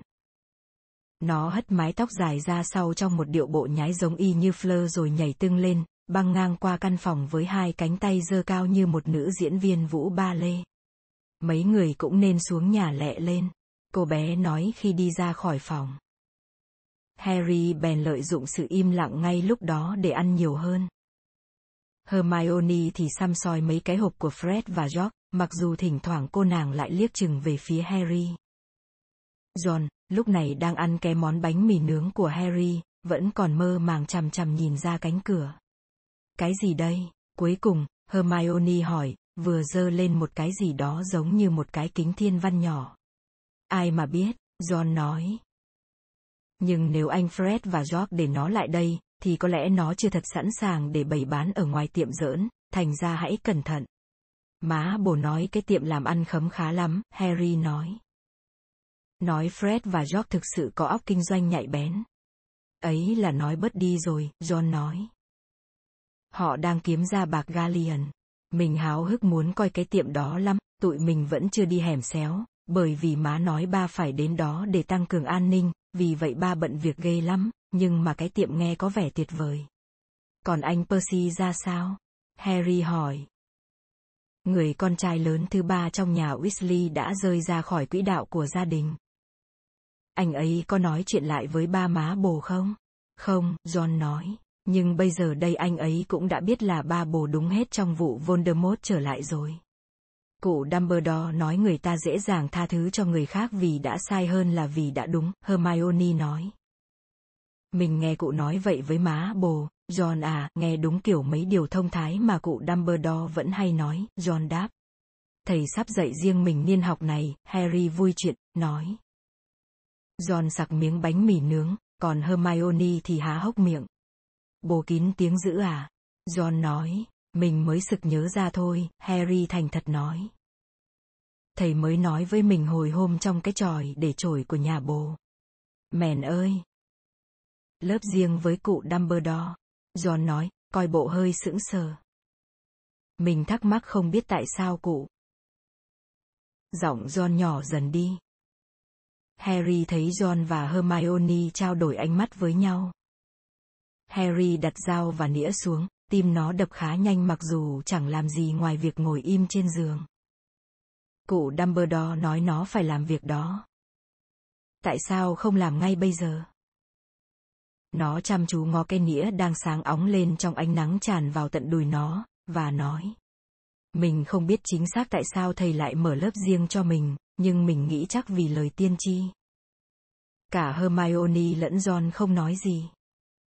Harry có ấn tượng là cả hai đều sững sờ. Nó tiếp tục, vẫn nói với cái nĩa của mình. Mấy bồ biết đó, cái mà chúng đã cố gắng đánh cắp khỏi bộ ấy. Nhưng mà đâu có ai biết cái đó nói gì. Hermione nói nhanh. Nó bị bể rồi mà. Mặc dù tờ tiên tri nói.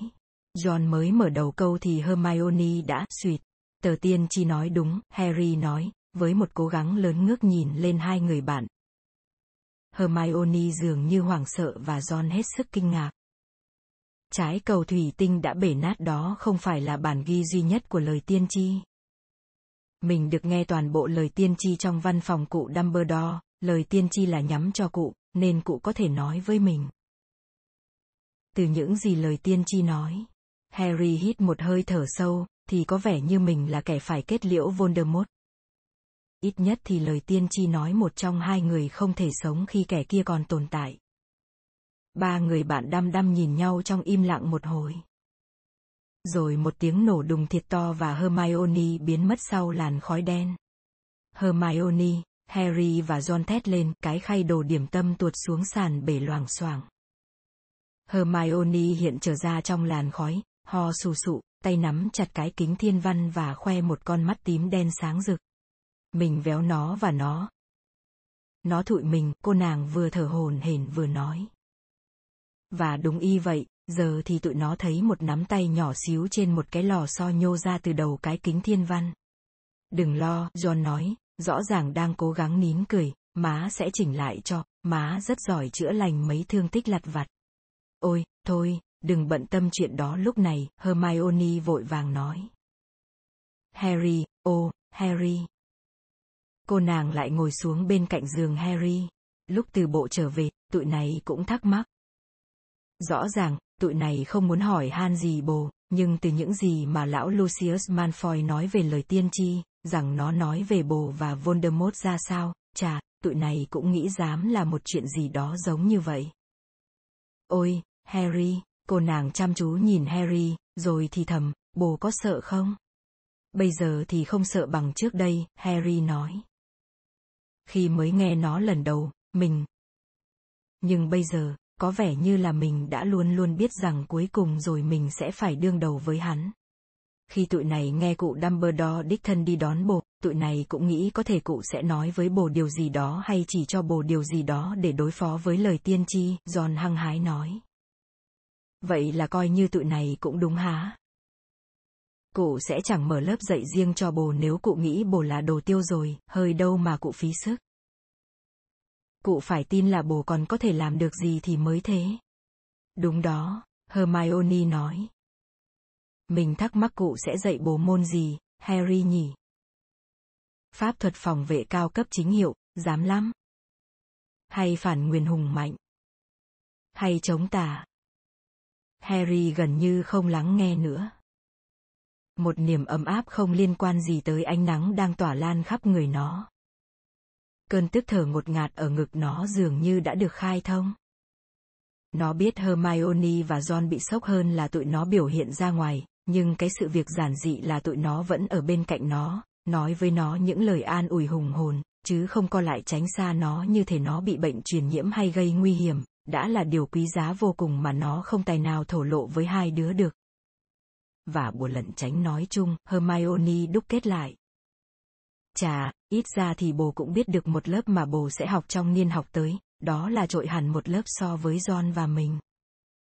Mình đang thắc mắc không biết khi nào thì tụi mình có kết quả kỳ thi pháp thuật thường đẳng. Chắc không lâu nữa đâu. Gần cả tháng rồi còn gì? John nói, chờ đó, Harry nói, khi sực nhớ lại một phần của cuộc nói chuyện tối hôm qua. Mình nghĩ là cụ Dumbledore có nói kết quả kỳ thi của tụi mình sẽ được gửi bằng bưu cú tới trong ngày hôm nay. Hôm nay, Hermione rú lên. Hôm nay.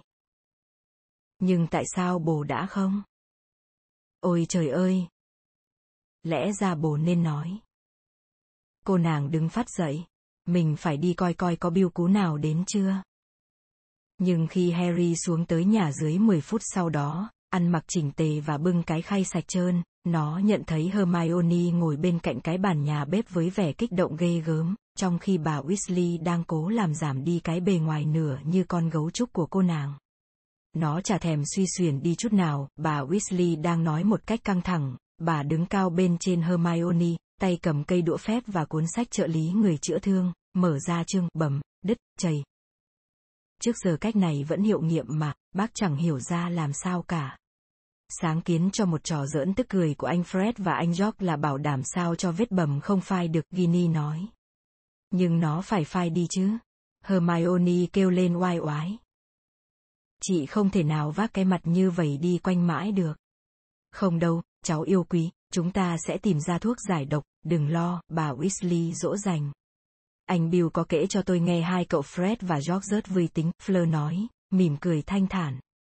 Ừ, vui đến nỗi tôi cười không thở được, Hermione bóp chát. Cô nàng đứng bật dậy, bắt đầu đi loanh quanh nhà bếp, vặn vẹo mấy ngón tay vào nhau.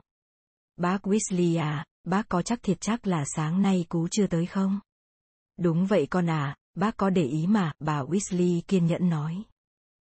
Nhưng mới 9 giờ sáng mà, hãy còn khối thì giờ.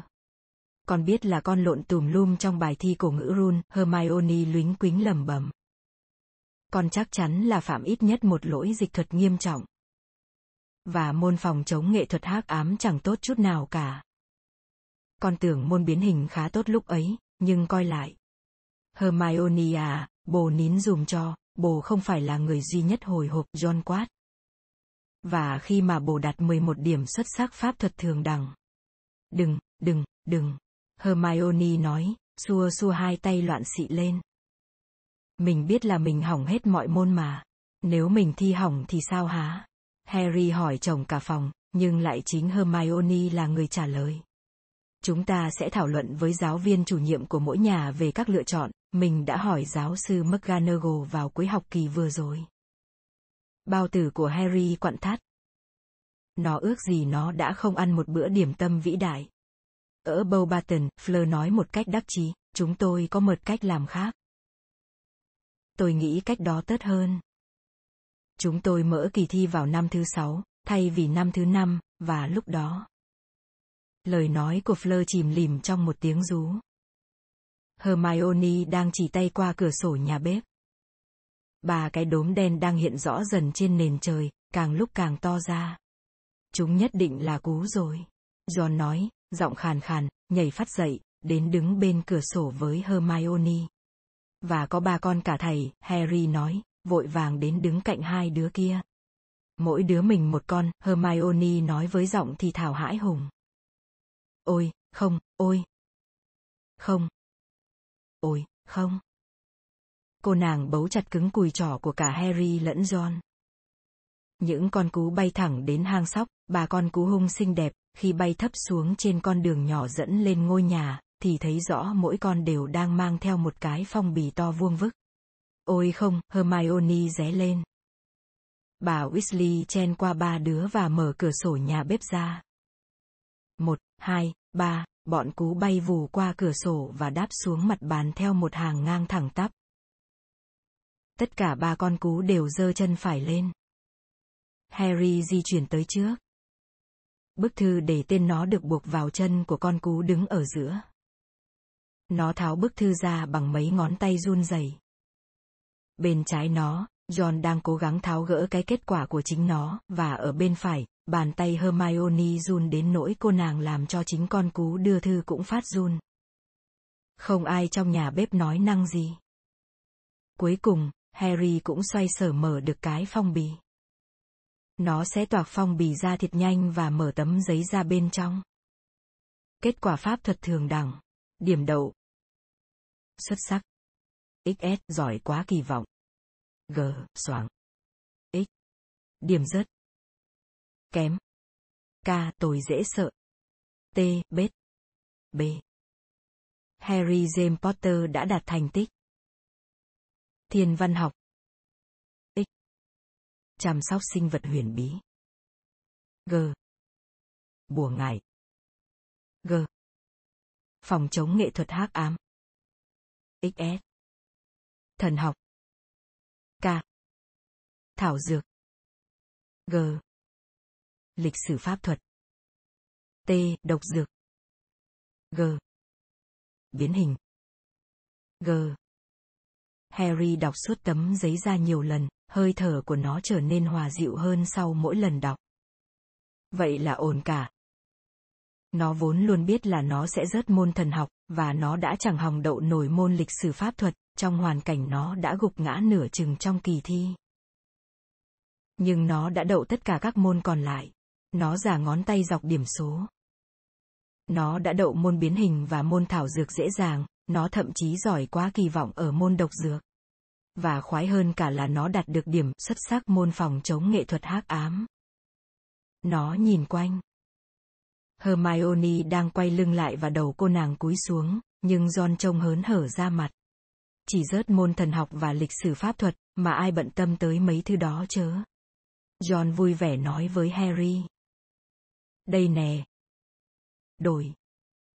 Harry liếc xuống hạng của John. chẳng có cái xuất sắc nào cả. Biết bồ giỏi nhất môn phòng chống nghệ thuật hắc ám mà, John nói, vừa thoi một đấm vô vai Harry. Tụi mình ngon lành, há? Giỏi lắm, bà Weasley nói một cách tự hào, xoa rối bù mái tóc của John. Bảy chứng chỉ pháp thuật thường đẳng, vậy là nhiều hơn cả George và Fred cộng lại. Hermione, Ginny ngập ngừng gọi, vì Hermione vẫn không quay mặt lại. Kết quả của chị ra sao? Chị. Không đến nỗi tệ, Hermione nói nhỏ. Thôi mà, đừng giấu nữa. John nói, dảo bước qua chỗ Hermione, hớt nhanh cái kết quả trong tay cô nàng. Đúng. 10. Xuất sắc và một giỏi quá kỳ vọng môn phòng chống nghệ thuật hắc ám, nó ngó xuống Hermione, nửa khoái nửa cáu. Bồ thất vọng thiệt ấy hả? Hermione lắc đầu, nhưng Harry bật cười. Này, bây giờ tụi này là bậc phù thủy tận sức rồi nhé. John tâu tuét cười, má ơi, còn xúc xích không? Harry nhìn lại kết quả của nó. Kết quả tốt như là nó đã hy vọng. Nó chỉ hơi nhói đau khi cảm thấy tiếc là. Thế là kết thúc tham vọng trở thành thần sáng của nó. Nó đã không bảo đảm được điểm yêu cầu của môn độc dược.